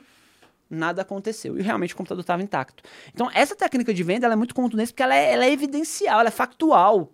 Entende? E ela Então, é simples, E ela né? é simples. Ela não, não pressupõe uma pseudo-intelectualidade Não. pra dar um argumento de valor em cima de uma percepção de tipo, ah, você, é- você não consegue entender o que eu tô falando, portanto você vai achar que eu tô falando que é certo porque você não Cara, uma vez eu tava andando no Rio, na calçada, não sei se foi Copacabana, enfim, tinha um cara sentado na- lá no calçadão. Calçadão, obviamente, transitam milhares de pessoas. Aquela coisa meio suja, meio encardida, porque lógico, fica ali, né? Sim, no Rio então, vixe. Você já viu aquela galera que passa. Ele, lá, é ele, ele tava vendendo um na hora. produto químico lá que ele desenvolveu e ele passava no, no piso. E, cara, e onde ele passava realmente tava. Cara, tava lindo, Limpo. brancão, limpão. Tem evidência mais forte do que isso? Ele já é o marketing ali, né? É o marketing Você ali online. pisa é. perto da loja dele e já tem uma percepção que o ambiente se Se, aprimorou, Cara, de certa e aí forma. eu vou te falar. Hoje no Brasil, e acho que é um reflexo do que está acontecendo pro- no mundo, três em cada quatro consumidores Monark preferem investir o seu dinheiro, investir as suas co- economias em experiências ao invés de produtos. E o que, que é uma Você como o pessoal tá burro. Mas o que, que é uma experiência? Experiência. É o iPhone, é a venda da Apple. Que você chega na loja, lá, se você quiser trocar, Ca- tem isso aqui, exato, aqui, ah, exato. O cara chega, aí dependendo de onde você vem no lugar do mundo, ele te dá um brinde. Aí você, caramba, uau. Mas aquilo já estava previsto. Por quê? Porque. Tá no é- preço é- do tá- iPhone, tá no pre- Sim, que é ma- ri- isso, gerar experiência. Aí é que tá, é o valor mais alto. Você usa o quê? Hoje Verdade. você não tem, você não tem. Não, eu iPhone. tenho, eu tenho seu iPhone, iPhone. eu tenho meu iPhone, iPhone. Você jogou no chão, tem certeza que não quebrou. Quebrou? Eu tenho certeza que não, porque tem uma capinha. Maravilhoso. Então, assim, o que, que eu acho interessante ali? Você consegue entender que mais alto, é, que a gente tá falando, né? Mais caro e mais barato é relativo. É relativo. Você pode ter pagado um preço mais alto, mas às vezes Você ganhou mais. você vai ganhar mais, preço, porque né? eu vou trocar de celular antes, eu vou ter que pagar manutenção. Tô dando um exemplo, Eu não tá? posso só trocar. Não, mas esse foi o modelo de negócio da Apple. Da, da, da Apple. E existem várias- O que, que é uma experiência, assim, pro, pro mundo das vendas? Como é que eu gosto de traduzir experiência dentre várias definições que a gente pode dar para experiência? Experiência é a vivência de um evento, uma situação, uma circunstância capaz de te despertar memória por meio dos seus cinco sentidos. Quando você consegue acionar aquela pessoa por meio do sentido. Então, quando esse cara tá lá limpando a calçada e deixando aquilo num, contraste. Ele sente um cheiro, ele tem é, uma o- visão positiva. visão, o visual, Você o tá cantando uma música, ele ouve uma Isso. coisa boa. E aí o cara pega e chega pro cara que tá passando. Cara, olha só. Por apenas 20 reais você leva pra você limpar qualquer coisa sem sacrifício. Pega essa parte que tá encardida, passa aqui essa escova no produto. Aí o cara vai e pega. Aí tem o tato, ele vai lá e passa e vê que realmente aquilo consegue tirar lá o encardido, a Qualquer sujeira encadeado, no e meio tal. da praça e foda-se. Putz, aquilo, pô, a Polishop, meu amigo, é só isso. E a Polishop é engraçado, porque eu vou assistindo essas coisas. Polishop, é, eu assisto muito o Shoptime também. Cara, e eu fico assim, eu curto porque eu vou vendo as técnicas que o cara é, tá não, tá usando. ali, eu fico ali, cara, o cara agora usou uma técnica de ancoragem, agora o cara tá usando uma venda por evidência. Ele tá usando ter, uma né? estatística, 89% dos clientes que aplicam isso têm mais produtividade do que quem não E aplica. você tem esse repertório pra identificar as técnicas. Eu tenho bastante repertório pra identificar. Eu até, inclusive gosto. Eu gosto de ficar vendo. E o que, que eu fiz, cara? Eu fui estudar muita coisa pra chegar nesse repertório. Eu estudei, além do rock and roll, que a gente aprende sobre protagonismo, sobre improviso, sobre presença de palco e como usar isso em outras áreas da vida. Cara, eu fui estudar dublagem pra entender como é que é a voz. Inclusive, eu já dublei um filme uma Ah, é? já, assim, cara, eu sou entusiasta da dublagem, não sou prof- mas assim, cara, eu, eu, gosto disso. Eu estudei locução publicitária pra entender, cara, a entonação de voz faz diferença, Como que faz eles fazem para ter essa voz? para ter essa voz e tal. E é engraçado porque a dublagem não tá na não tá na em como sua voz é impostada, mas tá na sua interpretação. Então a interpretação é importante. Eu tô aqui, meu irmão, São atores, né? é atores, você tem É que ser ator voz, ser né? Dublador, né? Quantas nuances, Quantas né? nuances. Inclusive, eu não sei se você já ouviu falar de uma teoria que foi desenvolvida na Universidade da Califórnia por um, por um professor armeno, que se eu não me engano chama Albert Mehrabian. Esse professor, ele, ele, ele chegou numa conclusão lá, que era a regra do 73855. Já ouviu falar nessa? 73855 é o quê? 7% da importância, da relevância e da conexão que um interlocutor tem contigo, da importância que ele atribui numa interação e numa comunicação com você, está no seu conteúdo. 38% está no seu tom de voz. Ou seja, só a voz, ela é cinco vezes mais potente do que o próprio conteúdo da mensagem. Por isso que tá todo mundo tão burro, né? Mas assim, Monark, agora eu te falo, se você tem um conteúdo bom, que eu sei que você tem, e você, aí eu te pergunto, se você souber que a tua voz, dependendo de como ela é impostada, e você usa seu tom de voz, Não, uso, fico Você, irritado. quando você fica indignado, você, meu irmão, isso aqui é um absurdo. Você bate na mesa. Você, cara, eu vejo, cara, tuas expressões e tal. Por quê? Porque. E É, o mas pra mim é muito 55, a galera das E o isso, fazer 55? isso 55 é a linguagem corporal. Hum, sério? 55? 55%. Então, assim, que é o quê? Que é o. Que é o aí, cara, que, Que é a é o- expressão. que, é o todo, Que né? é o todo. Porque nós somos visuais, cara. Eu nem conversei com você. Sete segundos, você nem, eu nem sei quem você é. Qual a- como que você vai é- determinar o que você é, sendo que você não Sim. tem nenhum conhecimento prévio? Então, qualquer conhecimento posterior é muito relevante. É muito relevante, claro. Então, assim, pô, se eu sei disso, se eu sei que nos primeiros sete segundos a pessoa vai me julgar, pô, eu sei que existe um princípio da reciprocidade. Se eu for mais aberto, a tendência é que outra pessoa seja mais aberta. Pô, vou tentar usar isso a meu favor. Só que eu não posso. Não, eu preciso ser virtuoso, eu preciso usar o equilíbrio. Não você? Senão o cara fala, ih, o cara é louco, o cara é espalhafatoso demais. Ou seja, eu vou pro lado do vício. Eu, eu sou ponderado. Eu sou coerente nas minhas ideias. Quando eu vou apresentar um, um argumento, meu ponto de vista, eu apresento com evidências. Como eu disse, né? Tem os fatos, eh, evidências, você tem testemunho, você tem analogia, você tem fatos, por exemplo. Cara, minha empresa é muito séria, nossa empresa é séria. Cara, isso aí tu, tu, você é balela. Papinho Todo de vendedor, não fala isso. Cara, nossa empresa ela é muito consistente porque ela tem 20 anos de mercado. E, cara, no mercado, sei lá, mercado imobiliário, no mercado de tecnologia, a gente não teria sobrevivido tanto tempo se a gente fosse uma empresa que fizesse essas coisas de qualquer Teve jeito. esse momento difícil, nós tivemos isso, isso, isso pra superar. Foi, é por isso que a gente. Um exemplo que você chegou a dar aqui, ó, eu fiz uma venda para uma outra empresa assim, assim que você conta, é o que a gente chama de incidente. Incidente é muito legal. É falar assim, cara, Gabriel, eu achei esse vinho muito caro, cara. Pô, eu vou falar para você, Monark. Aí eu vou usar uma técnica de contorno de objeção, que é em três passos. O primeiro passo é escutar até o final. Porque às vezes o vendedor é ansioso e eu sou ansioso. Então, no início da minha carreira, eu tinha muita. Eu interrompia muito as pessoas. Por quê? Porque quando alguém vai falar mal do teu produto, é a última coisa que você quer ouvir, né? Você que você quer que ele Você quer pare de estancar. falar Você quer que aí. ele pare de falar isso aí. Não, mas... Não, mas. É, você quer parar a qualquer custo. Então, assim, cara, eu falo, cara, deixa o cara falar. E outra, quando você passa a entender que vendas é um jogo vencido por etapas, você administra muito melhor a tua ansiedade. Pode crer. Então, assim, peraí, primeiro eu vou me conectar com você. Não adianta eu falar, a não ser que você tenha um perfil dominante, que você venha, eu vou me adaptar. Lembra do se adaptar, que é o que a gente chama de rapport. O que, é rapport? É me adaptar ao estilo do outro. É saber, pô, o Monark é mais acelerado, então vou ser mais acelerado. Cara, eu tenho N casos de empresas que eu falo assim, cara, como os caras não sabem fazer rapport? O cara, eu vejo assim, meu amigo, eu quero comprar tal coisa, mas eu entrei numa loja, cara, eu quero comprar isso. Eu tenho uma reunião daqui a 15 minutos, tu consegue agilizar pra mim? Aí o cara. "E- Mano, Eu consigo. Cara, vamos ver aqui agora. Pera aí que eu agora vou fazer o registro do teu cadastro no nosso programa de Veja, tem um vantagens. cartão aqui. O irmão, o que é mais um ódio, isso, né? o que é mais importante pra mim é o tempo, Eu irmão. não quero fazer a merda do seu cartão. É Você vai pegar claro. meus dados vai vender, filha da puta. Eu É, não quero essa porque- merda. Pô, pois é, porque que, que, que é aquilo ali? Você tá querendo. O que, que é valor? Você, você, você traduziu, facilita. Eu falei, meu irmão, pra mim o mais importante agora Eu é meu comprar, tempo. eu quero uma coxinha porque eu tô com fome. O que é porra. valor Eu quero pra- coxinha exato. fome, não quero cartão, coxinha. Isso, exato, exatamente.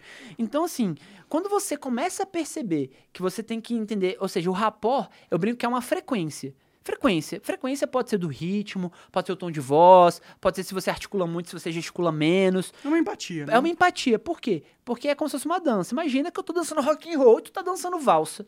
Não vai funcionar, cara. vai Por quê? Porque bonito, são não. frequências diferentes. É. Então ensina as pessoas a fazer a leitura das outras pra que elas entrem na mesma frequência. Entendi. Entrar em sintonia, que eu chamo. Ou uma frequência com- Compatível. compatível, é isso. Compatível. Não necessariamente Igual, mesma, né? não é a mesma, é compatível, perfeito, Monark. Até porque, cara, eu sou um cara mais despojado, mais extrovertido. Aí eu vou falar com alguém que é muito introspectivo.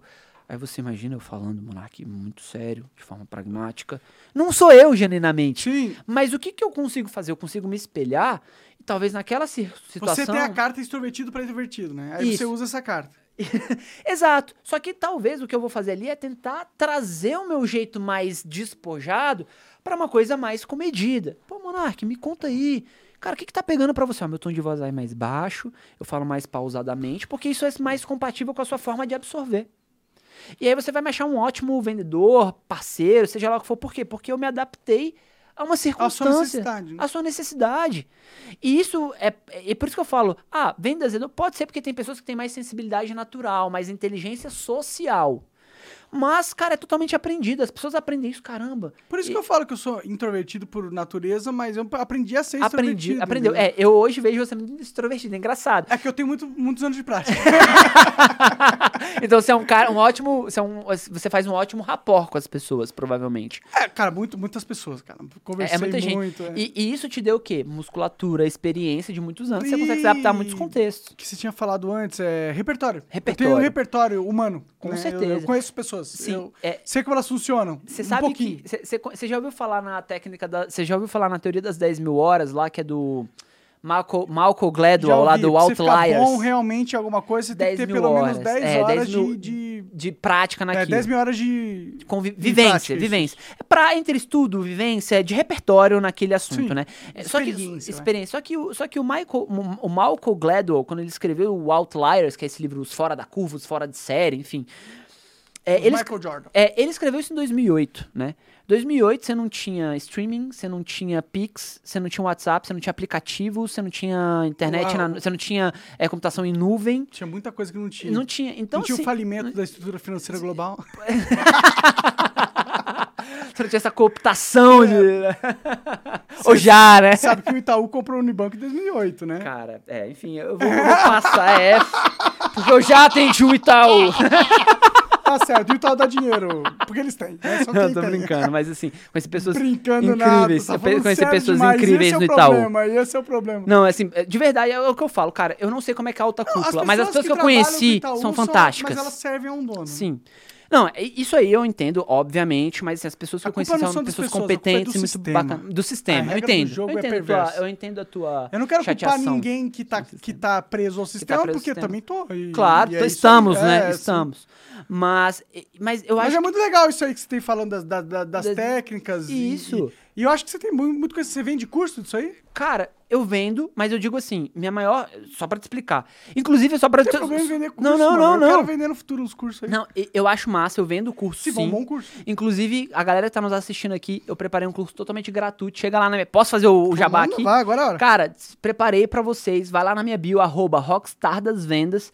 Cara, vai lá no link, você vai achar no meu site. Eu preparei um curso gratuito. Não vou tentar te vender nada. Se você curtiu o que eu tenho ali e quiser mais, eu tenho pra te oferecer. Mas você não vai ser bombardeado de mensagem, eu não vou encher o teu saco. Não vai ser chatão, né? Não vai ser chatão, porque eu detesto isso, eu gosto de ser genuíno. Inclusive, o curso chama-se Somos Todos Vendedores. É um curso de vendas que, inclusive, é aplicável a todas as pessoas, mas quem gosta mais desse curso é um curso de vendas para não vendedores. É, porque são Pra- aqueles que querem entender que, pre- eles que precisam também são- entender. É o cara que fala assim, putz, numa reunião, eu fiz todo o meu trabalho, aí chega lá na hora de apresentar pra o outro cara vai lá, se destaca e eu não ganho. Putz, Você não soube vender? você não soube vender a tua ideia. Então, assim, ele, ele traz algumas mecânicas, alguns mecanismos. Aí, por exemplo, eu vou aprofundando. Tenho, eu desenvolvi um método chamado Pitch Like a Rockstar, que é um método de pitch de vendas. Bem Hoje, confiante. Oi? Bem, Bem confiante. É isso aí. Eu brinco até que eu, eu brinco com, com o, o símbolo, Símbolo do Maloic do rock. Eu, eu trouxe um significado particular Pessoal. que é o convicção, entusiasmo e informalidade. Entendi. Convicção, o que, que é? Cara, é, é repertório. Repertório te dá convicção. Hoje eu tenho certeza que você não treme mais na base de entrevistar quem quer que seja aqui. Não. Muito difícil Depois que eu você. entrevistei o Ronaldo, eu falei, ok, beleza. ok, tá tudo certo, né? Maravilha. Segundo ponto, inclusive, depois a gente pode falar da campanha do BK. Você viu lá do Ronald? Cara, achei muito legal, não velho. chega a ver. Putz, eles botaram, tipo assim, o, como se fosse o, o, o sapato e a meia do Ronald McDonald no BK. Aí, tipo, o Ronald está no BK. Fizeram todo um anúncio e tal. A galera, pô, como assim, né? Os caras vão ser agressivos. E aí, quando sobe a câmera, é o Ronald, filho do Ronaldo. Ah, Cara, entendi. assim, ou seja, olha que jeito, no mínimo, criativo, provocativo. Eles usam, usa que- usam alguns arquétipos ali fora da lei, usam alguns arquétipos ali pra Uma trabalhar a associação, uma comunicação. oposta de um jeito que Isso. parecia estranho. Parece Tipo, estranho, pera, mas no final é brincadeira, quebra, BK quebra expectativa. Pra você Cê- ver como que todas as empresas estão juntas no final das contas. No final né? das contas, né? Antigamente, se a mas- competição fosse forte fosse mesmo, não forte, tinha não tinha sapato sapato, McDonald's em McDonald's. qualquer propaganda do BK, não. Com certeza. Mas o fato é que, cara, é, então assim, eu, eu desenvolvi esse método Pitch Like a Rockstar, porque assim, hoje você vai abordar, por exemplo, cara, tem muita gente que é muito passivo em vendas. É o que eu falo, cara, se você é proativo, você, tá, você vai começar a beber água limpa. Você tem que ser proativo Por quê? vida, Então né? assim, cara, Senão a- só vai eu, eu- cu, eu me né? É o o especializei passivo muito em, a- em abordagem, em abordagem comercial. Me especializei muito isso. Cara, você não. Eu sei que você tem uma necessidade, você não tá procurando isso agora. Como é que eu te abordo de uma maneira consistente, genuína e que, óbvio, é infalível? Não. Não existe técnica de vendas infalível, não existe. Até porque, se fosse fácil assim, se você dá uma todo mundo fazia. infalível, tá, todo é, mundo todo era mundo o fazia. Bill Gates. Era o Bill Gates, exatamente. Mas, poxa, numa situação estatística onde eu vou refinando, vou aprendendo isso melhor, com certeza. Quando eu vou para minhas palestras, a grande analogia, já que a gente falou que a analogia é uma técnica de vendas que eu faço, é o seguinte: imagina é, que as pessoas falam, pô, meu time vai vender mais. Eu falo, cara, depende do teu time. Eu até falo, cara, eu, eu vou estar sendo irresponsável se eu te disser que uma palestra me vai fazer vender mais. Agora, o que eu normalmente percebo é que as pessoas me dizem que estão vendendo mais. Eu já mensurei, eu uso uma estatística, eu falo assim, cara, 80% dos meus clientes dizem que na primeira semana já estão percebendo melhorias em vendas. Então, assim, ó, isso é algo que eu costumo aferir. Bom demais. Então, isso é muito bom. E, cara, eu sinto que eu desperto o melhor das pessoas. Você vai ter pessoas melhores. Pessoas melhores é muito mais fácil você trabalhar e transformar em vendedores melhores. E aí, o que, que eu costumo dizer? Imagina que você tá num quarto escuro. Comecei na área comercial. Meu irmão, não sei nada. Por onde eu começo? Cara, você tá no escuro. Ah, eu sou um líder agora, agora eu não eu era vendedor, agora eu tenho que gerenciar um time de vendas. Meu Deus, você tá no escuro. Uma palestra comigo não vai resolver teus problemas. Mas você imagina que você tá num Mas ambiente vai acender uma luz, né? Vai- imagina que eu acendo uma luz por 5 segundos e ela, depois de 5 segundos, é desligada. Você concorda que você continua no escuro, o ambiente ainda é inseguro, mas opa, só Tem a de ter ligado. referência da luz, Você né? tem uma referência. Opa, dos, nos 5 segundos em que a luz ficou ligada, eu pude entender que tem uma mesa aqui no O que meio. fez a luz ficar ligada durante 5 segundos, né? Exatamente. E aí, aí eu brinco que eu sou o cara que acende a luz ali. Por 5 segundos eu vou dar, vou dar uma luz. É 5 segundos. É 5 Porque o segundos. trabalho é individual, né? Claro, quem vai não explorar, existe, quem vai explorar essa- você ser o Bill Gates. Ma- não exato, não existe, existe, isso, exato. Então, Monark, eu acho que é isso mesmo. Mas eu sinto que as pessoas percebem que existem vários métodos, existem técnicas de fechamento, técnica de contorno de objeção, técnica pra expor meu ponto de vista, usar estatística. Ó, 95%. Pelo menos ele vai estar adequado ao meta, né? Ele vai saber exatamente vai a saber- estratégia mais eficiente Isso. do jogo, momentaneamente. E eu digo que assim, cara. Por isso eu- que é bom contratar sempre, porque as técnicas evoluem e ele vai aprendendo e ele vai ensinando coisas. tá vendo? Ó, Né? cara, Tá- gostei, hein? Ah, Monark, vou, vou contratar, hein, velho? Vai se mexer aí, Não vai me mandar depois a nota fiscal, hein? Ah, não, não precisa, ixi. Foda-se o Estado. Foda-se o Estado. Me faz um pix, tá Quer, eu não preciso pagar no Estado? Beleza, tamo, tô brincando, viu, Receita Federal? Brincadeira. Paguei Não, hoje. nem Paguei precisa- hoje imposto, inclusive. e me sinto muito merda quando eu pago imposto. Peraí, peraí, eu tô pagando pros caras que estão me fudendo e me censurando? Como, como que Cara, funciona eu assim? Eu entendo, tô eu pagando entendo pra eles me fuderem? Eu sou um burro. Eu Não, sou, o, o- eu que eu um acho muito, o que me frustra é assim, é você entender que a nossa máquina ela não para. Tudo que acontece ge- gera imposto. Então a arrecadação ela não para. É, é um pote de, de dinheiro Bicho, sem é, fim. não, é ridículo. E quando a gente fala que a gente não tem recurso, eu fico assim, como não tem recurso se a todo momento tudo que acontece tem uma nota fiscal emitida? Não tem recurso porque os caras roubaram O recurso. governo é teu sócio em tudo, cara. Tudo o governo é teu E sócio. aplica na, em, só em jogo do bicho. Então, assim. e isso aí eu realmente, efe- efetivamente, sou contra. Claro que eu sou a favor de impostos bem direcionados. Agora, de ser uma das maiores não é cargas de tributárias. Cara, Tu nunca pagou Cara- imposto feliz? Nunca, nunca pegou aquele boleto do. não, do- nunca do paguei imposto feliz, assim, realmente. Que da hora. Mas, essa porra. Que tô mas, feliz, tô feliz com mas, meu dinheiro Mas eu acredito que se eu visse as coisas funcionarem, eu ia Seria entender o propósito, pior. seria menos pior. Ou se tivesse uma prestação de contas, Gabriel, aquele boleto do que você pagou do DAE, do DAS lá, tá indo pro tal lugar, a gente conseguiu fazer isso. Putz, eu falo, caramba, que Você bom. pagou Consertaram uma máquina num hospital com o 30% dinheiro que eu de paguei. imposto, mas não tem ninguém que tem. ninguém Todo mundo tem saneamento básico, todo mundo tem a melhor Você tipo de paga feliz, cara. Feliz. Até porque, Eu Monark- quero ajudar a sociedade, dinheiro não serve pra Sim, nada depois de sim, um tempo. Mas, tá mas? Monark, e, e eu, te- eu, eu o tenho uma máxima. Uma Ferrari? Eu, eu, eu tenho uma máxima, cara. Eu não consigo ser feliz sozinho, cara. Eu não consigo estar me dando bem, pô, tô com grana, tô bem e tal. E ver o outro passar. Eu, eu, pelo menos, isso me gera. Me, me gera. E é que eu não, eu- me gera uma angústia. Eu não tô dizendo que eu sou salvador da. Não é isso. Eu só tô dizendo que eu não consigo conviver bem e falar assim, cara, tá resolvido porque minha vida tá resolvida. Claro que eu tenho que correr atrás do meu e eu faço isso muitas vezes, a maior Ninguém parte do meu tempo. Fome, né? Ninguém quer Mas eu, mas eu não consigo ver a pessoa ali no sinal na esquina e eu falo, putz, velho. Foda-se esse cara. Foda-se, ca- ele foi cara, burro. eu acho, eu, Ele eu- burro. isso eu acho muito Ele triste. foi burro, por isso que numa sociedade mais rica do mundo ele não consegue comer. Ele foi burro. Não, a gente foi burro. Exatamente, exatamente. É, é, é, eu, eu sinto, me sinto corresponsável, de certa forma. Apesar de saber que, assim, cara. Não é sua Não é, não é minha culpa, mas a Não, responsabilidade dentro do meu microcosmos, da minha bolha. Assim, cara, e é por isso que a gente fala isso. Por Essa isso que eu sabe... sempre dou gorjeta pro iFood e pro Uber. Cê- Cara, eu também tenho, tenho esse hábito. Eu gosto de Eu tenho dar. esse hábito. Cara, aí que Eu tá. acho que ele vai me receber feliz, assim, ó, da hora.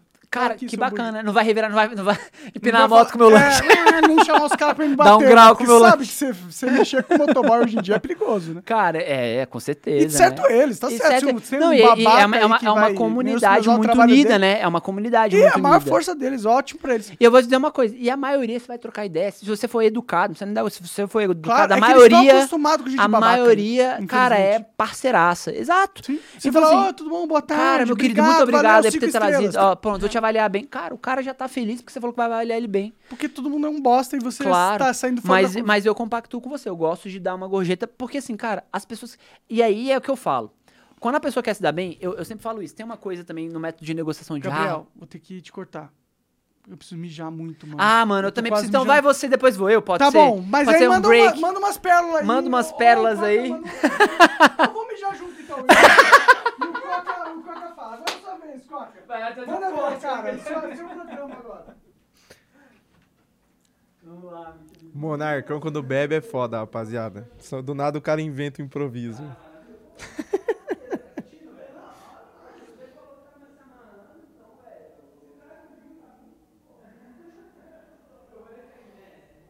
Bom, daqui a pouco eles voltam aí, né? Espera.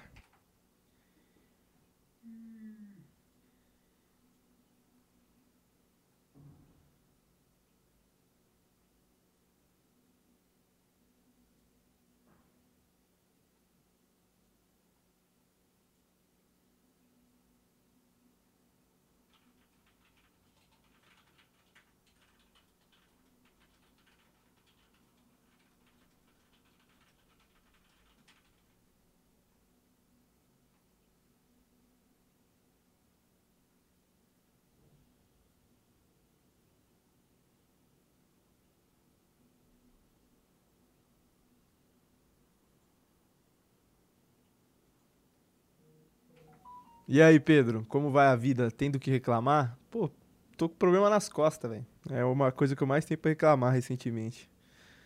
Mas. Se a gente ficar só reclamando também, a gente não vive.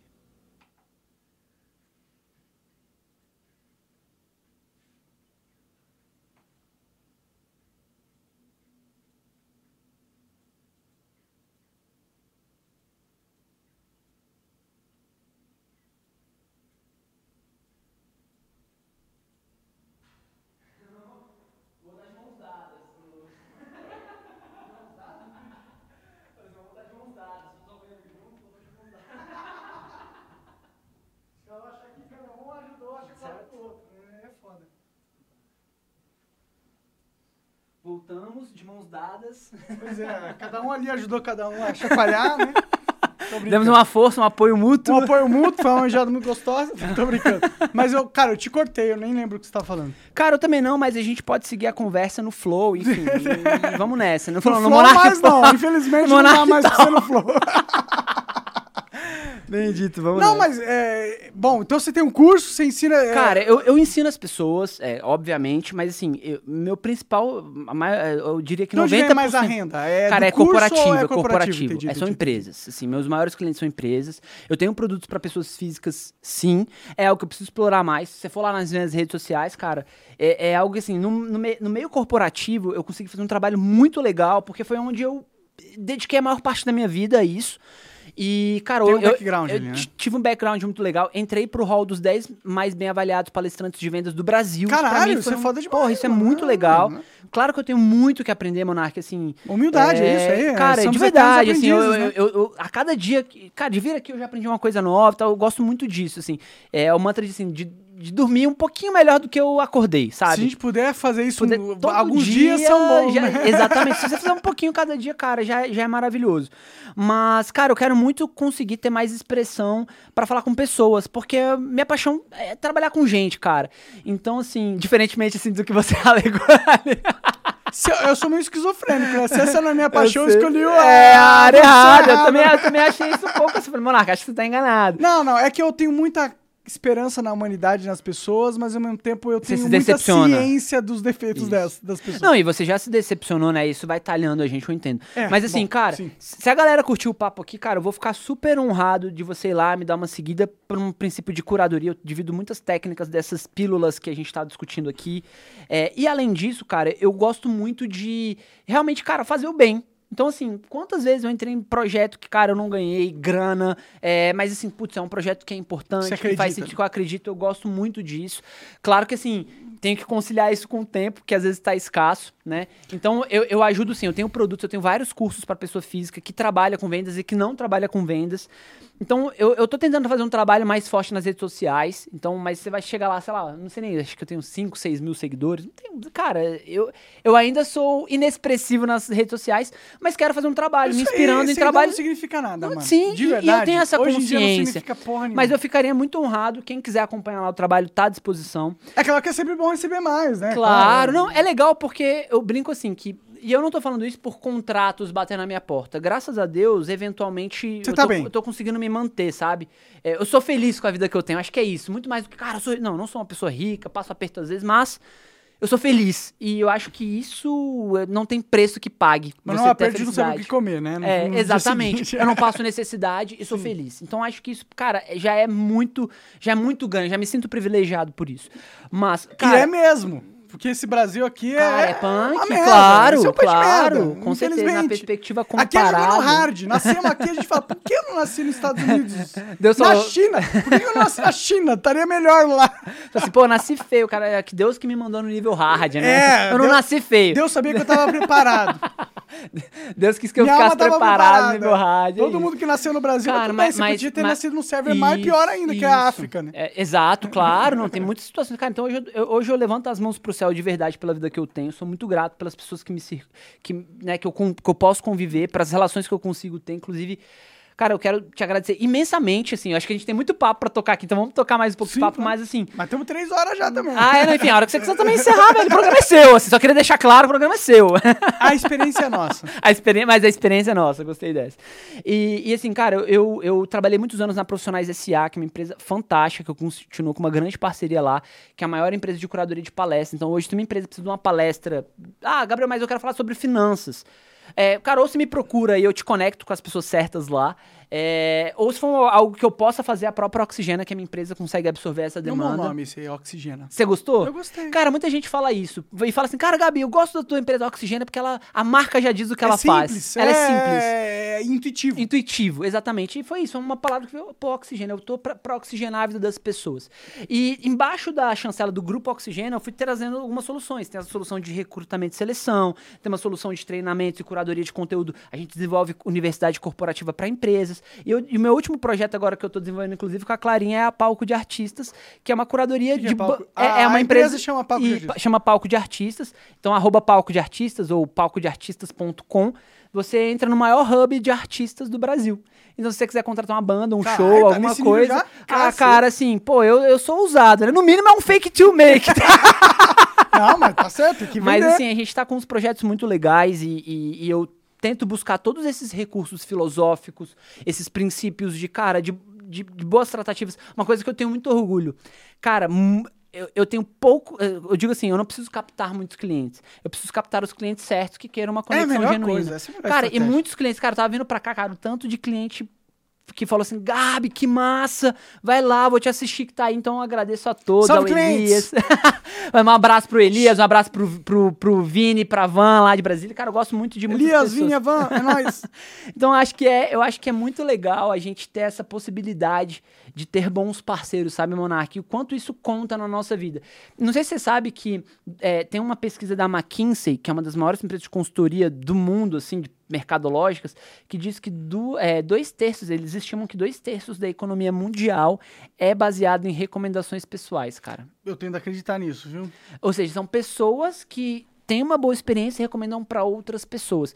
Cara, empiricamente eu vejo isso acontecer, velho, porque Eu também. Pô, por mais que eu faça lá, ah, estratégia de Google Ads. Até aqui no, próprio, no próprio podcast. Muitas vezes as pessoas que eu chamo são pessoas que são recomendações de outros convidados que eu achei da hora. entendeu? Claro, pô, eu tô aqui por, de alguma forma por uma recomendação. De certa forma, é isso, entendeu? Sim. Então, assim, é, eu vejo que isso é muito importante hoje, sabe? E o quanto a gente assina o nosso nome embaixo Network também é quando a gente. tudo, mano. Cara, É tudo. network. Por isso que é uma merda quando você é um É. nazista em rede nacional.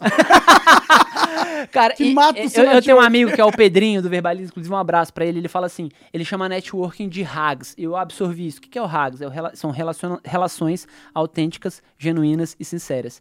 Porque o networking, quando você pensa, cara, que eu posso ganhar, e muitas vezes você quer fazer networking com os poderosos, né? Cara, o melhor networking é esse que a gente faz aqui, velho. eu quero que os poderosos se fodam, velho. Porque, Eu cara. quero ma- eu quero... Não, não vou falar isso, porque senão eu- o contrário vai acontecer. Mas você concorda comigo que o melhor networking é esse? Porque eu tenho certeza que se um dia você me mandar um WhatsApp, Gabi, tô precisando. Mano, na mesma hora, eu vou parar pra te priorizar. E eu sei que se um dia eu estiver passando. Cara, Monark, cara, eu tenho. Assim, não posso dizer que eu tenho convicção. Mas se tu- você gostou do papo, a tua inclinação a poder me ajudar é muito maior. Se eu tiver como te ajudar, claro, eu vou te ajudar. Exato. E quantas pessoas você não deve ter ajudado nessa trajetória É toda? muito, é, pra mim não é difícil ajudar Sim. alguém, é só eu, eu Cara, e, foi e- ser exposto. E eu, e eu, e eu, eu achei muito legal quando. Eu não sei qual foi a entrevista que eu vi tua, que você falou assim. Que, pô, tinha uma galera te dando uma força absurda em função de todo o cancelamento que você sofreu. Do, da- não só cancelamento, né, cara, mas realmente de- do da Estado, perseguição né? política que você sofreu. Então, assim, cara, eu acho legal a gente reconhecer isso. Isso é uma forma de honrar as pessoas que nos abriram portas. Então, cara, eu sou muito feliz de você ter me dado uma chance de vir aqui dividir um Isso assunto não, é que eu acho que é tão importante, porque, cara, é o que eu, te- é o que eu volto a falar. Cara, você conquista aquilo que você é capaz de negociar. Você não ganha aquilo que você merece. Infelizmente, a vida é assim. Então, É. se você pode ser uma pessoa boa e conseguir aprender a negociar para usar a sua inteligência, e para isso você não precisa ser uma pessoa que nasceu é, iluminada. Você não precisa Filho ser uma pessoa. Você não precisa ser o não precisa ser uma pessoa fora da curva. Você, cara, eu vou te ensinar princípios tão legais. Vou ter o maior prazer em poder trocar com qualquer pessoa que quiser bater um papo comigo. Então, cara, eu acho que isso é o meu combustível, cara. É a minha vocação. É trocar ideia e ajudar as pessoas a serem melhores. Claro que eu faço isso principalmente em vendas, no mundo dos negócios. Mas eu É ser útil, né? é ser útil, É a melhor coisa que a gente cara. pode ser, Que, é que a gente útil. pode ser é ser útil. Então, à medida que a gente consegue manter isso e ser fiel aos nossos princípios, cara, eu, eu, eu, eu, eu já tive a fase que eu falei, ah, eu quero. Cara, não, hoje em dia, o meu grande princípio, a, a grande coisa que eu valorizo é realmente ser uma pessoa do bem. Não é né? ser bilionário, Não é ser bilionário. Cara, não é. Por incrível que pareça, não é ser Não, eu bilionário. acredito. Cara, não é. É claro que eu quero ter uma vida boa, uma vida quer confortável. Eu não pobre. quero ser hipócrita Ninguém aqui. quer ser pobre. E ninguém quer ser pobre. Todo mundo quer claro. ter o iPhone do, do Eu quero. momento. Eu, eu- é o que eu falo. Eu falo assim, cara, eu quero ser próspero. O que é ser próspero? É você sentir que a cada dia, ou a cada, sei lá, Você tá melhor você tá ontem. melhorando do que ontem. Você, cara, ô, putz, antes eu tava quebrado, agora eu já tô melhor. Pô, agora eu já tô com, sei lá, um carro Não, melhor, me uma casa melhor. nessa, então. Sim, mas, mas Monark, cara, e, e eu tenho certeza que isso te gerou. Você pode não reconhecer hoje. Ou talvez você já até reconheça. Mas eu tenho certeza que você se sente muito mais forte, muito mais cascudo hoje Isso, do mais livre. mais livre também. Perfeito. Eu, a- eu acho que quando a gente passa por uma adversidade, um momento difícil, a gente tem E não sabedoria morre. e não morre e tem assim, Ah, sabedoria. peraí, peraí, peraí, eu não morri com isso? Cara, acho eu interessante. É. coisas, hein? Então os meus medos diminuem. Porque tem Cara. menos coisas que podem me matar, entendeu? Cara, maravilhoso. Então, assim, quando você consegue desenvolver e entender isso, velho, você ganhou, você conquistou o quê? Você abriu portas pra sua liberdade. Então, conhecimento, ele é poder nesse aspecto, né? Uhum. É, eu gosto de uma premissa que eles ensinam nas escolas de guerra canadense, que é assim, entre o mapa e o terreno, fique com o terreno. O que, que é isso? Ou seja, entre o que você estudou, só o que você viu Fique em teoria... você pode ver fique com o que você- realmente. realmente. É, Exatamente. Isso é um princípio das escolas de guerra, se não me engano, canadenses. Ou seja, quando você olha o que você pode tangibilizar, e é isso que eu, que eu sou ávido, assim, cara, beleza, vou estudar uma técnica, mas como é que ela é aplicável? Não adianta eu pegar uma teoria, seja uma teoria política, seja uma teoria de negócios, E ficar jogando jargões já- pra parecer que- que- que inteligente não e você não consegue aplicar isso de uma maneira que as pessoas comuns conseguem entender, né? Entender. Então, quando a gente fala, assim, cara, existe uma técnica de fechamento que, cara, quando você simplifica o processo de decisão, você facilita. A pessoa tem uma tendência maior a cooperar do que quando você gera um problema. Então, cara, não faz uma pergunta aberta, direciona. Mas para você chegar lá, você não adianta você tentar chegar em preço e falar de fechamento se você não fez uma boa conexão, se você não fez um bom rapport, se você não entrou na frequência daquela pessoa, se você não usou boas evidências para defender seu ponto de vista. Lembra do posição e interesse? Se você não entendeu o interesse e conseguiu estabelecer bons critérios para o seu argumento. Cara, por que, que eu tô te falando que esse é o melhor? Esse é o melhor por causa disso. Tem um disso, meta do disso. jogo. Tem- a gente não nasceu, a gente não foi a primeira pessoa que nasceu. E as pessoas que nasceram antes de nós passaram por experiências que são semelhantes a que nós passaremos. Portanto, eles tiveram a oportunidade de descobrir coisas técnicas que é melhor a gente ouvir, né? Não vamos inventar a roda. Com certeza. E nessa, cara, que a gente vai encontrando no mundo pessoas diferentes, é, pensamentos diferentes, que aqui a gente teve horas que a gente pensou parecido, teve horas que a gente pensou diferente, e eu acho isso fantástico, fantástico. Porque, cara, é isso que vai produzir multiplicidade, é isso que vai dar pra galera senso crítico, é isso que vai fazer a galera falar assim, caramba, passei aqui três horas, a gente falou aqui, assistindo o podcast, mas saio melhor do que comecei. Isso é gerar valor. Quando você gera valor, cara, você pode trazer isso pra um, pra um produto, você vai conseguir transformar isso, sei lá, seja num, num programa de membros, seja isso em No mínimo, outras no mínimo, possibilidades. você aumenta a sua credibilidade. Você aumenta a sua credibilidade. Então, eu acho isso fundamental. E aí, por isso até que eu fui estudar rock, porque o rock você pega muita coisa do show business, né? Por exemplo, você vai aprender sobre presença de palco, o que, que é carisma. Meu, meu trabalho de conclusão da, da pós-graduação foi em carisma, foi presença de palco, foi a estética do carisma, lições do rock sobre presença de palco, carisma. Já viu enfim. aquele canal Carisma On Demand? Não vi. Le- é, Então, tem um canal sobre, só sobre carisma. que massa, que é velho. Legal. Vou. Carisma on demand. Baby, anota aí pra gente. Ela Ih, foi tá mijar, mijar. Sai fora. Eu vou lá, ela, cadê ela? Mas enfim, Carisma on Demand. Ju- juro que eu vou dar uma olhada, porque eu gosto muito das suas recomendações. E, e é muito legal, porque quando a gente fala assim, por exemplo, improviso. Cara, você acha que, Monark, na sua vida, você passa mais tempo executando coisas que foram planejadas, mais tempo Eu improvisando? sou, a minha vida é improviso. É improviso. A minha vida, é- a vida é um roller coaster muito maluco. É um roller coaster maluco. A minha é mais ou menos parecida com a sua. Eu Improviso. acho que a vida de quem faz coisas de verdade é o improviso, porque o mundo não é previsível. Não é previsível. E o, o que, que é improviso? Improviso é uma palavra do latim, de vem de impromptus. Impromptus significa estado de prontidão. Significa assim, improviso é criar no estado presente. Quando eu crio no estado presente, eu estou improvisando. Uhum. Só que eu faço esse improviso com base no meu repertório, não com base em nada. Sim, certo? claro, você então, tem base em aí a gente algo. vai pegando lá o repertório e vai colocando Mas é um aqui. improviso e não algo... E não, só que aí é que tá. Quando você entende que você precisa estar num estado de prontidão, é quando a vida. É, é o que eu falo para as pessoas. Quando a vida. Putz, cara, vai. Cara, haja, né? Faça o que precisa ser feito. Ah, beleza, mas eu não Toma eu esse furacão aqui, ó. Você tá é, girando tá no furacão. Cara, É, faça- abre os braços aí de um jeito que você aterriza em algum lugar que você não Exata- morra. Exatamente. E aí é o que eu falo, ter referência, ter multiplicidade de experiências, viver coisas diferentes. É por isso que quando eu falo, cara, tente assim completar um ciclo na tua empresa para você ter um repertório mais consistente. Pra você poder dizer, caramba, isso aqui eu vivi lá na outra empresa. Porque Tem tudo- as experiências fim de game, né? Fim do jogo, né? Do jogo, é importante ter essa que carisma, por exemplo, carisma é a graça divina, que tem muito a ver, na minha opinião, com, com vocação. Tipo, qual é a tua graça divina? A minha? Não, qual é a, qual é a graça, qual é a graça do Coca? Que- A graça do Coca é ser um ótimo operador de podcast e me carregar no Dota. Eu confesso que Dota, cara. Uma vez eu, eu, eu, eu tava usando um computador, compartilhando um computador com um brother, ele jogava Dota. Meu irmão, e eu lembro que era uma época que vendia esse personagem. Você, você bombava o personagem. né? É, não, tem os, os Elo, Elo Job, E eles né? vendem, né? É, tipo, Mano, quer chegar nesse rank aqui? Dá a sua conta pra mim. Mano, eu lembro que eu dinheiro. fui usar o computador, dei um alt tab, mudei pra outra tela, o cara perdeu o personagem, mataram enquanto tava. É, bicho ficou triste. Eu sei o quanto esse jogo é importante, né? O Kim também joga muito Dota, né? Gosto, gosta de É, jogar cara, Dota. É ruim pra caralho, mas gosta de jogar, né? É melhor ele ficar lá Eu tenho que aprender aí pra jogar com vocês, cara, porque eu acho massa essa parte desse universo gamer também, mas eu gosto mais dos jogos de narrativa, velho. Tipo, Last of Us. Pô, Last of Us. Apesar de que eu não, eu não avancei muito Last of Us, só comecei a jogar, vi que Eu agora também não, essa nunca série- joguei Last of Agora, Us, cara, tu mas já eu sei jogou que ele é um bom jogo, o né? Heavy Rain, já jogou o Heavy Já, tô Cara, ligado. Heavy Rain é muito... Até a Clara gostou de Heavy Rain. É, É, o- bem psicológico. É, né? bem, é bem, cara, eu gosto de Detroit também, que é Aham, bem Pequeno storytelling, né? é, Você assim. faz isso. E tem uma, uma coisa que vai. tem filosofias que serão muito atuais. atuais. É, exatamente. Então, Mona, cara, eu, eu convivo muito com isso. Bem, belo e justo. É, ser virtuoso, ou pelo menos buscar isso a todo dia. Se policiar pra ser É o que a virtuoso. gente tem que ser. É o que a gente não tem que parecer ser, virtuoso, viu, Sim. seu filho da puta? Não é lacrar que é ser Vai virtuoso, porra. Porque lacrar a ideia é modelo. Cara, lacrar isso aqui, isso aqui, isso aqui, bomba. Isso aqui dá hype. Ah, Cara. vou parecer ser bom porque eu tô chamando alguém de mal? Ma- ma- mas uma coisa que eu acho que a nossa sociedade tem muito é falta de boas referências. Ou seja, a pessoa ela não sabe que quer ter um bom repertório, ela não sabe que quer ter uma boa o que é referência. patrocinado é só as péssimas referências são patrocinadas. Infelizmente é isso. Cara, e aí então a minha recomendação é, cara, busque ser uma pessoa virtuosa. Eu fui buscar isso estudando filosofia, tendo boas parcerias e tudo mais, e é o que eu recomendo pras pessoas, né, mestre? Assim, Já sai na vida, se fode. As pessoas têm medo Bota de se a cara na fuder, janela, mano. né, As pessoas meu têm irmão? medo de se fuder. Claro. Não tenha medo de se fuder, cara. A melhor coisa que pode acontecer co- com você é se fuder. Porque você vai sobreviver, se sobreviver, né? Não vai tentar se fuder no meio da África caçando jacaré. Aí talvez você não sobreviva. Ou hipopótamo, sei lá.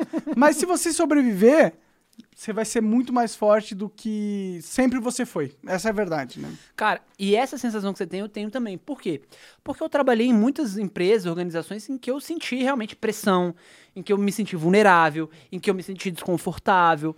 Só que Injustiçado. Só que ter persistido, pelo menos até um instante, ou, ou pelo menos persistido assim, até onde vale a pena, até onde é Até onde sustentável, ganhos, né? aonde você consegue completar um ciclo, cara, isso é muito legal. Porque, pô, se você recua na primeira adversidade, cara, tu não vai conseguir fazer nada. É em qualquer adversidade. Qualquer coisa que te, te deixar de desconfortável. Nunca vai ser maromba. E, Assim. e esse é, inclusive, essa definição filosófica de coragem, né? Coragem vem também do latim, vem de coractum. Coractum é agir com o coração. É quando a tua mente fala, meu, vai dar merda, não vai, isso aqui tá perigoso, isso aqui é desconfortável, isso aqui é ruim pra você, mas você faz porque precisa ser feito. Coragem, a definição filosófica, que se eu não me engano é platônica, assim, coragem é fazer aquilo que precisa ser feito, independente das relações de dor ou prazer. Quando você faz aquilo que precisa ser feito, cara, você é corajoso. Coragem não é fazer sem medo, é fazer apesar do medo, é o triunfo sobre o medo. E é isso, é ser um pouco mais persistente, um pouco mais resiliente, ser um pouco melhor hoje do que a gente foi amanhã, que foi ontem, na, na não verdade. né? ceder, né? Em Não alguns ceder momentos não ceder. corpóreas, né?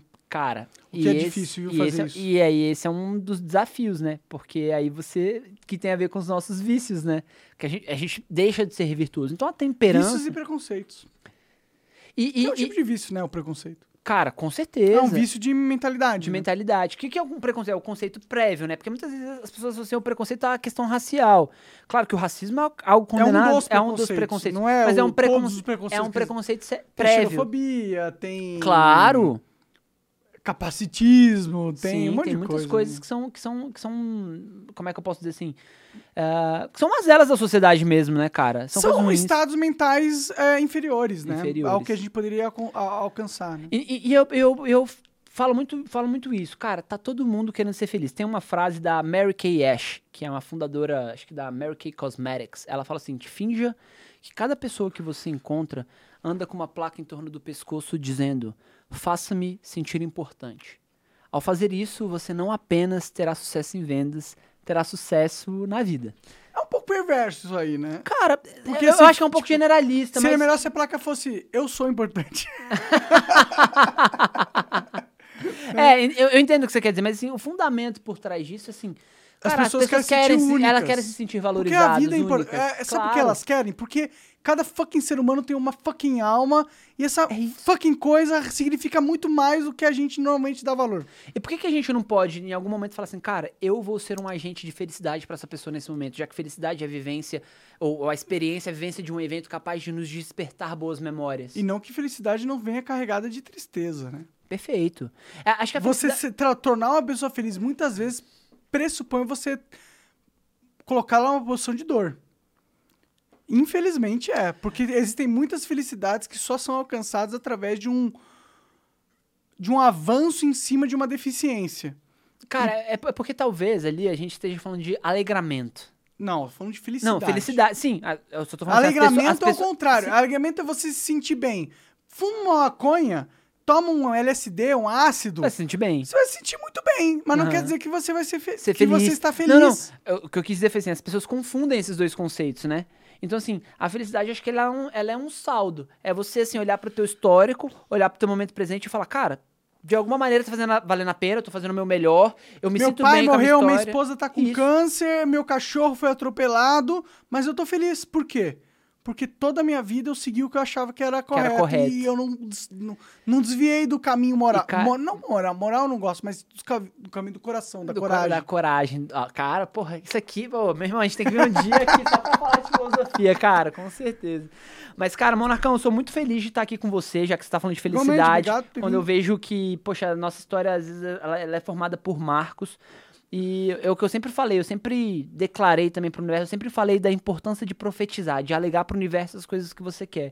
E uma das minhas grandes, dos meus grandes desejos, se é que é legítimo pleitear isso, era que a minha mensagem pudesse chegar a mais pessoas. E não porque eu quero pleitear. grana, porque isso, isso de alguma maneira, mas é porque eu acredito que é Porque genuíno, você quer que sua vida vale. que a minha vida vale a pena. É. É. Você quer sentir que você vai. Você sabe que você vai morrer. Com né? certeza. E então, o que, que sobra depois que a gente morre? Aquilo que a gente construiu. Então a gente tem que Qual é o construir- legado que você É, quer a gente tem que deixar? construir co- coisas positivas. Quem quer ser o Hitler? Ninguém quer ser essa merda. Claro, Ninguém quer ser é. o cara que é conhecido por ter matado milhões de pessoas, né? Você quer ser conhecido pelo cara que inventou a penicilina. Sim. Você quer ser conhecido pelo o cara que deu uma técnica de marketing que tirou 200 mil pessoas da- de uma condição inferior de, de, de patrimônio e colocou elas numa condição superior. E aí, pra complementar esse teu raciocínio, eu trago uma, uma sabedoria que ela é. Acho que ela é de Confúcio. Confúcio tem uma ideia, assim, da sabedoria dele, que diz mais ou menos o seguinte, né? É justo, né, que você queira fazer a diferença no mundo. Mas antes de fazer a diferença no mundo, procure fazer a diferença no seu país. Mas antes de fazer a diferença no seu país, procure fazer a diferença na sua cidade. Mas, Mas- antes de fazer a diferença na sua cidade, faça a diferença na sua, no seu bairro. Mas, antes de fazer a diferença no seu bairro, faça a diferença na sua rua. Mas, antes de fazer a diferença na rua, faça a diferença na sua casa. E antes de fazer a diferença na sua casa, faça a diferença em si mesmo, né? Então, assim, é, eu acho que antes de olhar de uma maneira macro, sair julgando tudo, né? é, querendo mudar o querendo mundo. mudar. Cara, faz Que é, a maior, que é o gancho da, da cultura woke hoje em dia. Não, não. Você, se você lacrar, você é superior moralmente e você está mudando o mundo. Você está garantido que negros têm. Não, você não está garantido porra nenhuma. Claro. Você está lacrando. É isso. E quando você tem essa visão, talvez você tenha uma visão muito mais parecida com algo é, que não é virtuoso, que é aquele nacional, com um nacionalismo exacerbado, que eu sou, minha cultura é melhor que a sua. Sim. Eu, o meu nacionalismo pensamento é melhor que o seu. É, e é óbvio que isso aí é. é eu, eu vejo que é, é circunscrito uma série de ignorâncias em cima disso, sabe? Às vezes, eu, a- às vezes eu sinto até um pouco de pena das pessoas que ficam envenenadas por isso. Presas. presas a isso. Porque assim, cara, vamos pro, vamos pro prático. Entre o mapa e o terreno, fique com o terreno. Tá, você é uma pessoa que se relaciona bem. As pessoas conseguem conviver bem com você. Você consegue em algum momento ceder. Você consegue ser razoável. Você consegue ser flexível. ou não, você tem que empurrar a goela abaixo. Se você tá tentando empurrar a goela abaixo, desculpa, você tá muito mais parecido com um tirano, inclusive com esses caras Hitler, Mao Tse Tung. Stalin, etc. vamos mudar de pauta.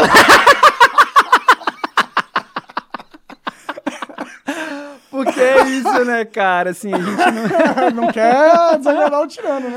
Mas é isso, cara. É, é exatamente isso que a gente fica extremamente ah, chateado e com raiva. E, e- e isso não nos leva a, muito, a, a muitos lugares, né? Então hoje, assim, muito mais do que apontar o dedo, eu me preocupo. Claro que tem muita coisa que eu falo assim e falo, cara, isso aqui é de ficar indignado.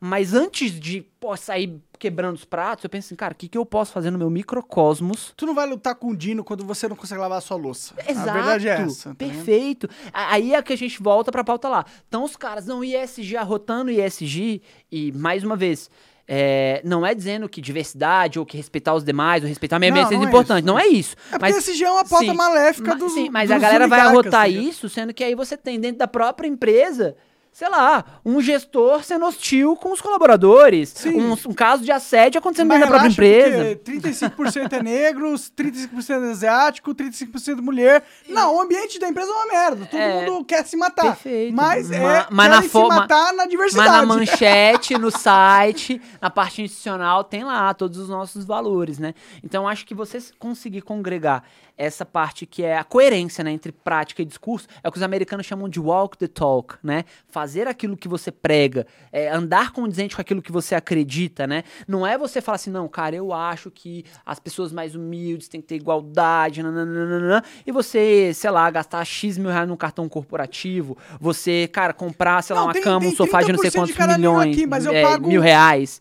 Eu A- pago uma salário de merda pros 30%, mas eles são Claro. 30% negros. E- Eu tô pagando salário de merda, mas são 30% negros. Então eu sou bom. Você quer uma coisa aqui, te, só, só pra trazer mais uma chave aqui. Harvard também fala de uma, de uma- do tal do BATNA. Não sei se você já ouviu falar em BATNA em negociação. BATNA é uma sigla chamada Best Alternative to a Negotiated Agreement. A melhor alternativa a um, nego, a um acordo... Meta ne- da negociação, né? É, enfim. Resumidamente, eu gosto de brincar com as pessoas e falar assim, cara, o Batman, pense em Batman, num super-herói, no Batman. O Batman, ele é um super-herói que não tem superpoderes, certo? Ele só tem Se uma inteligência, ele é sagaz. bilionário, né? É, não, é- aí. ele consegue mobilizar, né? Ele financia ali a Liga da Justiça, né? Aquele Batmóvel não se paga por si mesmo, né? Mas assim, o cara tem grana e ele tem, obviamente, uma inteligência é, muito Acima da acima média. da média. Ele tem uma série de recursos e ferramentas tecnológicas. Ele tem um cinto de utilidades. O que é o Batman numa negociação? Inclusive, esses dias eu tava vendo nas redes sociais, fazendo uma conexão com isso, as pessoas falando assim. Eu achei até bonitinho o post lá que as pessoas estavam divulgando, mas assim, tinha um ponto que estava errado. Era assim, há 10 lições para você ensinar para o seu filho, não sei o quê. Aí tinha lá, sempre abre a porta do carro, não sei o quê. Se- Sempre. Tinha umas lições, era até bonitinho, mas assim, tinha. um- Seja o homem dos anos 50. e aí tinha um dos itens que era assim: nunca seja a primeira pessoa a fazer uma oferta numa negociação. Esse item tá errado. Por quê? Porque existe uma coisa chamada ancoragem. A primeira pessoa a fazer a oferta numa negociação ancora a negociação. Determina o contexto da negociação. Demo- determina o contexto, perfeito. Então, assim, não é inteligente você não ser a primeira pessoa a fazer a oferta numa negociação. Esse é o range. Esse é o Eu range. determinando o range. É, o range, exato, você determina o range. Você, você fincou a bandeira ali no range. Você- Eu vendo esse produto por 100 mil. Exatamente. Aí o cara Pô, fala, o cara vai tentar pechinchar. 2 mil nessa É, porra, só que ele, tá só que, só 100 que ele então sabe quer que ele não vai que- puxar muito pra baixo. É. Se você deixa pro outro, você fica vulnerável. O que, que é o Batna? O Batna é você administrar, você ter consciência. Eu acho que ele é importante para você ter consciência no processo de negociação, que é mais ou menos o seguinte, que é você tentar entender o seguinte. Olha só. Caso a minha oferta ou as minhas condições não funcionem, qual é meu plano B?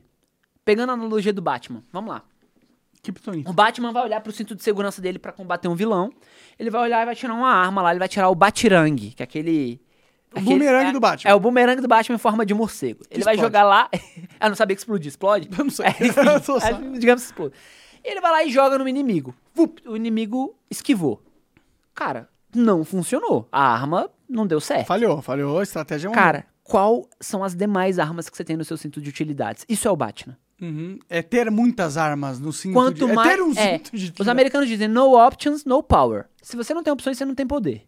Então, assim, putz, É não deu batirangue, pô, então eu vou atirar aqui a. Vou jogar uma bomba de fumaça e sumir, e sumir me esconder. Claro, é uma outra alternativa que você tem. Mas é importante que você tenha um plano B, que você tenha uma, uma, outra alternativa. E quando você vai negociar, e quando você vai para uma mesa de negociação, é importante você ter consciência do Batna, porque você entende se você tá mais ou menos vulnerável. E entender Você isso. sabe sua posição no você sabe poker, sua né? você sabe sua posição. Eu não gosto, eu só não gosto da analogia do poker, porque o poker parte da premissa de que eu vou ter que blefar, que eu vou ter que ser aquele cara da, o, o- né, aquele vendedor pitbull. Que eu discordo um pouco. Mas é o que, né? É o que A gente fatura, faz o né? show me the money, né? É. Cara, ó, eu- o que eu vejo é assim, eu, eu prefiro, claro que uma negociação é diferente de um jogo de poker, porque o jogo de poker, uma das regras e uma das formas é, é legitimar o blefe, né? Mas, Mas a negociação também, cara. Cara- Pra mim, eu acho que é bem parecido uma negociação um jogo de poker, depende. viu? Tem negociações que são mais hostis, tá? Tem, eu vou te dar alguns As, exemplos. as que importam são. Eu vou te dar um exemplo aqui de uma negociação muito legal que, cara, foi total jogo de pôquer e não tinha como ser diferente, tinha que ser assim. Eu, eu vou te contar que é um caso do FBI, que é um caso, inclusive virou um case muito massa. Mas é, o Batman é basicamente entender assim, cara, vamos lá. digamos, eu tenho uma única garrafa de vinho, essa garrafa aqui, que ela foi uma safra desenvolvida na antiga Iugoslávia, na, na- naquele contexto raríssima.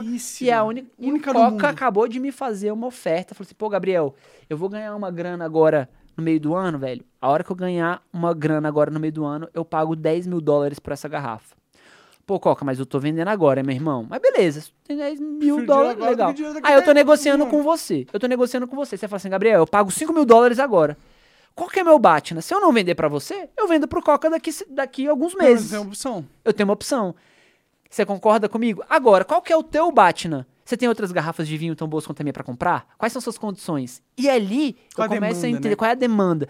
E ali eu começo a entender se eu vou ter que ser mais flexível pra você levar, ou se eu posso te falar assim, Monark, olha só, os meus critérios é o seguinte, eu já recebi três ofertas por essa garrafa. Se você não quiser vender e não comprar, eu vou te falar, eu, eu quando eu morei em Porto Alegre um ano e meio agora, no último ano e meio eu tava em Porto Alegre. E quando eu, fui, eu Você é fechei... nômade?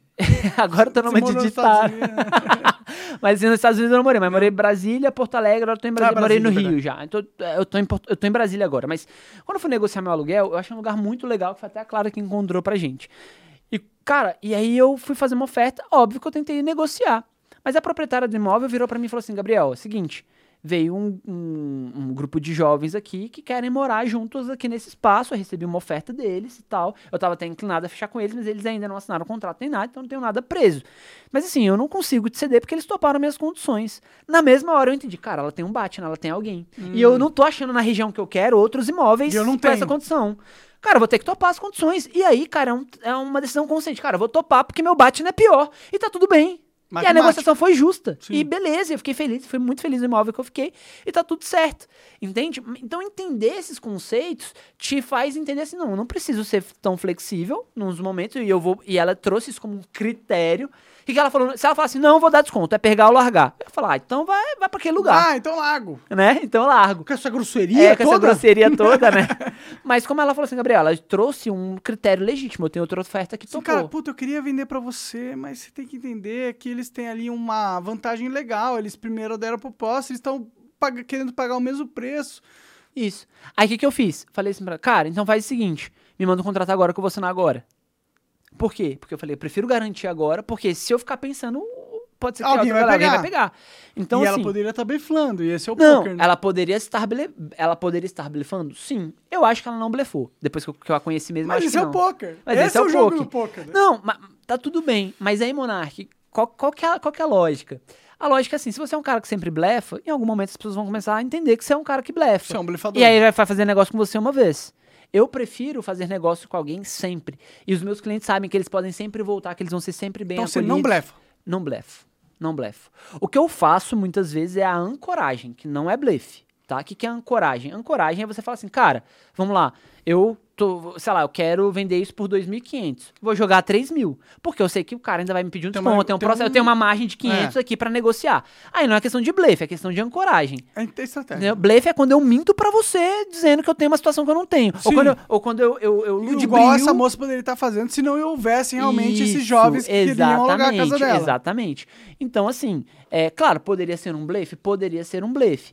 É, mas. você- é, só- eu só argumento isso pra ver como que é meio E- parecido e- com o e poker. Isso em vendas é assim, o cara, ai, reserva essa peça pra mim. Cara, esse eu não posso reservar porque é o último da loja. E, cara, como é uma peça exclusiva, eu sei que até o final de semana eu vendo. Se eu reservar pra você, eu vou vender depois do final de semana. Preciso ser franco. Cara, mas o que eu posso fazer é assim, se você conseguir voltar agora à tarde, eu seguro pra você até agora à tarde. Funciona pra você? Ou seja, olha como é que eu tô negociando coisas específicas, prazo, a condição e tal. Então, E no fim você garantiu o negócio. e no fim né? você garantiu o negócio. Então, eu costumo ser mu- muito. Eu, eu- eu costumo trazer muito claro os critérios. Cara, tô te cobrando isso, tô, tô ganhando de 10 a 30% nessa negociação. Muitas vezes eu vou assim. Por quê? Porque é genuíno. Eu falo assim, cara, eu vou ganhar. Justo que eu ganhe isso. Ou, inclusive, às vezes eu falo assim, cara. É, tem- existe uma, uma, uma, uma técnica também que é a técnica do sacrifício. Que é assim, Monark, estou te cobrando 10 mil reais por essa garrafa. Se você quer uma garrafa nessa qualidade e alguém te tentar te vender por menos de 10 mil, desconfie. comigo, Descon... fala comigo. Não, mas desconfie. Porque Desconfie, tem algo errado tem algo errado. Não é possível Porque- que porque, a assim, margem é muito pequena, é isso. falsificada, sabe? Exato, pode ser falsificado. Eu posso estar blefando? Posso, mas normalmente eu faço isso genuíno. Eu falo, cara, se alguém tentar te vender isso aqui por menos do que eu tô te propondo, cara, desconfie. Porque, assim, a chance eu- é um ser... bom negócio que eu tô te oferecendo É, aqui. Eu e eu fecharia esse negócio. é. E, Monark, cara, eu juro pra você, cara, eu faço isso consistentemente. Eu até perco venda por causa disso. Porque eu sou, às vezes, muito franco, muito genuíno, muito solidário, mas eu prefiro perder Perde venda, venda e ganha ser, cliente, ser, con- né? e, ser, e ser contextual. E isso já me li- livrou de tantas enrascadas, cara. E também quando você topa a qualquer custo, vai cedendo tudo pra vender a qualquer custo. Desesperado, né? É, e você pode colocar critérios. Você pode simplesmente falar assim, Monarca, eu entendo que você está querendo um preço mais acessível, sua conta, a conta, talvez você pagar isso à vista, parece que você não vai ter a capacidade financeira. Cara, eu preciso ser franco. Se eu te vender por menos que isso, eu vou estar. eu vou estar. eu vou te atender de. Eu vou te atender. Eu não vou te prestar um bom atendimento. Porque eu não vou ter condições de prestar um bom atendimento. Então até prefiro me retirar da negociação do que te vender com essas condições. Não é porque eu não queira ter sua marca no meu portfólio, não é porque eu não quero ter você como meu cliente. Pelo contrário Que a situação da negociação é improdutiva. é improdutiva. Cara, e se você encontrar alguém te vendendo por menos que isso, cara, olha direitinho. Porque pode ser uma furada. Pode ser uma furada. Eu acho pouco Ou provável. pode ser uma grande oportunidade, mas É. a maioria das, das É, vezes ou, cara, se você encontrar, fecha com esse cara. Porque se você encontrar alguém, cara, fecha com ele. Fecha porque, com ele, porque eu não consigo, porque não faz sentido pra mim, eu vou perder. Então, Claro. se o cara tá conseguindo fazer esse negociação e ele ainda vai ganhar de alguma forma, quer dizer, ou que ele tava numa oportunidade muito superior à minha, ou que ele tá te fudendo de alguma forma e Sim. você não sabe. Claro, e, e muitas vezes eu renegociei contratos, já assumi projetos que já tinham um cliente em andamento, eu só renegociava os contratos. E muitas vezes eu renegociei contrato, cara, caramba, como é que você botou 40%? Eu falei, cara, eu botei 40% a mais porque eu fiz um cliente oculto. Esse foi um cliente que entrou há tantos anos, pagou um preço de entrada que não se pratica mais no mercado, eu fiz um cliente oculto, vi que ninguém tava cobrando esse preço. Se ele procurar no mercado, ele não vai achar, ainda mais com essa qualidade aqui. Cara, eu falei pra ele, eu trouxe a legitimidade. Assim, aqui é o point, hein?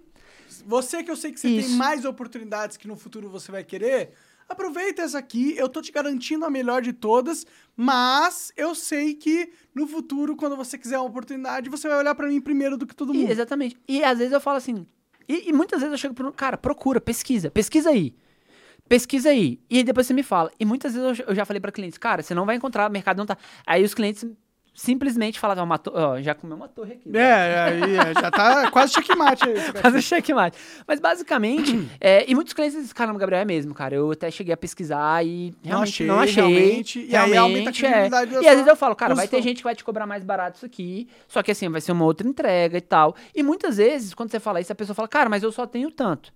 Perfeito. Então deixa eu olhar o projeto, eu vou readequar o projeto à sua capacidade de investimento, porque a gente precisa ser Então justo. um andar, nem, não dois. É- é- Perfeito. Então, assim, quando a gente chega nesse princípio, a gente consegue refinar a nossa capacidade de vendas a ponto de gerar valor para as pessoas e as pessoas gostam disso, porque elas falam, caramba, eu posso confiar. E aí eu, eu também falo dos 4 S para gerar valor numa negociação ou numa venda, né? Hum. Então, você gera valor quando você emociona, quando você entretém, quando você ensina ou quando você demonstra entusiasmo para atender uma pessoa. Entendi. Entusiasmo, inclusive, é a minha palavra preferida do dicionário, Monark. Entusiasmo é uma palavra de origem grega que significa ter Deus dentro de si.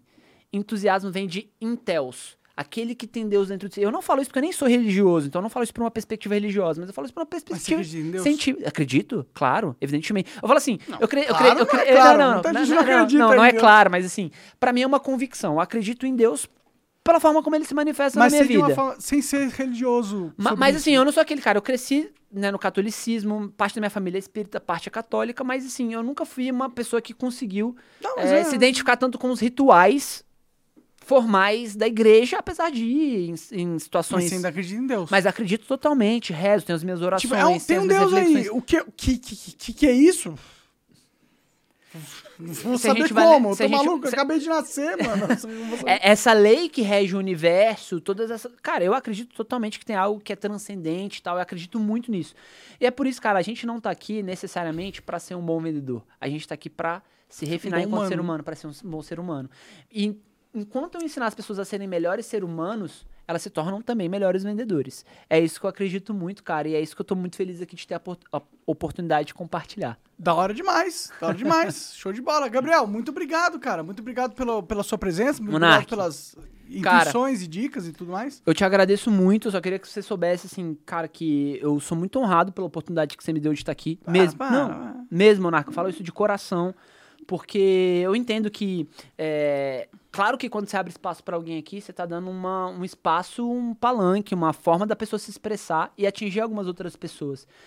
Eu acho que a gente tem que receber isso com muita humildade e tem que honrar isso. Eu espero que a galera que nos acompanhou tenha curtido. Saiba que você tem um parceiro do lado de cá, o que você precisar, cara. Eu, você pode ter certeza que você pode contar comigo no seu time. Valeu, Beleza, cara. meu irmão? Muito obrigado. Valeu. É demais. Valeu, obrigado. Vai lá comprar os cursos dele. Se você tiver uma empresa aí e quiser vender mais, esse cara te ajuda a vender mais.